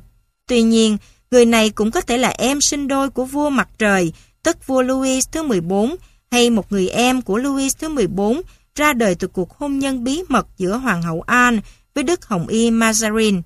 Có cả những lời đồn rằng cha người này là vua Anh Charles đệ nhị hay thậm chí là văn hào Molière. Gaspar Hauser, bí ẩn của thời đại Một thiếu niên kỳ lạ không biết từ đâu xuất hiện đã làm trúng động toàn thành phố Nuremberg, Đức và làm cả châu Âu sụp sôi. Cậu là ai và từ đâu đến? Phải chăng cậu là đứa trẻ bị bỏ rơi của một gia đình quyền quý? Thiếu niên kỳ lạ ngày 26 tháng 5 năm 1828, trên một con đường ở Nuremberg, Đức, người ta nhìn thấy một thiếu niên trong tình trạng kiệt quệ, bước đi loạn choạng, vừa đi vừa gầm gừ những lời khó hiểu. Trên tay là một lá thư gửi cho chỉ huy trung đoàn kỵ binh số 6 Westnich. Người ta lập tức dẫn cậu đến doanh trại. Ngài chỉ huy kính mến, tôi xin gửi đến cho ngài một chàng trai trẻ muốn được phục vụ đức vua trong quân đội. Cậu ta bị bỏ rơi trước cửa nhà tôi ngày 7 tháng 10 năm 1812. Nhưng tôi chỉ là một người làm công ăn lương và đã có 10 con, nên không thể chu cấp cho nó. Đính kèm lá thư của tác giả vô danh này là một mảnh giấy ghi như sau. Đứa trẻ này đã được rửa tội dưới cái tên Gaspar.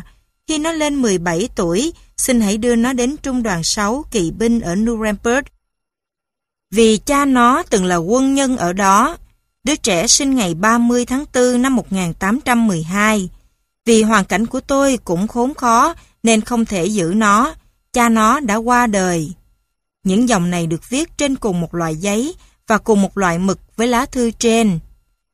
Westnich cho mảnh giấy này là giả và cố gắng vặn hỏi cậu bé, nhưng nó chỉ phát ra những tiếng kêu nhỏ và tiếng gầm gừ.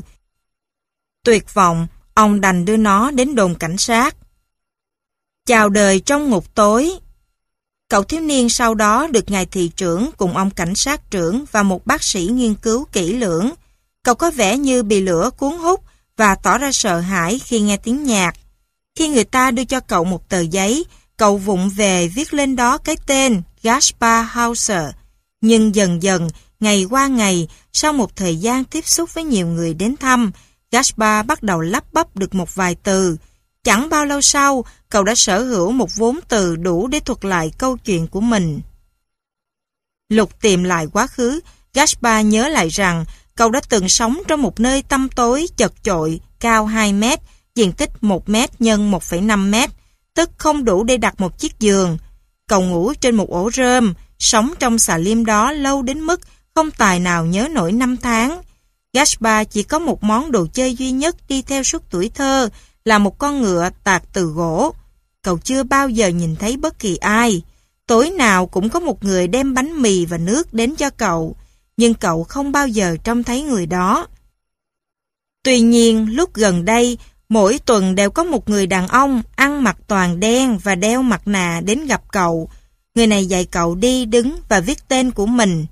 Rồi một ngày nọ, ông ta đến mặc quần áo cho cậu và kéo cậu ra khỏi nơi giam giữ, dẫn cậu đến thành phố Nuremberg. Khi đến nơi, ông nhét vào tay cậu một phong thư. Đứa trẻ mồ côi của châu Âu Báo chí quốc tế chộp ngay lấy câu chuyện này và gọi Gaspar là đứa trẻ mồ côi của châu Âu. Gaspar được một giáo sư cho trú ngụ trong nhà ông. Tại đây cậu bắt đầu học đọc và học nói với một tốc độ nhanh đến kinh ngạc. Các bác sĩ nhận thấy da cậu rất mịn và gương mặt rất quý phái. Thế là họ bắt đầu tưởng tượng đủ mọi chuyện. Họ cho rằng sở dĩ cậu bị giấu kín như thế là bởi mang một thân thế đặc biệt. Chẳng lẽ cậu là con cái một gia đình danh giá nào đó? Và rồi một giả thuyết nhanh chóng được đặt ra. Stephanie de bohanas là người Pháp và là dưỡng nữ của hoàng đế Napoleon. Năm 1806, nàng kết hôn với đại công tước Jacques de Bat của Đức, một quốc gia nằm dưới sự bảo hộ của Napoleon. Vì cuộc hôn nhân này do hoàng đế Napoleon sắp đặt, nên không mấy được ủng hộ ở lãnh địa của ngài đại công tước. Stephanie có một kẻ thù, đó là nữ công tước de Hotspur, người vợ thứ của cha chồng nàng. Ông này muốn con trai mình là người kế vị, nên nữ công tước de Hotspur phải nhượng bộ với điều kiện Charles và Stephanie không được có con trai nói giỏi. Stephanie tin là mình đã tìm thấy con trai. Thế nhưng, Stephanie lại hạ sinh một bé trai xinh xắn ngày 29 tháng 9 năm 1812. Ngay từ khi sinh, đứa bé này về nguyên tắc đã trở thành thế tử xứ Baden. Đứa trẻ trông rất cứng cáp và tràn đầy sinh lực. Tuy nhiên, chỉ 15 ngày sau, đứa bé đã được báo là đã qua đời trong hoàn cảnh khó hiểu. Ngay cả người mẹ trẻ cũng không được phép nhìn thấy thi hài con mình. Một năm sau, đứa con trai thứ hai của Stephanie và Charles cũng chịu chung số phận với người Anh. Đến năm 1828, thì ký ức về sự mất tích của hai đứa trẻ đột nhiên quay trở lại, khiến các sử gia biên niên thắc mắc tự hỏi, không biết Gaspar Hauser có phải là con của Charles và Stephanie và bị nữ công thức The Hoppers bắt cóc đem giấu không? Xúc động, Stephanie cũng tự hỏi điều này. Nàng nhớ rằng, vào cái đêm đứa bé được cho là chết, bà nhũ mẫu đột nhiên ngủ say một cách lạ lùng cứ như thể bị đánh thuốc mê. Stephanie sau đó đã nói chuyện rất lâu với huân tước Stanhope, người giám hộ của Gaspar lúc đó. Nàng thậm chí còn bí mật đến Aspach, nơi cư ngụ của cậu thiếu niên, để lén lút quan sát cậu. Cuối cùng thì Stephanie tin chắc rằng Gaspar Hauser chính là con trai mình. Gaspar bị ám sát trước khi được nhận về. Nhưng lúc đó, đại công tước vùng Bad lại là Leopold, con trai nữ bá tước The Hopper. Chính vì thế mà Stephanie không biết phải làm sao, vì từ khi Napoleon sụp đổ, mọi thứ đều trở nên khó khăn hơn với nàng. Tuy vậy, nàng vẫn chuẩn bị nhìn nhận lại con trai, có điều là nàng chưa kịp làm việc đó thì cơ sự đã xảy ra. Ngày 17 tháng 12 năm 1833, Gaspar bị ám sát chết. Cậu bị một kẻ lạ mặt đâm chết trong công viên và đây không phải là lần đầu tiên có người muốn ám sát cậu. Gaspar bị một vết dao đâm trọng thương ở ngực.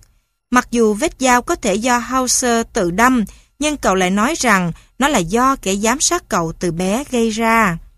Không ai biết rõ sự thật về cái chết của Gaspar Hauser, chỉ có một điều chắc chắn là mối đe dọa duy nhất đối với quyền lực của gia đình Hopper từ đó vĩnh viễn đã không còn nữa.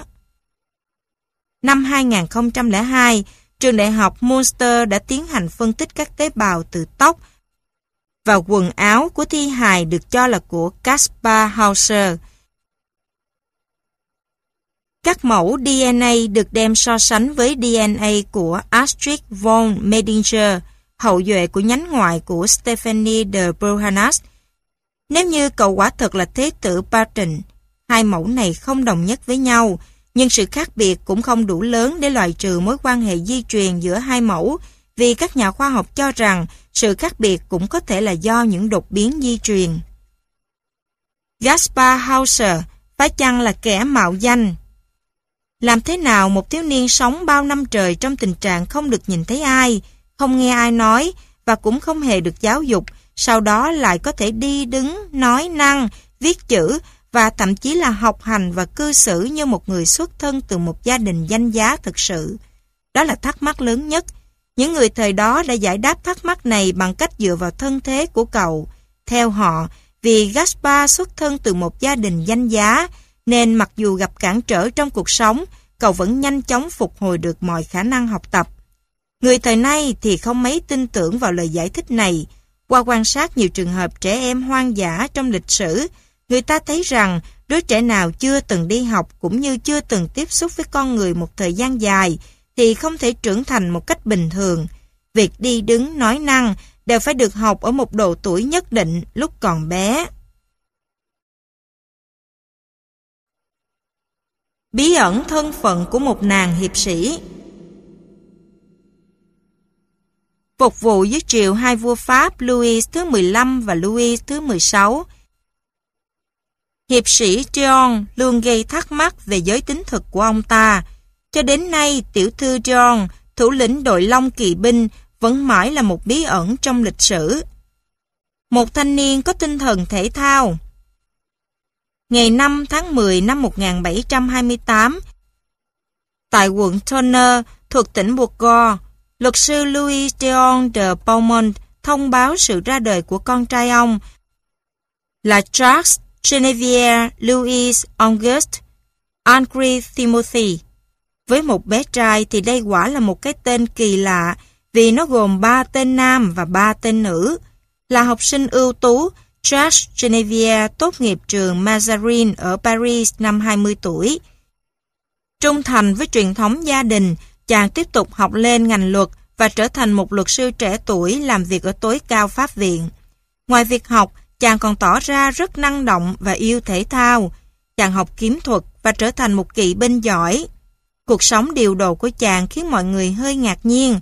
Chàng không có hôn thê hay tình nhân và cũng chẳng ngông cuồng như những chàng trai trẻ khác. Tuy nhiên, lúc đó chẳng ai thắc mắc chuyện này vì tất cả mọi người đều nghĩ Charles Genevieve Dion là nam. Một thiếu nữ xinh đẹp gây nhiều bối rối. Năm 1755, Hoàng thân de Conti, người phụ trách công việc mật của đức vua, giao cho Dion thực hiện một sứ mệnh vô cùng tế nhị ở Nga, đó là tìm cách liên lạc với nữ hoàng Elizabeth của Nga và chiếm lòng tin của vị nữ hoàng này mà không để cho quần thần xung quanh hay biết. Quả thật lúc đó, quan hệ giữa Pháp và Nga không mấy thuận thảo và hai nước đã cắt đứt quan hệ ngoại giao với nhau. Vua Louis thứ 15 vì thế quyết định khôi phục lại mối quan hệ này. Charles Genevieve là một thanh niên rất khôi ngô, nét mặt vô cùng thanh tú. Chính vì thế mà công ty quyết định để chàng cải trang thành nữ để thực hiện sứ mệnh này. Toàn bộ những giấy tờ giả mà công ty làm cho Treon đều mang tên Tiểu thư Lia de Beaumont. Chẳng bao lâu sau, trong vai một thiếu nữ, chàng lên đường đi sang Petersburg. Sứ mệnh này hoàn thành mỹ mãn và người đẹp Lia de Beaumont được nữ hoàng tin cậy đến mức nhờ nàng làm người đọc sách cho bà và vô cùng yêu quý nàng. Chỉ đến khi Charles Genevieve quay trở về Paris, mọi người mới bắt đầu xôn xao. Mọi người rỉ tai nhau rằng Charles Genevieve không thể cải trang thành thiếu nữ giống đến mức độ hoàn hảo như thế. Làm sao mà một nam nhân hóa trang thành nữ giới lại có thể qua mặt được một phụ nữ dày dặn như nữ hoàng Elizabeth trong khi suốt ngày kề cận bà. Đến lúc đó, người ta mới nhận thấy là chàng hiệp sĩ không hề có râu và cao ráo, phải chăng chàng ta là gái giả trai? Trion vẫn mãi là bí ẩn với toàn châu Âu. Sự nghiệp của hiệp sĩ Trion tiến triển vô cùng tốt đẹp. Chàng quay trở lại Nga, thực hiện nhiều sứ mệnh ở châu Âu cho vua Louis thứ 15 trong vai trò khi thì là nam, khi lại là nữ. Chàng trở thành thủ lĩnh của đội Long Kỵ binh và được ban tặng huân chương Saint Louis cho tinh thần dũng cảm nơi sa trường. Những lời dèm pha về chàng ngưng bặt vì mọi người cho rằng chỉ nam nhân mới có thể cầm quân ra trận, mà quên rằng nước Pháp đã từng có một nữ tướng là Jean d'Arc. Năm 1762, Charles Genevieve được cử sang London làm bí thư tòa đại sứ Pháp. Tại đây chàng làm mọi người bối rối vì mặc dù không thực hiện trọng trách chính trị nào nhưng chàng cũng vẫn xuất hiện trong hình dáng khi là nam lúc lại nữ. Thỉnh thoảng chàng lại nói giọng nữ mà chẳng thèm giải thích lý do cho những người xung quanh. Dân luân đồn vô cùng ngạc nhiên trước nhân vật người Pháp lạ lùng mà họ không rõ là nam hay nữ này. Mọi người đua nhau đặt cược về giới tính của Treon. Trong suốt hơn 20 năm, nhiều người Anh đã cá cược những khoản tiền khổng lồ về giới tính của Charles Genevieve. Năm 1771, tổng số tiền cá cược lên đến con số khó tin là 300.000 bảng Anh. Treon tuy tuyên bố rất phẫn nộ trước chuyện này nhưng vẫn không tiết lộ điều gì cả. Khi bị đặc sứ của đức vua, không ai khác hơn là nhà soạn kịch Paul Matras. F phải nói rõ giới tính của mình. Charles Genevieve đành ký vào một bản tuyên cáo ghi rõ giới tính của mình. Đó là vào năm 1774. Dựa vào kết quả khám xét của nhiều bác sĩ, Charles Genevieve tuyên bố mình là nữ. Tiểu thư Jeon không chịu được cảnh ăn không ngồi rồi. Thế là nhà vua buộc chàng cựu hiệp sĩ từ đây không được cải trang thành nam nhân nữa, mà phải giữ nguyên thân phận phụ nữ cho đến chết. Mọi việc được quyết và vận mệnh của Charles Genevieve được xem như đã định. Kể từ đó, chàng là tiểu thư Jeon. Tuy nhiên, nàng tiểu thư này vẫn chưa quen với điều kiện sống mới của mình. Giới tính của nàng buộc nàng phải rời xa quân đội và công việc ngoại giao. Vốn không chịu nổi cảnh năng không ngồi rồi, nên khi vua Louis thứ 15 băng hà và Louis thứ 16 lên ngôi, Charles Genevieve liền nắm ngay cơ hội này để thay đổi tình hình. Năm 1777, nàng đến Versailles và xuất hiện ở triều đình trong trang phục thủ lĩnh Long Kỵ binh. Nàng khẩn thiết van xin vua Louis thứ 16 cho nàng trở lại với thân phận nam nhi. Nhưng trước thái độ không dứt khoát của nhà vua và các quan trong triều là Vergennes và Maurepa, nàng đành rời khỏi triều đình và mãi mãi mang thân phận tiểu thư Treon. Bà cụ sống ở London là đàn ông. Charles Genevieve quay trở lại London và làm quen dần với thân phận phụ nữ của mình. Bà không mặc y phục nam nhân nữa. Suốt 30 năm, bà sống cuộc đời một phu nhân đáng kính đang ngày càng già nua. Ngay cả cuộc cách mạng Pháp và chuyện nhà vua bị hành quyết cũng không làm thay đổi thói quen của bà. Điều này cho thấy bà nhẫn nhục đã quen. Bà từ trần ở London ngày 21 tháng 5 năm 1810 trong nghèo khó, hưởng thọ 83 tuổi. Khi các thầy thuốc rồi sau đó là 15 người khác đến xem xét thi thể của bà, họ nhận ra đó là cơ thể một người đàn ông.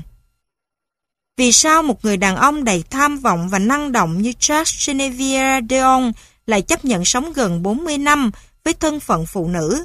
Lý do gì khiến vua Louis thứ 15 và sau đó là Louis thứ 16 từ chối không cho người hiệp sĩ này quay trở về cuộc sống bình thường? Và cuối cùng, vì sao sau khi hai vị quân vương này mất đi, Keon vẫn không tìm cách khôi phục lại thân phận thật sự của mình? Những thắc mắc trên cho đến nay vẫn chưa có lời giải đáp. Nhận xét của Casanova Trong tập hồi ký của mình, Casanova, một người am tường về phụ nữ, đã mô tả hiệp sĩ Treon mà ông đã có dịp dùng bữa tối chung tại nhà của ngài đại sứ Pháp Gauchy ở London. Chính tại bàn ăn ở nhà ngài đại sứ mà tôi được dịp làm quen với hiệp sĩ Treon, người mà sau này khiến cả châu Âu xôn xao bàn tán. Hiệp sĩ Trion là một phụ nữ đẹp. Trước khi bước vào con đường ngoại giao, nàng từng là luật sư và thủ lĩnh đội Long Kỵ binh. Nàng là một quân nhân dũng cảm và một nhà đàm phán khôn khéo dưới triều vua Louis thứ 15. Mặc dù nàng có óc lãnh đạo và mang phong cách nam nhi, nhưng tôi chỉ mất không đến 15 phút để nhận ra nàng là phụ nữ, bởi giọng nói của nàng quá mạnh mẽ để có thể là giọng một hoạn quan. Còn đường nét cơ thể của nàng thì quá mềm mại để có thể là một nam nhi. Đó là chưa kể, nàng không hề có râu. Huyền thoại cái chết vua Louis thứ 17 Ngày 8 tháng 6 năm 1795, một thi thể trẻ em được đưa ra khỏi tháp Temple ở Paris và lén lút đưa vào nghĩa trang Saint Marguerite. Là đứa trẻ mà cả cha mẹ đều bị lên đoạn đầu đài. Cậu bé được biết dưới tên gọi Charles Capet này là một tù nhân quốc gia, cùng với sự ra đời của một vị vua là sự ra đời của một huyền thoại. Tại nhà ngục Temple, khi Louis Charles đến nhà ngục Temple ngày 13 tháng 8 năm 1792 cùng chị gái và cha mẹ là vua Louis thứ 16 và hoàng hậu Mary Antoinette, cậu mới chỉ 7 tuổi. Cậu và cha bị giam ở tầng 2, còn mẹ và em gái bị giam ở tầng 3. Cuộc sống gia đình cậu bé luôn quanh quẩn ở nơi này và chỉ gián đoạn trong hai tiếng dạo chơi trong vườn mỗi ngày. Vua Louis thứ 16 lấy tiền trợ cấp của mình để nhờ mua sách và đồ chơi cho con trai, đồng thời ngài đích thân dạy con học môn địa lý và môn Latin. Tuy nhiên, hai cha con chỉ gần nhau được vài tháng, đến tháng 12 năm 1792 thì cả hai bị tách lìa nhau. Khởi đầu cuộc sống bất hạnh Đứa trẻ sau đó được chuyển đến sống cùng các phụ nữ trong gia đình. Tại đây, họ đã làm mọi cách để xoa dịu số phận của cậu. Năm 1793 trở nên khó khăn hơn khi vào cuối tháng 1 năm 1793, Louis Charles được thông báo là phụ thân cậu bị chém đầu ngày 21 tháng 1. Kể từ hôm đó, dưới mắt những người bảo hoàng, cậu chính thức trở thành vua nước Pháp. Đến đầu tháng 7 thì cậu bé lúc này đã lên 8 tuổi. Phải trở lại căn phòng trước đây giam giữ cha cậu ngay phía trên nơi nhốt mẹ, dì và chị gái.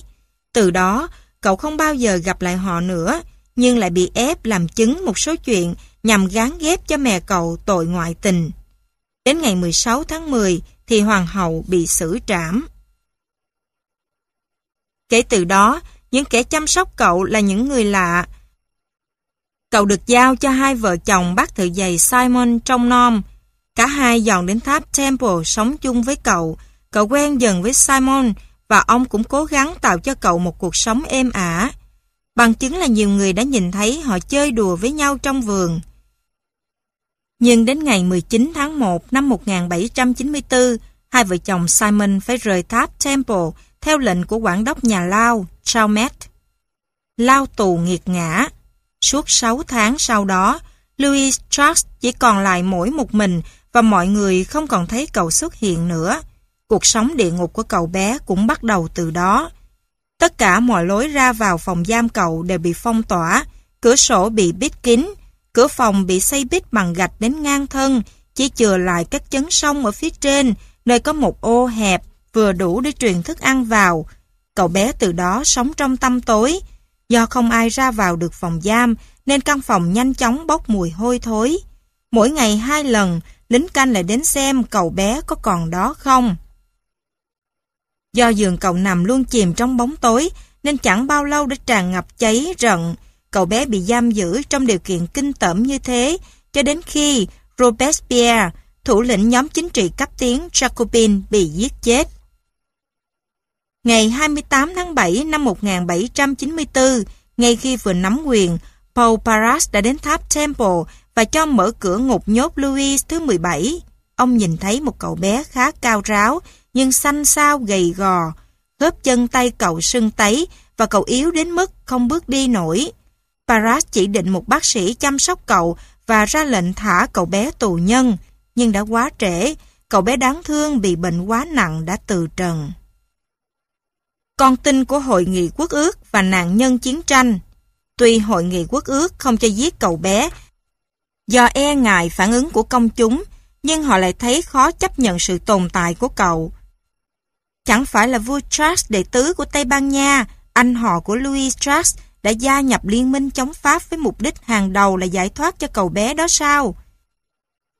Cạnh đó, phe chống cách mạng Juan cũng đã dương cao ngọn cờ trên cái in hình cậu bé bị giam giữ, cho nên đứa bé này cần phải chết và chết sao cho thật tự nhiên. Và thế là người ta đã để cậu bé chết dần chết mòn. Chiến thuật giả mang này cuối cùng đã thành công, như em trai của mình, Louis Strauss qua đời bởi bệnh lao ngày 8 tháng 6 năm 1795. Bí mật dẫn đến bí ẩn Các thành viên Hội nghị quốc ước đứng sau lưng Robespierre lo sợ ảnh hưởng của cậu bé đã chết, không kém chi lúc cậu còn sống. Chính vì vậy, họ quyết định tổ chức chôn cất Louis Strauss một cách kín đáo để không ai hay biết. Thay vì thú nhận là con trai vua Louis thứ 16 đã chết, nên Cộng hòa trẻ tuổi của Pháp lại muốn dìm sâu tên tuổi và thân xác của vị hoàng tử vào quên lãng bằng cách bí mật cho mai táng cầu Họ không biết rằng việc làm lén lúc này đã tạo cho công chúng một sự mơ hồ vô cùng nguy hiểm. Do không ai nhìn thấy thi hài cậu bé, nên mọi người đặt ra vô số giả thiết. Họ thắc mắc không biết cậu bé còn sống hay chết, không biết thi thể được đem đi chôn cất kia có đúng là của hoàng tử, và không biết cậu bé có bị phe Cộng Hòa giết một cách giả man hay không. Những kẻ mạo danh Sau khi vua Louis thứ 17 qua đời, giới quý tộc di cư sống trong sự mong chờ khắc khoải trong suốt những năm sau đó. Trong nửa thế kỷ sau, rất nhiều người ngấp nghé chiếc ngai vàng bằng cách tự xưng mình là Louis thứ 17. Có tất cả gần 40 kẻ mạo danh như thế.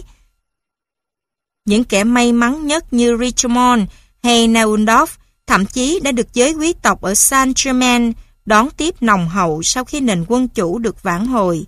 Thậm chí có kẻ còn tạo ra được cả một nhóm quần thần xung quanh họ. Tuy nhiên, không ai đưa ra được bằng chứng cho thấy mình là cậu bé ở tháp Temple. Điều tra khoa học bằng chứng xét nghiệm ADN Sử gia Philip Delorme cho biết trái tim trẻ con đặt ở thánh đường Saint Denis vào năm 1975 sau nhiều thập niên lưu lạc chính là trái tim bị đánh cắp bởi viên y sĩ đã tiến hành giải phẫu tử thi của Louis thứ 17.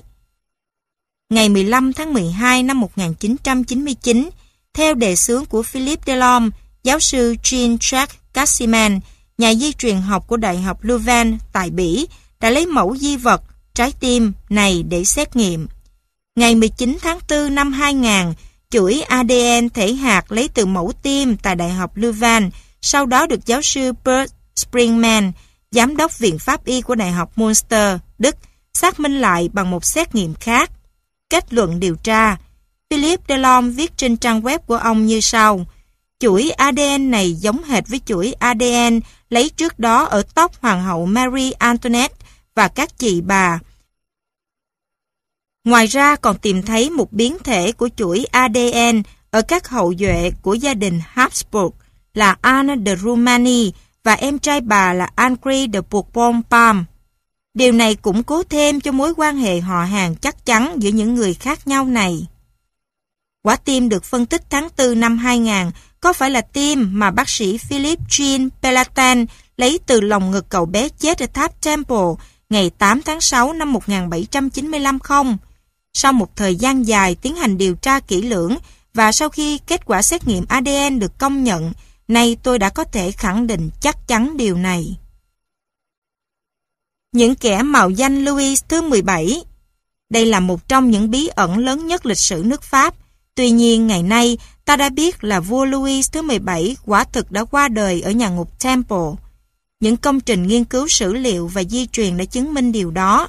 Tuy thế, ngay trong thời kỳ cách mạng Pháp và cả ở các thập niên sau, vẫn còn nhiều người tin rằng người thừa kế ngai vàng nước Pháp đã thoát khỏi cái chết đầy bi thảm này. Đáp lại sự mong đợi đó, nhiều kẻ đã manh tâm giả mạo Louis thứ 17. Con trai người thợ may Năm 1798, tức 3 năm sau ngày Louis thứ 17 qua đời, xuất hiện một thiếu niên tên Jean Marie Havergaud. Thiếu niên có mái tóc vàng hoe và mang những đặc điểm của dòng họ Bourbon đó được giám mục Lafont de Savin công nhận là con trai vua Louis thứ 16. Havergaud còn nói rằng mình được các đại sứ châu Âu ở Lisbon công nhận là người thừa kế ngai vàng hợp pháp.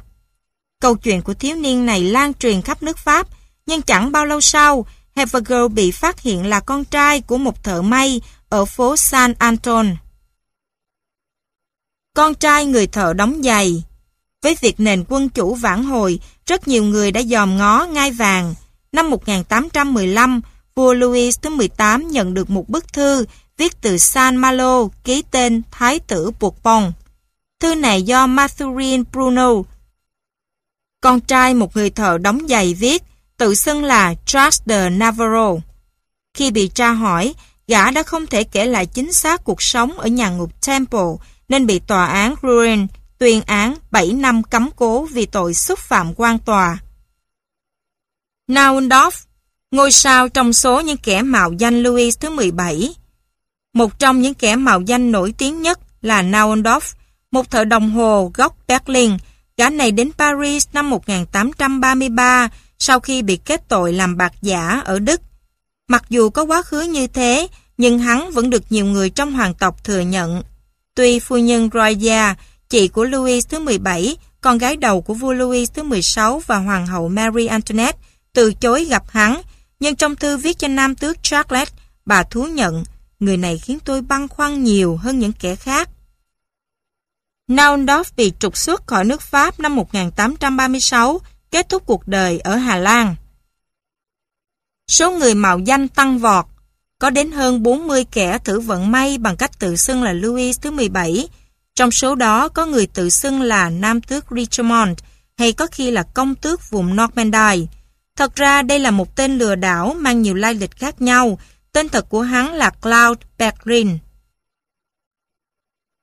Những câu chuyện cung cấm Khang Hy, vị hoàng đế háo sắc bậc nhất Trung Hoa Trong rất nhiều bộ phim của Trung Quốc, Đài Loan hay Hồng Kông, Khang Hy luôn được mô tả như một vị hoàng đế anh minh đức độ của Triều Thanh. Nhưng những phát hiện gần đây cho thấy đó là một hoàng đế rất háo sắc, sự háo sắc của Khang Hy thậm chí còn vượt qua cả người cháu nổi tiếng phong lưu của ông là Càng Long. Nhưng tại sao người đời lại nghĩ ông không háo sắc? Vị vua thần lực Khang Hy là vị hoàng đế có nhiều phi tần nhất trong các vị vua nhà Thanh. Ông có đến 55 hậu phi, quý nhân, được ghi chép chính thức trong các chính sử. Sau này bị tuẩn tán, chôn theo ông vào lăng mộ. Số phụ nữ từng được ông sủng hạnh dĩ nhiên là vượt xa con số này. Khả năng tình dục của ông quả là kinh hoàng và khả năng sinh sản của ông cũng rất đáng kinh ngạc. Có tới 52 người con trai, được xem còn vượt hơn cả động vật. Thế mà cả đời ông rất khỏe mạnh, đến những năm cuối đời khí lực vẫn không suy giảm nhiều, sự háo sắc vẫn nguyên vẹn. Nhiều người Trung Quốc cho rằng sở dĩ được như vậy là vì Khang Hy luyện theo đạo gia. Tiếp thu nhiều kinh nghiệm dưỡng sinh, ông vốn thích hút thuốc, nhưng sau đó bị cảnh báo nên bỏ. Ông cũng uống được rượu, nhưng tiết chế không dùng, thậm chí từng nói về sự nguy hại rất lớn của rượu. Cô ruột không tha Thanh triều ngoài sử chép rằng trong thời kỳ Khang Hy trị vì có một vị cách cách, công chúa, là con út của Hoàng Thái Cực, em gái vua Thuận Trị, xét về vai vế là cô ruột của Khang Hy. Khi Thuận Trị đi tu, vị cách cách vì tuổi còn nhỏ nên chưa thể đi lấy chồng. Sau khi Khang Hy lên ngôi, vị cách cách này vẫn ở lại trong cung. Sau đó, một vị đại thần thỉnh cầu cho cách cách này xuất giá. Khang Hy nghe xong nói, bây giờ mà còn bàn chuyện lấy chồng hay sao, ta đã nạp làm thiếp từ lâu rồi. Vị đại thần kinh ngạc nói, chốn cung đình là nơi nền tảng của luân thường đạo lý, nay công chúa ngang hàng với phụ thân hoàng thượng, hoàng thượng làm sao có thể lấy một người cô cùng họ làm phi được. Khang Hy tỉnh khô nói, chắc gì, nói rằng cùng họ không được kết hôn, thì chỉ chị em gái của mẹ và con gái của mình thôi. Nếu là cô thì không phải mẹ của ta, cũng không phải con gái của ta, cũng không phải chị em gái cùng sinh với ta, nên nạp làm thiếp cũng không việc gì. Các vị đại thần hết sức can ngăn, nhưng Khang Hy vẫn một mực không nghe. Vợ quan, nô tỳ cũng chẳng từ. Thành trừ ngoài sử cũng kể rằng, thời Khang Hy, em trai của danh thần Trương Đình Ngọc là Trương Mổ, làm quan ở Kinh Thành. Ông này kết hôn với con gái một người Hán mà gia tộc nhiều đời làm quan. Vợ ông họ Diêu được người đời ca tụng là quốc sắc thiên hương. Trương Mổ vì thế rất đắc ý. Đến một năm mừng thọ Thái Hậu, Khang Hy hạ lệnh tất cả các phu nhân người Hán cũng như người Mãn phải vào cung chúc thọ. Dĩ nhiên, Trương phu nhân cũng phải vào. Khang Hy cũng có mặt trong buổi lễ. Thái hậu rất vui, sai bày yến tiệc trong nội cung để mọi người ăn uống vui chơi đến hết ngày mới về. Sau khi rời cung, các phu nhân ngồi kiệu về nhà bình yên. Chỉ trừ phu nhân xinh đẹp của viên quan họ trương. Nàng này khi về tới nhà thì áo mũ không chỉnh tề, không còn là người phụ nữ lúc đi nữa. Trương mổ biết chuyện gì đã xảy ra, nhưng sợ gặp họa nên nín thinh. Cái lệ các phu nhân người Hán nhập cung cũng vì thế mà bị cấm chỉ. Trong số 55 người vợ của Khang Hy có một người họ vệ, vốn chỉ là một nô tỳ giặt quần áo người Hán. Nàng này đang giặt đồ thì bị Khang Hy để ý đến. Vị phu nhân này có tiếng là sắc đẹp phi phàm, trên người có mùi hương lạ, tắm cũng không mất. Bà đã hạ sinh cho Khang Hy một người con trai, chính là bác Hiền Vương nổi tiếng. Háo sắc hay không háo sắc? Lời đồn về hạnh kiểm tình dục tốt của Khang Hy có lẽ xuất phát từ việc ông rất coi trọng nghiên cứu tiết dục. Ông cho rằng con người ta nếu để lòng thanh thản và tiết chế được dục vọng thì không những ít bệnh tật mà còn luôn tươi trẻ. Ông tin rằng ít suy nghĩ có thể dưỡng thân, ít ham muốn có thể dưỡng thần, ít nói có thể dưỡng khí. Biết được những điều này thì có thể dưỡng sinh. Từ những lời này suy ra thì có vẻ như Khang Hy không phải người háo sắc, nhưng thật ra ông ta chỉ có những chủ trương điều độ mà thôi. Giáo sĩ phương Tây Trochim Bouvret đã từng gửi một bức thư dài cho hoàng đế nước Pháp thuật rằng mấy năm trước, Khang Hy hoàng đế tới Nam Kinh để xem xét tình hình Giang Nam. Mọi người theo lệ cũ cống cho hoàng đế bảy mỹ nữ. Ông ta nhìn qua một lần không ngoái đầu lại, từ chối không nhận, Ông ta e ngại các quan dùng nữ sắc để tiếp cận ông ta, làm ông ta sa ngã nên rất tức giận, sau đó còn trừng phạt những người này nặng nhẹ khác nhau. Cận thần của Khang Hy là Lý Quang cũng từng nói, tuần phủ Giang Đông các lễ nghênh giá ở Khánh Đô dâng lên bốn mỹ nữ. Khang Hy nói, dùng mỹ nữ để lung lạc ta, coi ta là hạng người nào đây? Sau đó còn phái người bí mật điều tra mới biết những người cạnh mình đều được tặng quà như vậy, tội càng thêm nặng. Ghi chép như trên rõ ràng là việc làm nịnh bợ để làm cho Khang Hy trong mắt người trong nước và ngoài nước là một ông vua không biết háo sắc là gì. Tuy nhiên, các ghi chép lịch sử bản thân chúng nói lên nhiều điều hơn là những lời lẽ. Có người nói, Khang Hy cai trị một thời gian dài nên đương nhiên phải có nhiều thê thiếp. Lập luận này không hoàn toàn hợp lý vì người kế vị Khang Hy là ung chính, chỉ có 8 người vợ. Cháu của ông là Càng Long nổi tiếng dâm đảng. Cai trị còn lâu hơn ông rất nhiều, tính cả 3 năm làm Thái Thượng Hoàng mà cũng chỉ có 41 vợ. Khang Hy nếu không háo sắc thì cớ sao lại hào hứng với việc nạp thê thiếp như vậy? Nên nhớ là rất nhiều thê thiếp của Khang Hy được nhập cung vào những năm cuối đời của ông. Sự háo sắc của ông do đó khó mà chối cãi được. Truyền thống nhiều đời Vua Càn Long cũng nổi tiếng là một ông vua dâm loạn. Sáu lần vi hành Giang Nam của ông, thực chất là sáu lần truy hoang ở Giang Nam vì những kỹ nữ Giang Nam mà ông đã hai lần phế bỏ hoàng hậu. Vua Hàm Phong, niên hiệu của Văn Tông, từ năm 1851 đến năm 1861, cũng vì dâm loạn mà sớm mất ngôi. Hoàng đế đồng trị vì đi lầu xanh mà mắc bệnh hiểm nghèo từ trần. Ung chính hoàng đế, bề ngoài được coi là đứng đắn, nhưng cũng là một ông vua cực kỳ háo sắc. Trước khi lên ngôi, ung chính chỉ có một thê, một thiếp, nhưng tám người con, năm nam ba nữ của ông lại do những phụ nữ khác nhau sinh ra. Người ta đồn rằng ông bị đột tử là do uống thuốc hồng hoàng, một loại Viagra của Trung Hoa thời đó. Dưới triều nhà Thanh, tất cả các cô gái đều được hoàng đế tuyển chọn qua mới được lấy chồng. Từ Hy Thái Hậu cũng đã vào cung theo hệ thống tuyển chọn này. Nếu như hoàng đế có nhu cầu thì thậm chí còn lấy cả những phụ nữ người Hán đã có chồng. Qua thống kê các đời vua Mãn Châu, Nỗ Nhĩ Hợp Xích có 16 vợ, Hoàng Thái Cực, ông nội Khang Hy có 15 vợ, Ai Tân Giác La, Phúc Lâm có khoảng 16 thê thiếp, Ung Chính Hoàng đế có 8 thê thiếp, Càng Long Hoàng đế có 41 hậu phi.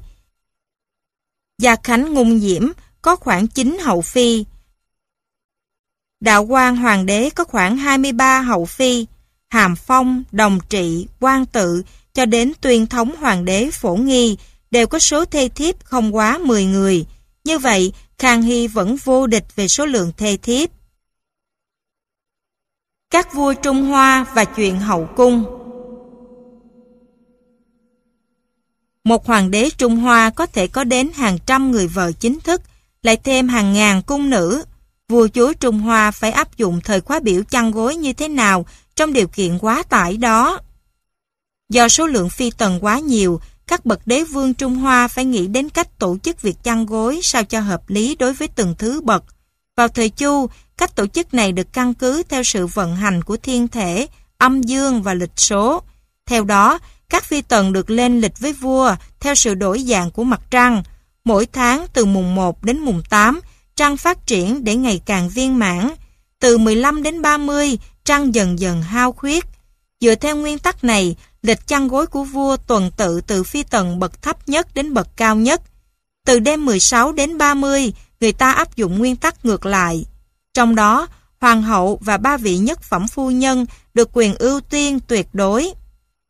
Đến cửu tầng trở xuống, chính người vợ này theo lối cộng đồng mà hầu hạ giấc ngủ của vua. Vậy một người chồng cùng một lúc phải ngủ với chính bà vợ thì phải làm cách nào? Quả thật làm vua không phải là điều đơn giản. Lịch chăn gối của vua Qua các tài liệu, các nhà nghiên cứu cho biết từ ngày 1 đến ngày 9, vua được 81 ngự thê chăm sóc, luân phiên mỗi đêm 9 người. Từ ngày 10 đến ngày 12, 27 thế phụ được gần vua, luân phiên mỗi đêm 9 người. Ngày 13 là ngày đặc quyền của cửu tần. Ngày 14 thuộc quyền tam phu nhân. Ngày 15 là độc quyền của hoàng hậu. Từ ngày 15 đến 30, trật tự sẽ đảo ngược lại như sau. Từ 16, hoàng hậu. Ngày 17, tam phu nhân. Ngày 18, cửu tần. Từ 19 đến 21, 27 thế phụ luân phiên mỗi đêm 9 người. Từ 22 đến 30, 81 ngự thê, mỗi đêm 9 người. Như vậy vua có tổng cộng 121 vợ trực tiếp, tức gần 1 phần 3 số ngày trong năm. Đó là chưa kể những người tình ngoài danh sách khác. Theo lịch như thế, mỗi tháng hoàng hậu được ngủ bên vua hai đêm, tam phu nhân hai đêm, cửu tần hai đêm, thế phụ sáu đêm, ngự thê 18 đêm. Tính riêng, mỗi vương phi, từ Thái Hậu đến Ngự Thê, đều được gần vua hai đêm một tháng. Phương pháp phân phối này nhằm mục đích tránh việc các phi tần tranh đoạt ân sủng của nhà vua.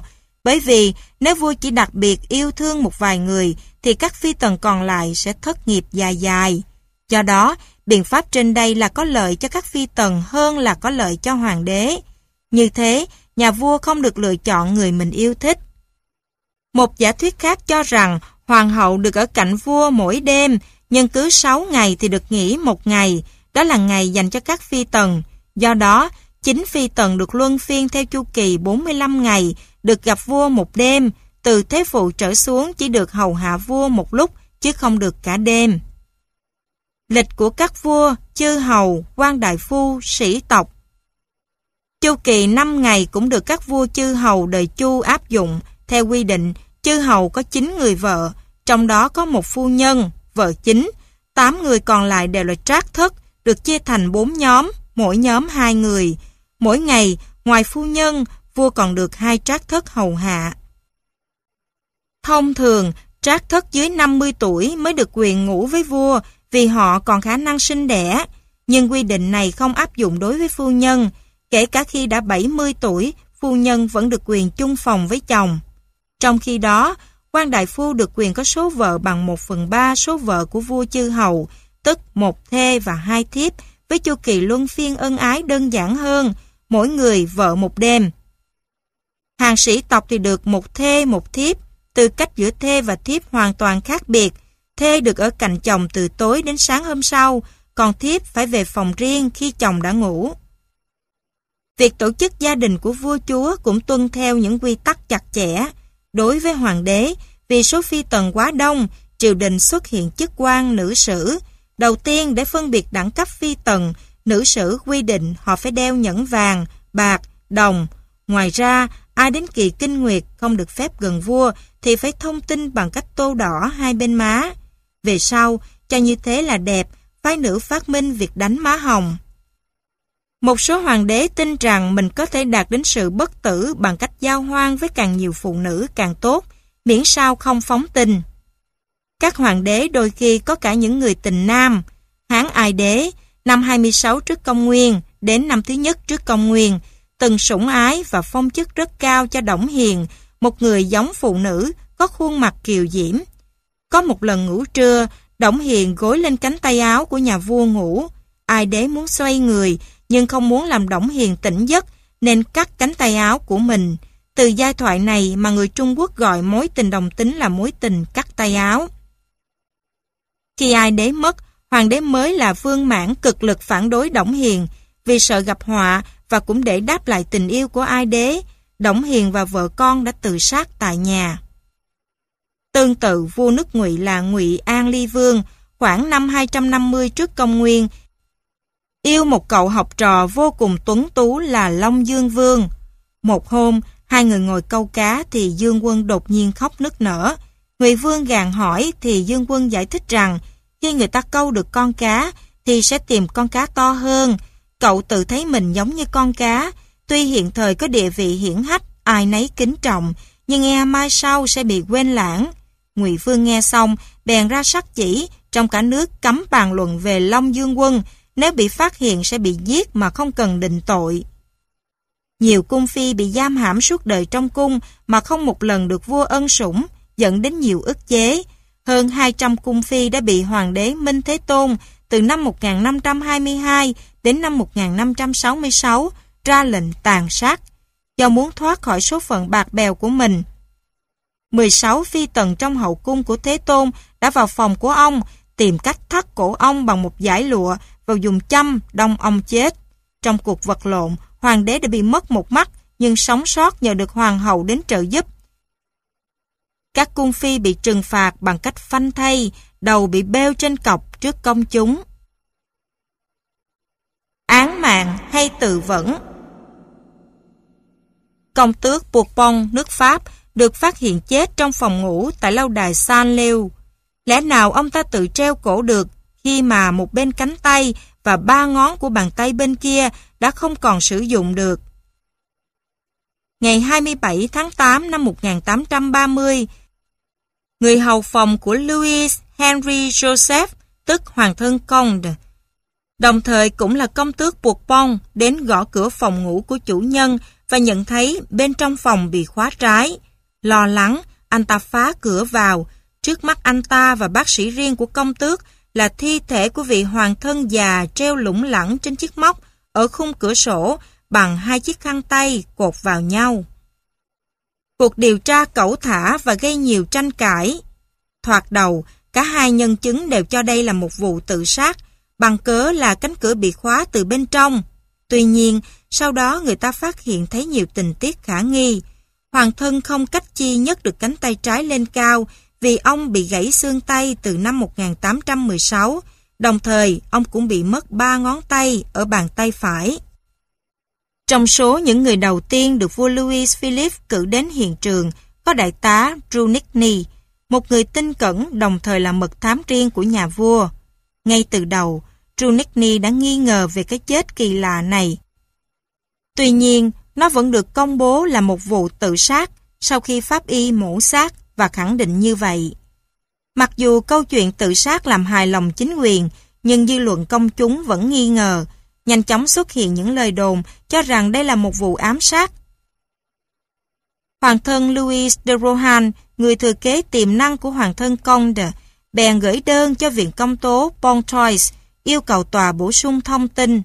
Vị quan tòa phụ trách vụ này là ngài Hubrod, cũng tin chắc là hoàng thân Conde không thể nào tự tử. Nhưng người ta đã không để ông điều tra đến cùng. Đúng lúc sắp công bố những kết luận của mình, ông bị thay thế bởi Pierre Vanigny, một người mềm mỏng hơn rất nhiều. Vì sao không ai được nói khác bản công bố chính thức?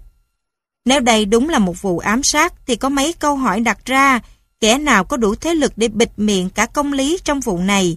Liệu có nên tìm kiếm trong giới cầm quyền cao nhất vào năm 1830 ai là người muốn công tước buộc bông phải chết? Năm 1811, công tước buộc bông bắt đầu có nhân tình. Sophia Dawes xuất thân là một hầu gái người Anh được công tước buộc bông gả cho một quý tộc Pháp để thụ hưởng danh hiệu quý tộc.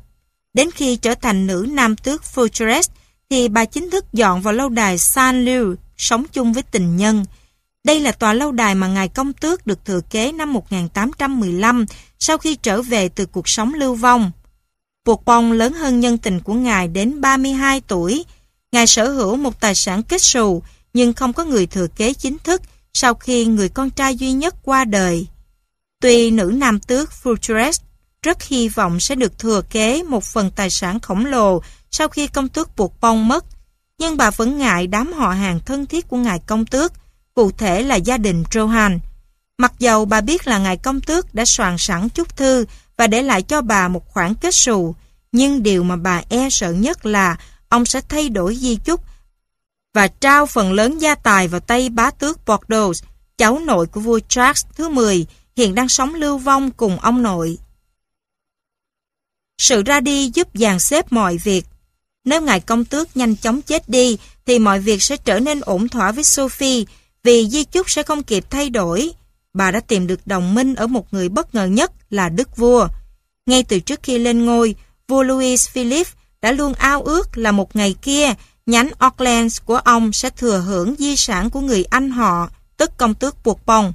Có lẽ vì thế mà nhà vua đã trở thành đồng minh của nữ nam tước Futurest người phụ nữ sẵn sàng làm mọi cách để vị hoàng thân già nhượng cho bà một phần tài sản, và bà đã thành công. Ngoài khoản tiền 12 triệu francs mà Sophie hưởng, tất cả phần gia tài còn lại đều rơi vào tay công tước Auman, con trai vua Louis Philip. Nhưng động cơ của nhà vua không hẳn vì mỗi chuyện tiền bạc mà còn cả lý do chính trị. Vị công tước già không tán thành việc thay đổi thể chế vào tháng 7 năm 1830. Ngài từ chối tham gia nghị viện mới và thậm chí còn dự tính ra nước ngoài sinh sống cùng vua Charles thứ 10. Với Louis Philip thì sự ra đi này như là một cái tác vào mặt triều đình. Chính vì thế, mà cả nhà vua lẫn nữ nam tước Futurest đều rất mong ngài công tước lìa đời. Giả thuyết về cái chết của ngài công tước, tai nạn yêu đương. Có một điều chắc chắn là do khiếm khuyết cơ thể nên ngài công tước không thể tự treo cổ. Có một giả thuyết khác cho rằng Sophie giết người tình vì quá yêu ông. Những người đàn ông có tuổi hoặc khiếm khuyết cơ thể thường hay dùng biện pháp thắt cổ để kích thích cảm giác tình dục và tìm lại cảm giác mà ông trời đã tước mất của họ khi cơ thể họ trở nên già yếu. Rất có thể, nữ nam tước Futurist đã dùng biện pháp này trong cái đêm bi thảm đó và đã không dừng lại kịp thời. Khi xảy ra chuyện, thay vì gọi người đến cứu, bà đã bình thản bước ra khỏi phòng và thòng dây vào bên trong để chốt cửa lại. Do cơ thể ngài công tước không hề có dấu vết ân ái nào, nên bà đã khéo léo ngụy trang tai nạn này thành một vụ tự sát. Từ thứ thành chính Trong giai đoạn từ năm 1814 đến năm 1830, nước Pháp nằm dưới sự cai trị của vua Louis thứ 18, rồi sau đó là vua Charles thứ 10.